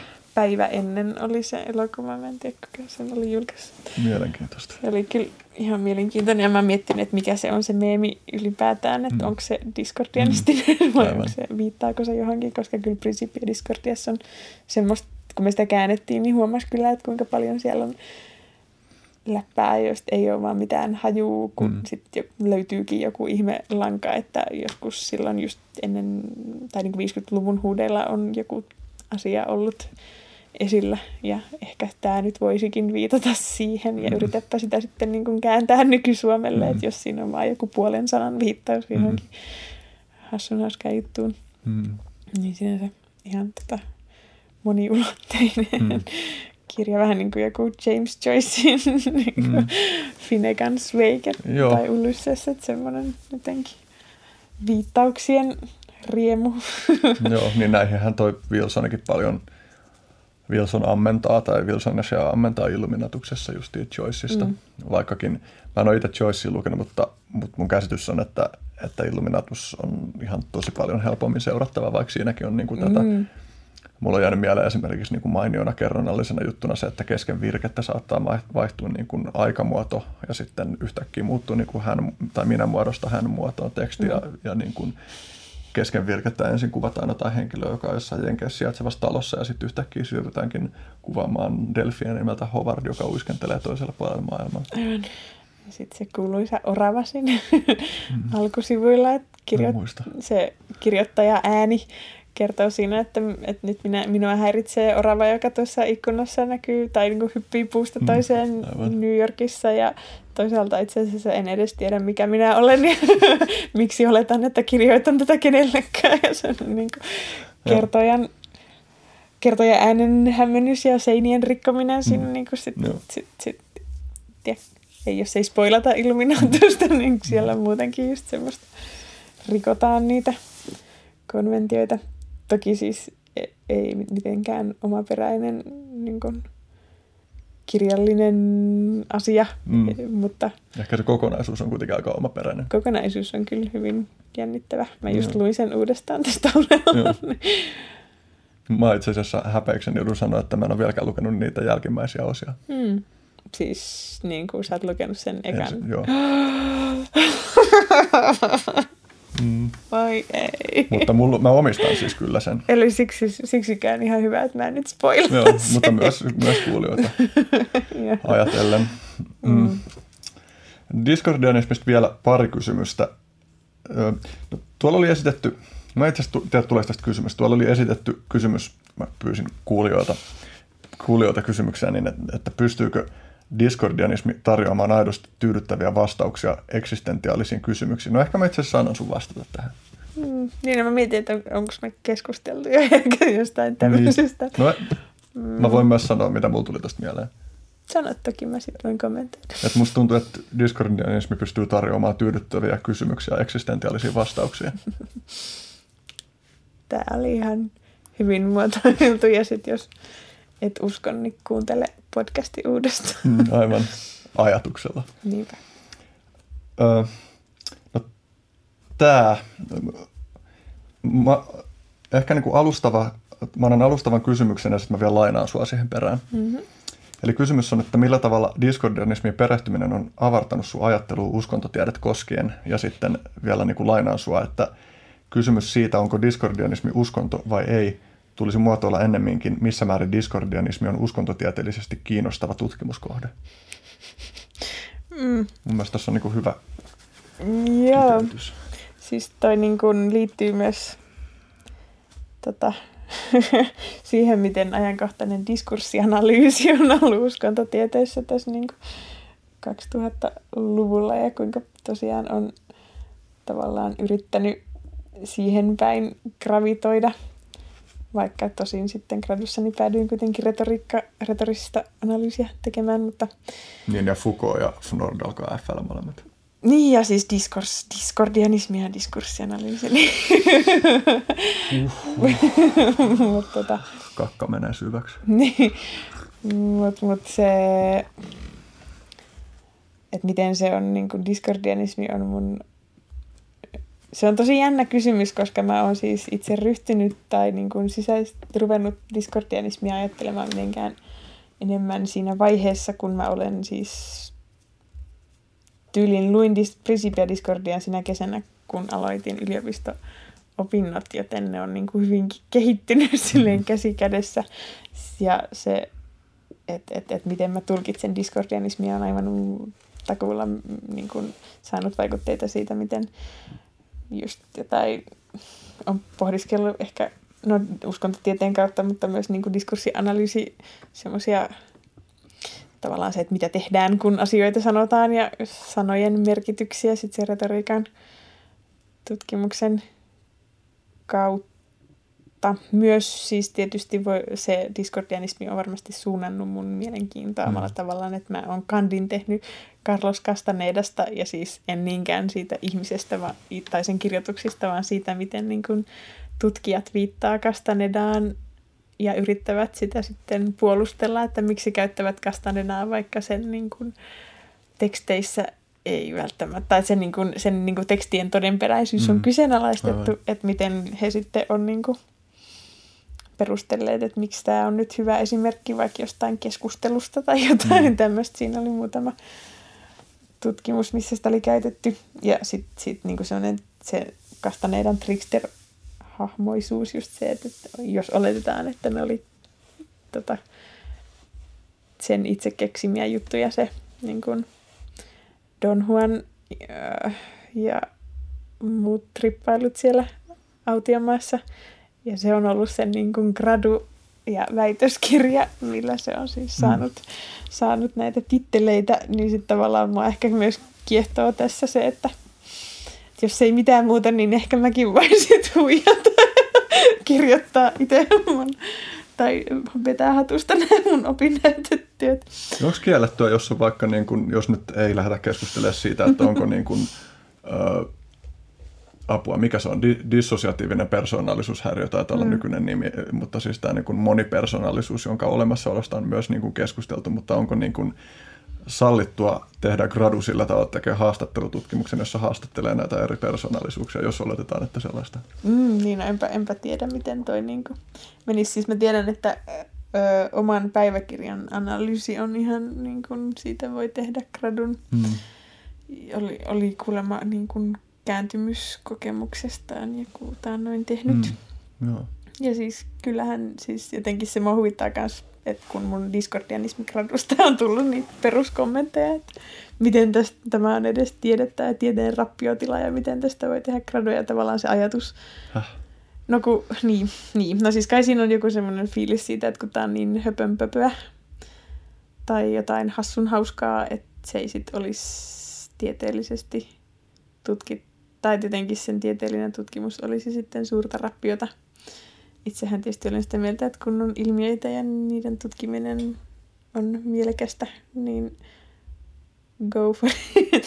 ja, mm. ja sitten sit just se, että, että, että niin opinnäytetyössä kuitenkin yksi iso tehtävä on, on testata sitä niin kuin, jotain tieteellisiä tieteellistä ilmaisua ja mm. teorioita ja tämmöistä, että se niin kuin jotenkin tutkimuksen aihe ei välttämättä mm. ole millään tavalla relevantti. Mä oon nähnyt myös äidin niin kuin suomen kielen ö, gradun siitä, että mit, miten voi niin kuin vaihtaa sisältöä lauseessa, että ei ole kaikki pingviinit pakkasessa tai tiedätkö tämän meemin, siis ei ole kaikki intiaanit kanaatissa, ei ole kaikki muumit laaksossa.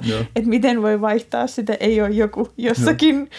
miten pitkälle sen voi viedä, että se on vielä ymmärrettävissä tässä niin kuin, mm, alkuperäisessä merkityksessä. Joo. Se, on niin kuin outoa. Siis, tai, okei, okay, mä ymmärrän, jos joku haluaa niin kuin alkaa vääntää siitä, että onko humanistiset tieteet tieteitä, mm. mutta niin kuin se, että miksi sä et voisi jotain niin kuin hyvinkin häröaihetta tutkia tieteen tietään menetelmin. Mutta no, niin. niin.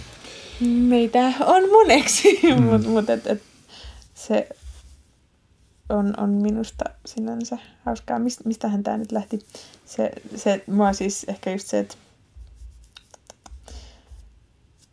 diskordianismi sitten gradun aiheena aikana, niin mietin sitä, että voiko me tehdä siitä gradua, kun sit pitäisi jotenkin määritellä, että mitä on diskordianismi, ja sitten mä keksin, että mä haastattelen ihmisiä, mm. niin mun ei tarvii niinkään niin kuin silleen lähteä jotenkin mm. diskordianismin ytimiä määrittelemään tai jotain uskon, sen uskon, niin, no niin, sitä. itseään, vaan että mä kysyn ihmisiltä, miten ne sanoo, ja sitten mä analysoin sitä, että mitä on sanottu. Mm. Vähän niin kuin mä teen nyt väitöskirjaa uskonnollisten yhdyskuntien rekisteröinnistä, ja sitten tavallaan se niin kuin uskontomääritelmä, toki siis näihin asioihin pitää ottaa jollain tavalla kantaa, mm. mutta että se niin kuin uskonnon määritelmä tulee siitä, että rekisteröidään asiaa, jonka titteliksi on tulossa uskonnollinen yhdyskunta, mm. rekisteröity uskonnollinen yhdyskunta, niin se on aivan sama sitten tavallaan, että että onko se, tai siis siihen siis liittyy hyvin keskeisesti myös, että onko se uskonto, koska ne lausunnot siihen ottaa myös kantaa mm. siihen, mutta että se niinku, että mä voin edelleen sitten taas niinku katsoa niitä tekstejä ja puhetta, että millä tavalla ne nyt sitten koetaan uskonnollisiksi yhdyskunniksi tai mm. näin.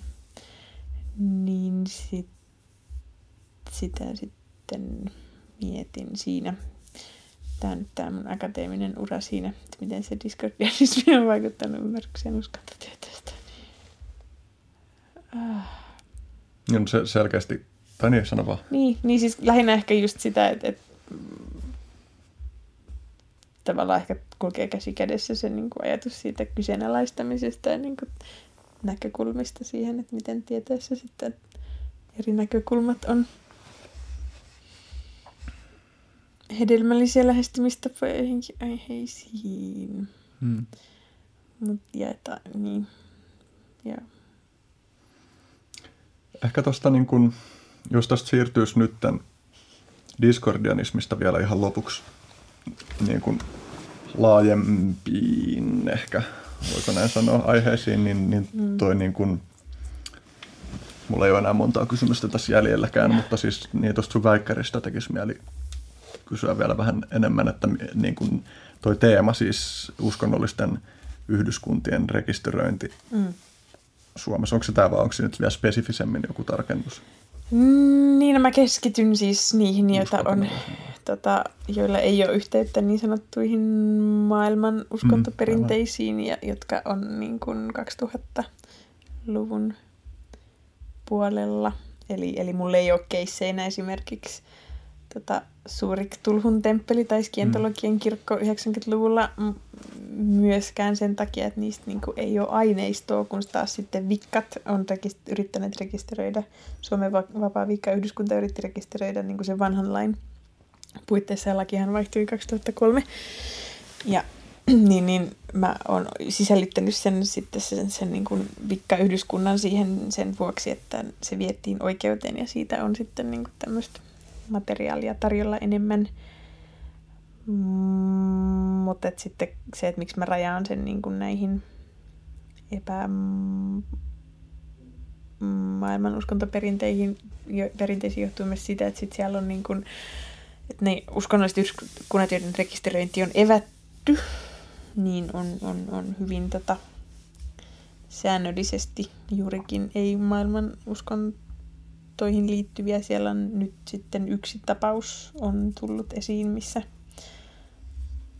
on niin kuin raamattu tekstejä pyhänä kirjana. Mutta tota, se on sitten niin kuin ihan, niin, no se on myös, myös aineiston rajauksellinen kysymys tässä vaiheessa, koska mä sain kuulla siitä vasta ihan äskettäin, että semmoinen oli.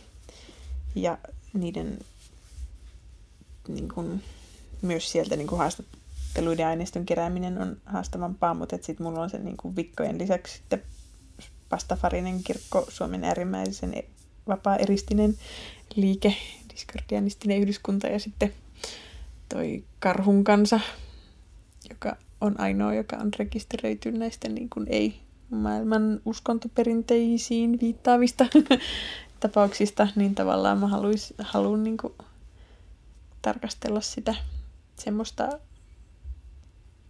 mm, semmoisia yh- yhteisöjä, jotka hyödyntää uskonnollisuutta, joka jollain tavalla sitten ehkä voisi haastaa sitä käsitystä, mikä, minkä se lakikin jo asettaa siitä uskonnollisen yhdyskunnan uskonnollisuudesta mutta myös toki siitä, että miten sitä lakia tulkitaan siellä niin arviointilautakunnissa ja hmm. muiten, mutta, mutta, mutta mähän siinä gradussani kanssa mainitsin, että uskonnollisten, että, että niin kuin diskordianistisen yhdyskunnan rekisteröimisen tutkiminen voisi olla mielenkiintoista, hmm. mikä, mikä on kyllä hauskaa, koska siis en, en kun on tämä Sävel, siis Suomen mm. äärimmäisen liike, ja mä en ole niin kun sen jäsen, ja mä en ole tiennyt siitä mitään, ja mä mm. meinasin jo itse perustaa oman diskordianistisen yhdyskunnan, ja yrittää rekisteröitiin ja tehdä siitä sitten niin kuin mm. toiminnallisen osallistuvan havainnointitutkimuksen. Mm. Mutta sitten mä just sillä samalla viikolla, kun mä olin niin kuin päättänyt alkaa koota näitä papereita, niin mä kuulin ja sain tietää, että on sattuman kautta. Sattuman kautta, kyllä.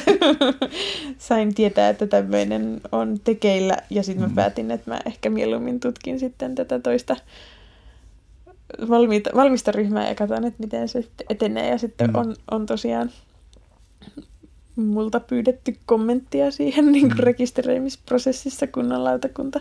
No lausunut asioita ja yhdyskunta pyysi minulta sitten, että kirjoittaisin mm. siihen jonkun kommentin. Ja kun mäkään en niin kuin tavallaan halua sillä tavalla sanoa lautakunnille, että mitkä pitää rekisteröidä mm. tai mitä, mutta että mä haluaisin tutkia sitä, miten, millä perusteella evätään ja millä mm. perusteella sitten hyväksytään, minkälaisia asioita sieltä nousee esiin ja toisaalta mitä ne yhdyskunnat ajattelee siitä, että mitä ne niin kuin mm. on rekisteröimässä. Mutta sitten sit siihen on niinku vähän silleen eksynyt mukaan sitä mm. semmoista, että et, joutuukin sitten ottamaan kantaa siihen niin kuin aineiston mm. muotoutumiseen. Mm. Se on ihan mielenkiintoista sinänsä.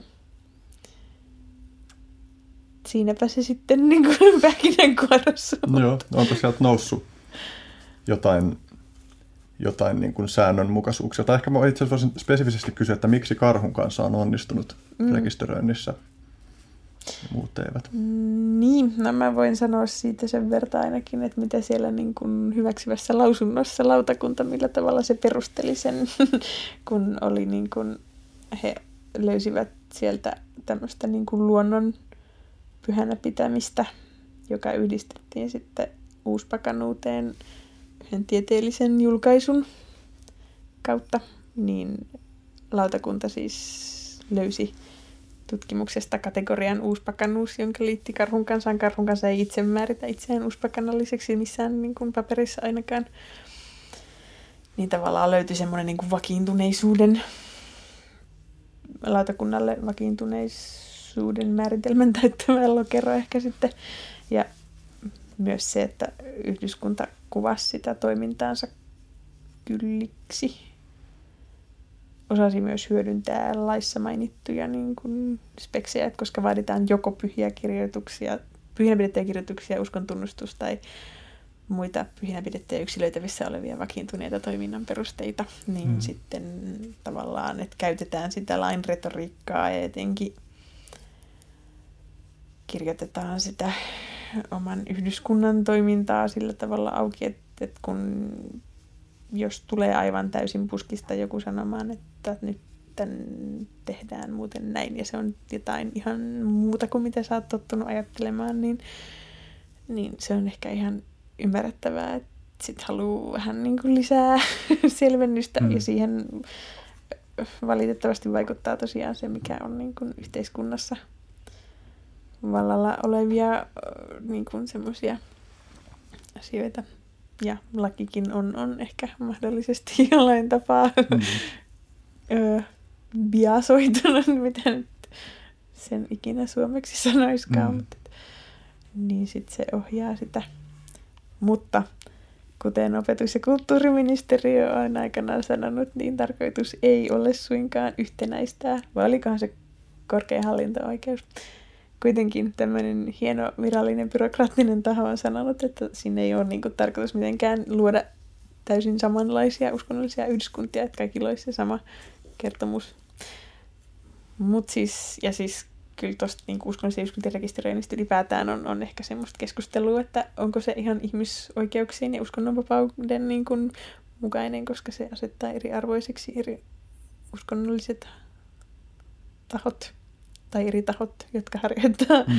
tai tekee uskonnollisia asioita, niin, niin mutta et, et niin kauan kun on olemassa joku semmoinen järjestely, jossa on rekisteröity uskonnollinen yhdyskunta, niin pitäähän se nyt jollain tavalla niin kuin rajata mm. sitten, että ketkä siihen on oikeutettuja siihen titteliin. Toki siihen liittyy sit niin kuin se, että mitä oikeuksia sillä saa sillä rekisteröinnillä mm. ja mitä velvollisuuksia sitten on. Ja... Niin, tässä niin tulee se kysymys, että pitäisikö kielellä tahansa olla oikeus vihkiä tai kastaa, tai mm, niin. onko kastaminen laissa säädetty juttu? Öm, ei mun mielestä, kun se on kuitenkin yhdyskunnilla itsellä, että onko edes kastetta. No joo, Vai mutta niin, se niin nimen vihkiminen. antamisjuttuja. Mutta niin vihkiminen, mutta ehkä enemmän vielä, koska vihkimiseenkin pitää erikseen sitten hakea lupa, Mm. vaikka olisi rekisteröinyt yhdyskuntansa. Ja se on yksilöille annettava. Joo. Mutta tota, niin, niin siinä niin kuin ehkä yksi semmoisia tai yhtiä, y, yksi asia on myös, niin kuin, että rikoslaissa erikseen määritellään niin kuin tämä uskonrauhan rikkominen, mikä koskee sit, mihin niin kuin lainkohtaan voi verrata vain rekisteröityneet mm. uskonnolliset yhdyskunnat ja sitten tietysti evlut ja ortot kir- kirkot, jotka on niin kuin erillis, erillisiä vielä niin kuin näistä rekisteröidyistä. Mm.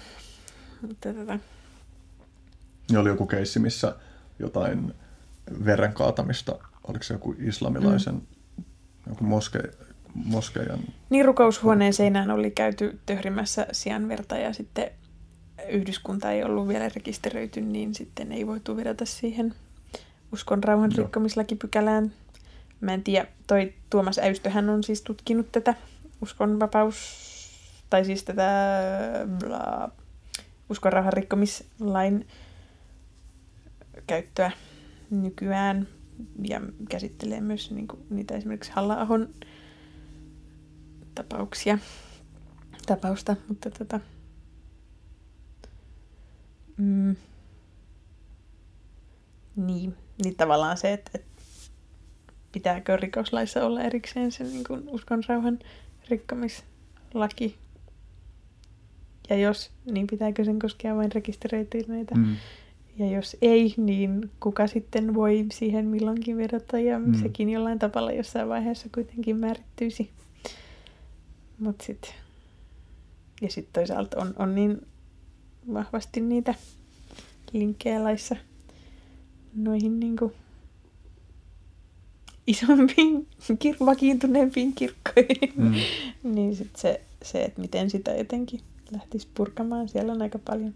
Myös siis uskonnon, oman uskonnon opetushan liittyy tähän. Ja myös opetus- ja kulttuuriministeriö on ottanut sen niin kuin siinä vikka yhdyskunnan tapauksessa esiin, että et, et semmoinen vaatimus oman uskonnon opetuksesta on mahdollista esittää, jolloin sitten tavallaan se niin kuin, rekisteröinnin tarkoitus on myös sitä jotenkin tsekata. Että jos on rekisteröity uskonnollinen yhdyskunta, niin sen pitäisi olla jollain tavalla semmoinen, että siihen voidaan se opetussuunnitelmaan liittää ja näin. Ja Mm. näistäkin on sitten mielipiteitä ja näkemyksiä, mm. että kuinka perusteltuja ja pitäisikö mitä järjestelmää muuttaa ja mistä kohdin. Mm. Mutta Vitsi, diskordianismia lapsille. Kiinnostava konsepti. Onkohan joku kirjoittanut lastenkirjoja, joiden tarkoitus niin kuin... Semmoinen projekti ainakin internetissä on ollut, Mm. kun oli tämä sa- sa- saatanan kirkon lasten puuhakirja Mm. kouluihin, niin tota, sen innoittamana on siis jonkun verran koottu materiaalia diskordianistisen lastenkirjan tekemiseksi, mm. mutta mut se aina vaatii sen, että olisi joku, joka sitten jotenkin jaksaisi ottaa Mm. sen projektin Mm. ja viedä sen loppuun. Ainakin on sellaisia lastenkirjoja, joissa on aika diskordianistista tatsia. Kyllähän joku Liisa Ihmemaassakin on aika Mm. sellainen. Niin, ja se, mutta et se, että onko se niinku diskordianistista tunnustuksellisesti niin. Niin. tai jotenkin niin, niin toki, Mm. mutta Mutta tota, joo, ja, ja semmoisia niin diskordianistia innoittavia tommosia samalla lailla ajattelevia. mm. Ja, ja siis onhan diskordianistinen värityskirja on olemassa. Mm. Se toki ei välttämättä ole ihan lapsille kaikki se materiaali, mitä se sisältää. joo. Joo. Niin kyllä tuo, tuo on silleen helppo ymmärtää äh, niin kuin sen takia, että miten me suhtaudutaan uskontoihin, niin että miksi esimerkiksi karhun kansalla on, tai karhun kansa on helpompi uskoa vilpittömäksi esimerkiksi, kun, mm. kun vaikkapa justiin joku, joku discordianistinen saati sitten pastafari. Mm. Niin toki siis Karhun kanssa myös auttoi se, että oli rituaalijutut aika mm. selkeitä. Mm. Niillä on Suomen kansan vanhat runot kokoelmasta mm. loitsut, jotka ne määritteli lopulta mm. pyhäksi, vaikka aluksi eivät sanoneet niitä pyhiksi. Mm. Ja olivat kehittäneet myös sen uskon tunnustuksen, mikä, mutta siis sit se on kyllä mielenkiintoista, se lautakunta ens, niin kuin ensin kyseenalaisti sen uskon tunnustuksen, mutta sitten tavallaan liitti, kun löytyi se uusi pakanuuslokero, niin ne toteskin, että uskon tunnustuksessa ja tässä kuvauksessa näkyy niin kuin sitä luonnon pyhyyttä, mikä tähän uuspakanuuteen kuuluu ja sitten tavallaan se sopikin sitten mm. tähän uskon tunnustuksen kategoriaan, koska lautakunta oikeasti sanoo lausunnossa, tämä on näin julkistietoa, tämä voi sanoa, niin lautakunta totesi siinä laus, yhdessä lausunnossa, että uskon tunnustus ei ole sellainen, mikä norm, tavallisesti uskon tunnustukseksi mielletään ja tavallisesti lautakunnan mukaan uskon tunnustukseksi mielletään semmoinen, öö, mikä etenkin laajemmin kuvaisi uskon perusteita niin kuin laajemmin. Ja tässä oli vaan niin kuin maailman synty runo mm. ja öö, jumalten synty runot yhdistettynä. Mm. Niin se oli silleen ihan mielenkiintoinen pointti. Ja sitä mä oon aina sanonutkin, että joku islamin uskon tunnustus on aika tiivis paketti, kun se vaan tunnustaa Allahin jumaluuden ja Muhammedin profetiuden. Hmm. Mutta että islamilaisilta yhdyskunnilta kyllä on sitten myös vaadittu mm, niin kun, kun sit jotenkin tämä se, että et puhuu siitä, että ei maailman uskontoihin liittyvät yhdyskunnat on jotenkin ei ole onnistuneet rekisteröitymään, niin niin ei ne muutkaan niin kuin ole heittämällä mennyt mm, läpi. Että et, et siellä on niin kuin just, että on vain kerrottu, että joo, että on, on muuten islamilainen, mutta sitten ei ole muistettu perustella, että on, mm. mitä, si, mitä se tarkoittaa, että mm. et on niin kuin Korania ja mahdollisia uskonpilareita, mutta että nekin sitten kun ne tulee ja sieltä tietyn tyyppisestä uskonnon kategorisoinnista tai perinteistä mm, mm. luokitella uskontoa, niin se on ihan mielenkiintoinen konsepti ylipäätään se, että mm. lähdetään niin kuin, tolleen yhteiskunnallisesti rekisteröinnin yhteydessä poht, niin kuin määrittelemään tai sitä, että mikä se niin kuin, on se pyhyys ja vakiintuneisuus mm. ja mm. uskonnollisuus ja mm. tämmöiset vähän mieli vielä ruotia auki just sitä, että mikä se PRH-näkökulmasta on se pyhyys esimerkiksi, mutta ehkä mä en mene siihen, koska mm. se on taas semmoinen Pandoran lipas, jota... Niin ja siis PRHhan ei sitä mieti, vaan se on, ei, niin, se on se opetus- ja kulttuuriministeriön se asettama asiantuntijalautakunta, Joo, joka aivan, koostuu jep. lakiasiantuntijan, uskonnon, asian, lakiasiantuntijasta, uskonnon asiantuntijasta ja yhteiskunnallista asiantuntijasta. Ja tota, niin, niiltä ihmisiltä ei kysytä sitä omaa uskonnollista taustaa siinä vaiheessa, eikä ne toisensa uskonnollisista taustoista yleensä ole edes tietoisia. Mm. Ja sillä tavalla, että se niinku,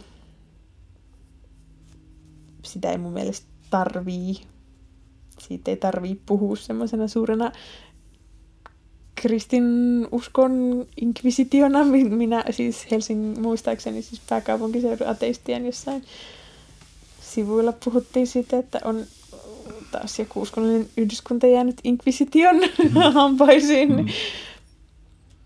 Toki mä ymmärrän senkin retoriikan niin kuin mm. tavoitteet, mm. mutta et mun, niin kuin, mun tutkimustyössä niin mulla ei mun mielestä ole tarvetta tehdä sitä, koska se niin kuin itse se sisältö on mielenkiintoista ilman, että mun pitäisi sillä tavalla mm. lähteä jostain oletuksista tai tehdä arvooletuksia mm. ihan hirveästi mm. sen suhteen. Joo.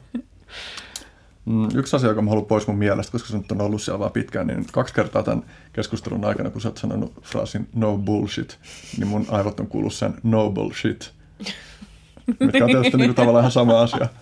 Mutta, niin. Joo, tämä piti sanoa joskus kaksi tuntia sitten varmaan tai jotain, mutta se jäi mun mieleen. Ehkä Tähän uskomaton, että miten pitkään me ollaan nyt sitten lopulta juteltu. niin, kai tämäkin on joku sortin niin kuin discordianistinen vitsi. Mm. No loppukevennykseksi ennen niin kuin varsinaisia loppukysymyksiä vielä, niin, niin sä viittaat sun gradussa, tai käytät tällaista termiä okkulttuuri, niin mm. ehkä sä voit lyhyesti vielä tähän kertoa, että mitä on okkulttuuri.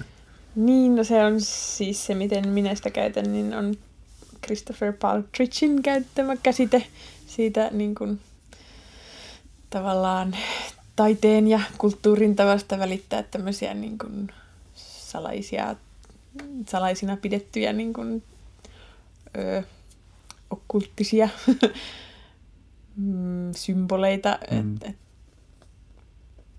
pistetään niin kuin, ja käytetään taiteen tavallaan aineistona semmoista niin kuin, maagista ja tämmöistä vähän vastakulttuurisymboliikkaa ja sitä mm. kautta tuodaan niistä, tehdään niistä osa niin kuin populaarimpaa mm. narratiivia. Niin sitä se sitten vähän niin kuin on sarjassamme joku Lady Gagan ö, Illuminaatti-viittaukset mm. ja muut. Mm. Et, et, kun puhutaan siitä, että joku on jotenkin esoteerista ja okkultistista semmoista sala, salais, salattua tietoa, mutta se on mm. kuitenkin niin kuin jostain kumman syystä se on julkisesti jollain tasolla mm. puitavissa ja tälleen niin kuin tiedetään niistä asioita monistakin syistä toki, mutta, mm. mutta et, et se, se niin kuin vähän silleen sniikkaa tietoisuuteen myös tuon niin kuin populaarikulttuurin ja taiteen kautta. Mm. Ja myös monesti näistä asioista kiinnostuneet ihmiset on sitten jollain tavalla taiteellisesti suuntautuneita myös, mm. niin purkavat sitten sitä sinne. Joo, tämä on kyllä tosi kiinnostava väylä jotenkin tutustua tämän tyyppisiin teemoihin. Mm. Niin, niin kuin sä puhuit, että sä oot jostain muualta sen niin kuin käsitteen. Niin, tai että, että, että ennen kuin on kuullut sen käsitteen, niin se itse mm. ilmiö kuitenkin on ollut sellainen, mihin on ollut tatsi. Niin, aivan, että niin kuin, sitten joku onkin keksinyt siihen, pistää labelin siihen mm. päälle ja mm. tutkia sitä, mutta se... Ja sitten monet etenkin on käsittääkseni ajatellut, että se partritke viittaa, että se, tai että se olisi niin kuin tarkoitettu, että se jotenkin vaan nykyajan ilmiö, mutta mun mielestä se on itse sanonut, että se olisi ollut niin kuin aina jollain tapaa hmm. esillä. Niin, kuitenkin monet meidän ö, tietenkin historiasta merkittävistä hahmoista on tutkailut kaikkia mm. semmoisia toisen puolen asioita. On mm. kaiken sortin alkemisteja ja mm. salatieteilijöitä, jotka on ehkä ammentanut sieltä maailmasta jotain inspiraatiota sitten siihen systemaattisempaan tieteelliseen työhön. Ja niin kuin, tekee mieli ehkä nimi pudotella muutama bändi, joita ihmiset voi kaivella esiin, jos kiinnostaa niin kuin perehtyä muun muassa siihen, että minkälaisissa konteksteissa tätä tematiikkaa tulee Boats of Canada on yksi mun suosikki, niillä on kaikki hämäriä, hämäriä niin kuin tämän keskustelun aikana käsiteltyjä ja discordianistisia teemoja. Siellä on mielenkiintoista ja Coil ja Current 93 on varmaan kanssa aika niin kuin yleensä tunnettu. Ja sitten on tietysti mm. tämä The KLF, mm. jolla, joka oli niin kuin kaikin paljon discordianistinen bändi, jolla oli myös muassa joku pe- performanssi, jossa pudotettiin, oliko se miljoona dollaria jostain. Poltettiin, poltettiin miljoona totta, dollaria totta. ja sitten pudotettiin auto kalliolta jotain tämmöistä. Mutta tota, siitähän on kirjakin, John Hicks on kirjoittanut. KLFstä kirjan oikein hyvin kirjoitettu myös on se, Joo. suosittelen. Joo, niin heiltä oli ihan lähtökohtana se, että he halusivat niin kuin tehdä discordianistisista lähtökohdista popmusiikkia. Niin, tai oli lukenut kai Illuminaattuksen ehkä. Mutta sitten myös, myös se niinku, ihan se niiden tapa tehdä sitä, yhdistellä niinku, eri sampleja, mm. niin oli aika semmoinen revolutionary ja ne kai Abbankin kanssa joutuivat käymään mm. vähän sanaharkkaa siitä, että mm. mitä nyt saa käyttää ja missäkin. No. Ihan tarkoituksella ovat provosoineet myös. Joo, se on kyllä mielenkiintoinen bändi, johon kannattaa tutustua. Siinä on paljon tällaista arvoituksellisuutta. Mm. Sitten tietysti nyt vähän tunnetummista, niin Toolilla on paljon mm. kaikkea tällaista kuvastoa. Ja, ja sitten esimerkiksi Nick Cave on, on ollut paljon tekemisistä näiden, tota, näiden teemojen kanssa. Mm. Mietin itse, että keksinkö mä mitään niin discordianistisia bändejä niin itse omasta piiristä, mutta se mitä mulle tulee mieleen, niin Horse Attack Squad. Hmm. Mä en tiedä, mitä ni, mitään niin, niiden tarkoitus totta, siis se on se suomalainen räppibändi. Kyllä, joka joo, räppää joo. hevosista. Kyllä, joo, todellakin. Ihan ni- hillitöntä. Ja niiden uusin levy, hieno mainos nyt tähän, että se on ylihevosen armosta tai täällä sen otsikko. Se on, se on kyllä, siinä jos Joo. jossain on okkulttuuria läsnä, jos ei diskordianismia. No sitten tietysti tämä Slim Mill, niin senkin voi nähdä niin kuin aika... Mm, mä en, mä en tiedä tunne sitä. se on niin kuin, no siinä on niin kuin, kans niin kuin, että missä kohtaa kyse on dadasta ja missä kohtaa diskordianismista, mutta, mutta siinä on niin kuin jotenkin, siitä on, ihmisten on tosi vaikea saada otetta siitä, että miten tähän pitäisi suhtautua. Ja se on Mm. niin kuin mun mielestä aina ihanaa, jos on joku juttu, josta ei tiedä, miten siihen pitäisi suhtautua. Mm. Ja varsinkin semmoinen, että jos se niinku tavallaan ihastuttaa siinä kaikessa hämmennyksessään. Mm. Kun sit, joo, se, jos menee tosi pitkälle siitä todellisuustunnelista, mm. niin voin ymmärtää kyllä, että se rupeaa lähinnä ketuttamaan, Niin. että nyt mä en tajua tota juttua ollenkaan. Nyt mulla tuli tästä taas mieleen, niin että nyt ei ole kyse enää okkulttuurista, mutta kun mä jotain mainitsin sullekin metamodernismista ja, mm. ja niin kuin, ehkä kuulijoille, vaikka nyt on tästäkin teemasta aiemminkin tässä podcastissa puhunut, mutta että metamodernismi on niin kuin, ikään kuin sellainen tapa katsoa maailmaa niin, kuin, niin että, että se on jotain, joka tulee ironisuuden jälkeen tai semmoisen niin kuin hipsterimäisen läpälädiggailun jälkeen, että voi, voikin niin kuin diggailla aidosti asioita, jotka, joita joku saattaisi pitää jotenkin noloina tai naurettavina tai naiveina, niin sitten tästä, niin kuin, että ei tiedä miten suhtautua, tuli vaan mun mieleen tämä bändi Future Islands, joka on ö, syntikkapoppia ehkä, joka niin kuin aiheutti mulle, kun mä kuulin sitä ekaa kertaa just jossain metamodernistisessa keskustelussa, se heitettiin vaan esiin, mutta siinä on niin kuin jännittävää, kun siitä bändistä ei tosiaan ota selvää, että mikä siinä on niin kuin ironista ja mikä siinä on vilpitöntä. Ja siis sitten kun mä niin kuin ensin olin silleen, että mä en tiedä yhtään, niin kuin, että diggaanko mä vai en, mutta sitten mä kuuntelin sen biisin uudelleen, niin mä olin vaan silleen, että vittu, tää on fantastista musiikkia, että mä en ole niin kuin kuullut mitään näin hyvää tosi pitkään aikaa. Mm. Ariel Pink oli mulle kanssa aikanaan ehkä vähän tota samaa. No, se mulle tuttu. Mm, se on kans hauska, varsinkin siis silloin semmoinen biisi, missä se laulaa porsaista sate, sadetakeissa. Ja siis en tiedä, mutta mä, mä, mä vähän haistan, että tässä porsailla ehkä viitataan tietyn ammatti, ammatin edustajiin, kun oli jossain mielenosoituksessa sitten vedetty poliisit vähän vetäneet jengiä lättyyn, niin mm. sitten että tämmöistä kritiikkiä luettavissa, mutta että se Mm. on, on kyllä niinku kans hienoa tämmöistä niinku kasari C-kasetti tyyppistä Mm. asiaa, Mm. mutta en, en mistäkään hirveästi tiedä sen niinku henkilökohtaisista taipumuksista. Mm.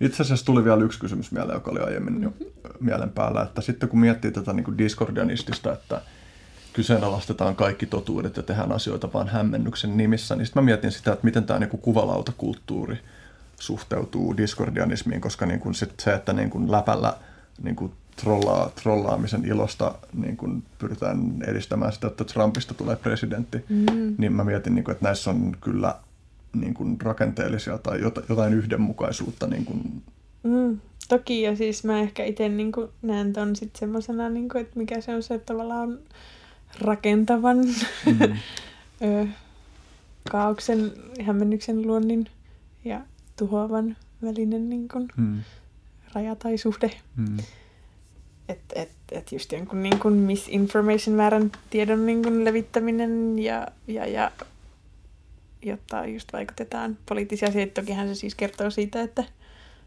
et, et, tuommoisella niin pystytään vaikuttamaan maailmaan. mm. Mutta että onko se sitten hyvä juttu, niin sittenhän voi olla montaa mieltä Mm. siitä sitten. Niin. Niin. Kyllä mä siis myös tiedän, että on, tai jotenkin Facebookissa on miljoona eri diskordianistista ryhmää, kun tuntuu aina, että se niin kuin, jotenkin joku se, se laajin on semmoinen, missä on sitten vaan meemejä, mihin heitellään semmoista mahdollisimman tavallaan provosoivaa läppää ihan vaan sen takia, että kun nyt ollaan diskordianisteja mm. ja sitten pitää tekee ja provosoida Mm. kaikkia ja ihan mitä vaan saa sanoa, koska on Mm. diskordianisti niin siitä sitten irtoaa ryhmiä, missä ei ehkä olla ihan ollaan kiinnostuneempia jostain muusta kuin tämmöisestä niin kuin äärimmäisestä trollailuja ihmisten tökkimisestä, vaan, vaan niin kuin, että ehkä jotenkin oikeasti halutaan oivaltaa mm. maailmasta jotain. Ehkä nekin oikeasti haluaa oivaltaa maailmasta jotain, mm. mistä minä tiedän, mutta se niin kuin, väylä siihen on eri ja ei ehkä koeta sitä hirveän just rakentavana. Mm.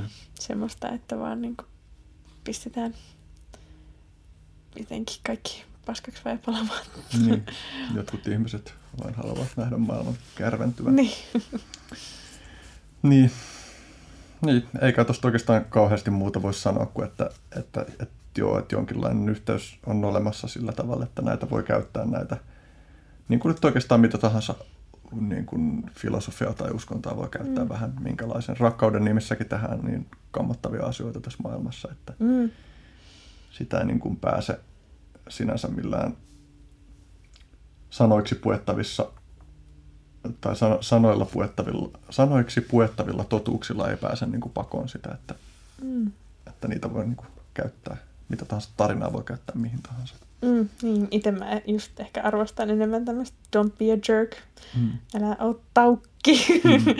tai niin, semmoista ajattelua. Toki mm. siihenkin sisältyy ongelmia siitä, että mm. kuka nyt pitää ketäkin taukkina ja miksi, mm. mutta, mutta että semmoista, että pyrkii edes sitten johonkin hyvää tai mm. itse pitämään jotenkin kaikkea. Alkaa selkeästi paukutua No, no se, se on hyvä, koska mä olin justiin menossa tiiviisiin loppukysymyksiin, jotka no niin. vakiokysymykset, joita esitän kaikille vieraille. Ai niin tänään sanon vielä, kun muistan, että tosiaan puhuttiin aiemmin Karhun kansasta, niin Karhun kansan Miika Vanhapiha oli podcastissa hiljattain vieraana ja, ja silloin kun tämä podcasti tulee ulos, niin se on ollut noin ehkä neljä tai viisi jaksoa sitten, eli ehkä jaksossa numero olisiko 24, jos joku ei ole vielä katsonut ja kiinnostaa, niin Miika Vanhapihan äh, kanssa käyty keskustelu kannattaa kuunnella. Mutta sitten loppukysymykset, joista ensimmäinen on, että minkälaiset asiat pelottavat? Pelottavat? Niin kuin mua. Mm. Ampiaiset. Toki, niin, en tiedä kuin aktiivisesti. Öö, ehkä joku semmoinen, ha, perus, mä pelkään, että mä paljastun, että mä oon, mä oon täys idäriä huijaria kohta selviää, että olen täysin syyttä suotta päässyt tähän, missä ikinä olenkaan tällä hetkellä. Tuttu tunne. Mm. Joskus, tai siis meinasin sanoa, että, että niin kuin kuolemaan liittyen, että joskus on herännyt semmoiseen niin kuin älyttömään jotenkin fiilikseen siitä, että, että, että mä niin kuin kuolen. Ja mm. sitten se on ollut aivan suurt suunnatonta kosmista kauhua mm. sit siinä niin kuin yön tunteina siitä, sen kanssa diilaa, mutta en mä jotenkin hirveän aktiivisesti. Toki kyllä, kun istun bussissa, niin kyllä, kyllä mä niin kuin kelailen, että joku onnettomuus jossain vaiheessa kyllä on mm. Että et on se niin kuin mielessä. Mm. Että mä voi sanoa, että mä en pelkäisi onnettomuuksia ja kuolemaa. Mm. Semmoiset asiat nyt tulee ekana mieleen. Mm. Minkälaiset asiat inspiroi? Mm.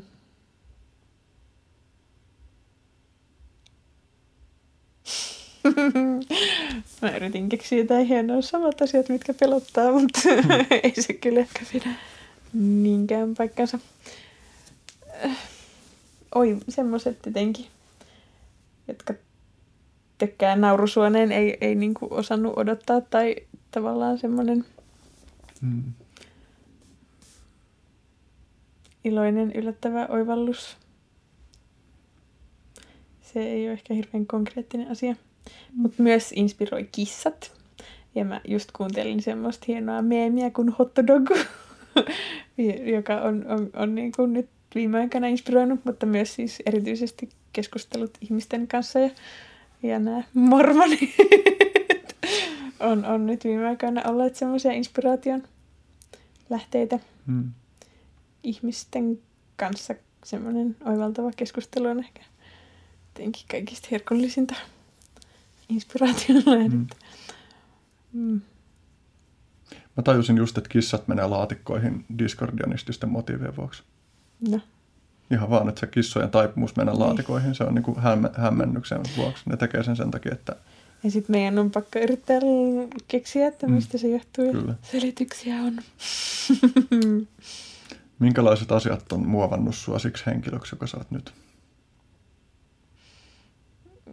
Minkälaiset asiat?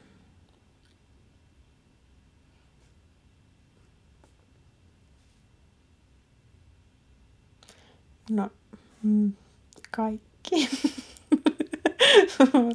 Erityisesti nyt niin kuin tässä huomataan, että diskordianistinen kirjallisuus ja Mm. harjoittaminen ja pakana ympäristöt ja akateeminen mm, opiskelu, Mm. semmoiset myös kissat Mm. ja kaikki ne ihmiset, joiden kanssa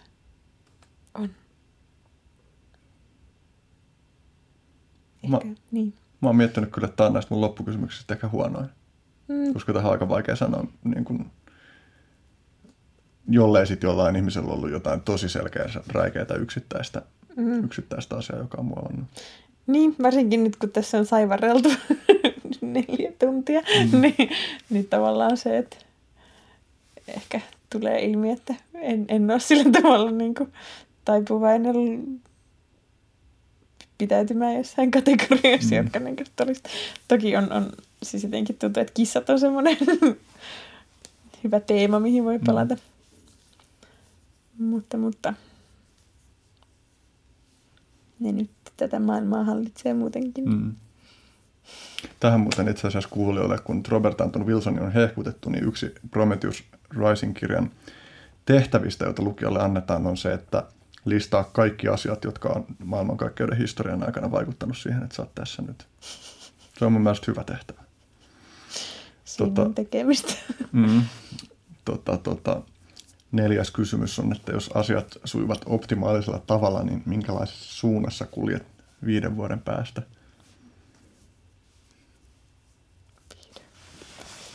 Ah, 2023. Mm. No! Himmeet. Mä en tiedä, uskallaanko mä veikata. Minkälaisessa suunnassa? Mm. Väitös pitäisi olla valmis monta vuotta sitten siinä vaiheessa. Et kai sitä sitten jotain voisi toivoa, että tapahtuu sen jälkeen. Hmm. Viimeinen kohta, joka kuuluu niin, että voit toivottaa jotain ihmisille. Ihmislajille. ihmislajille. Mm.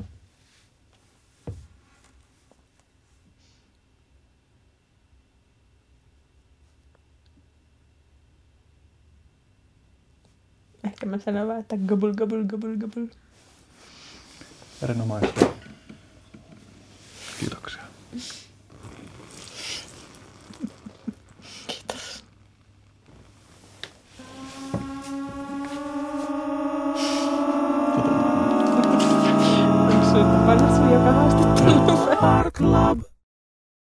Ihmisiä, siis eläimiä. Ihmisiä, siis eläimiä.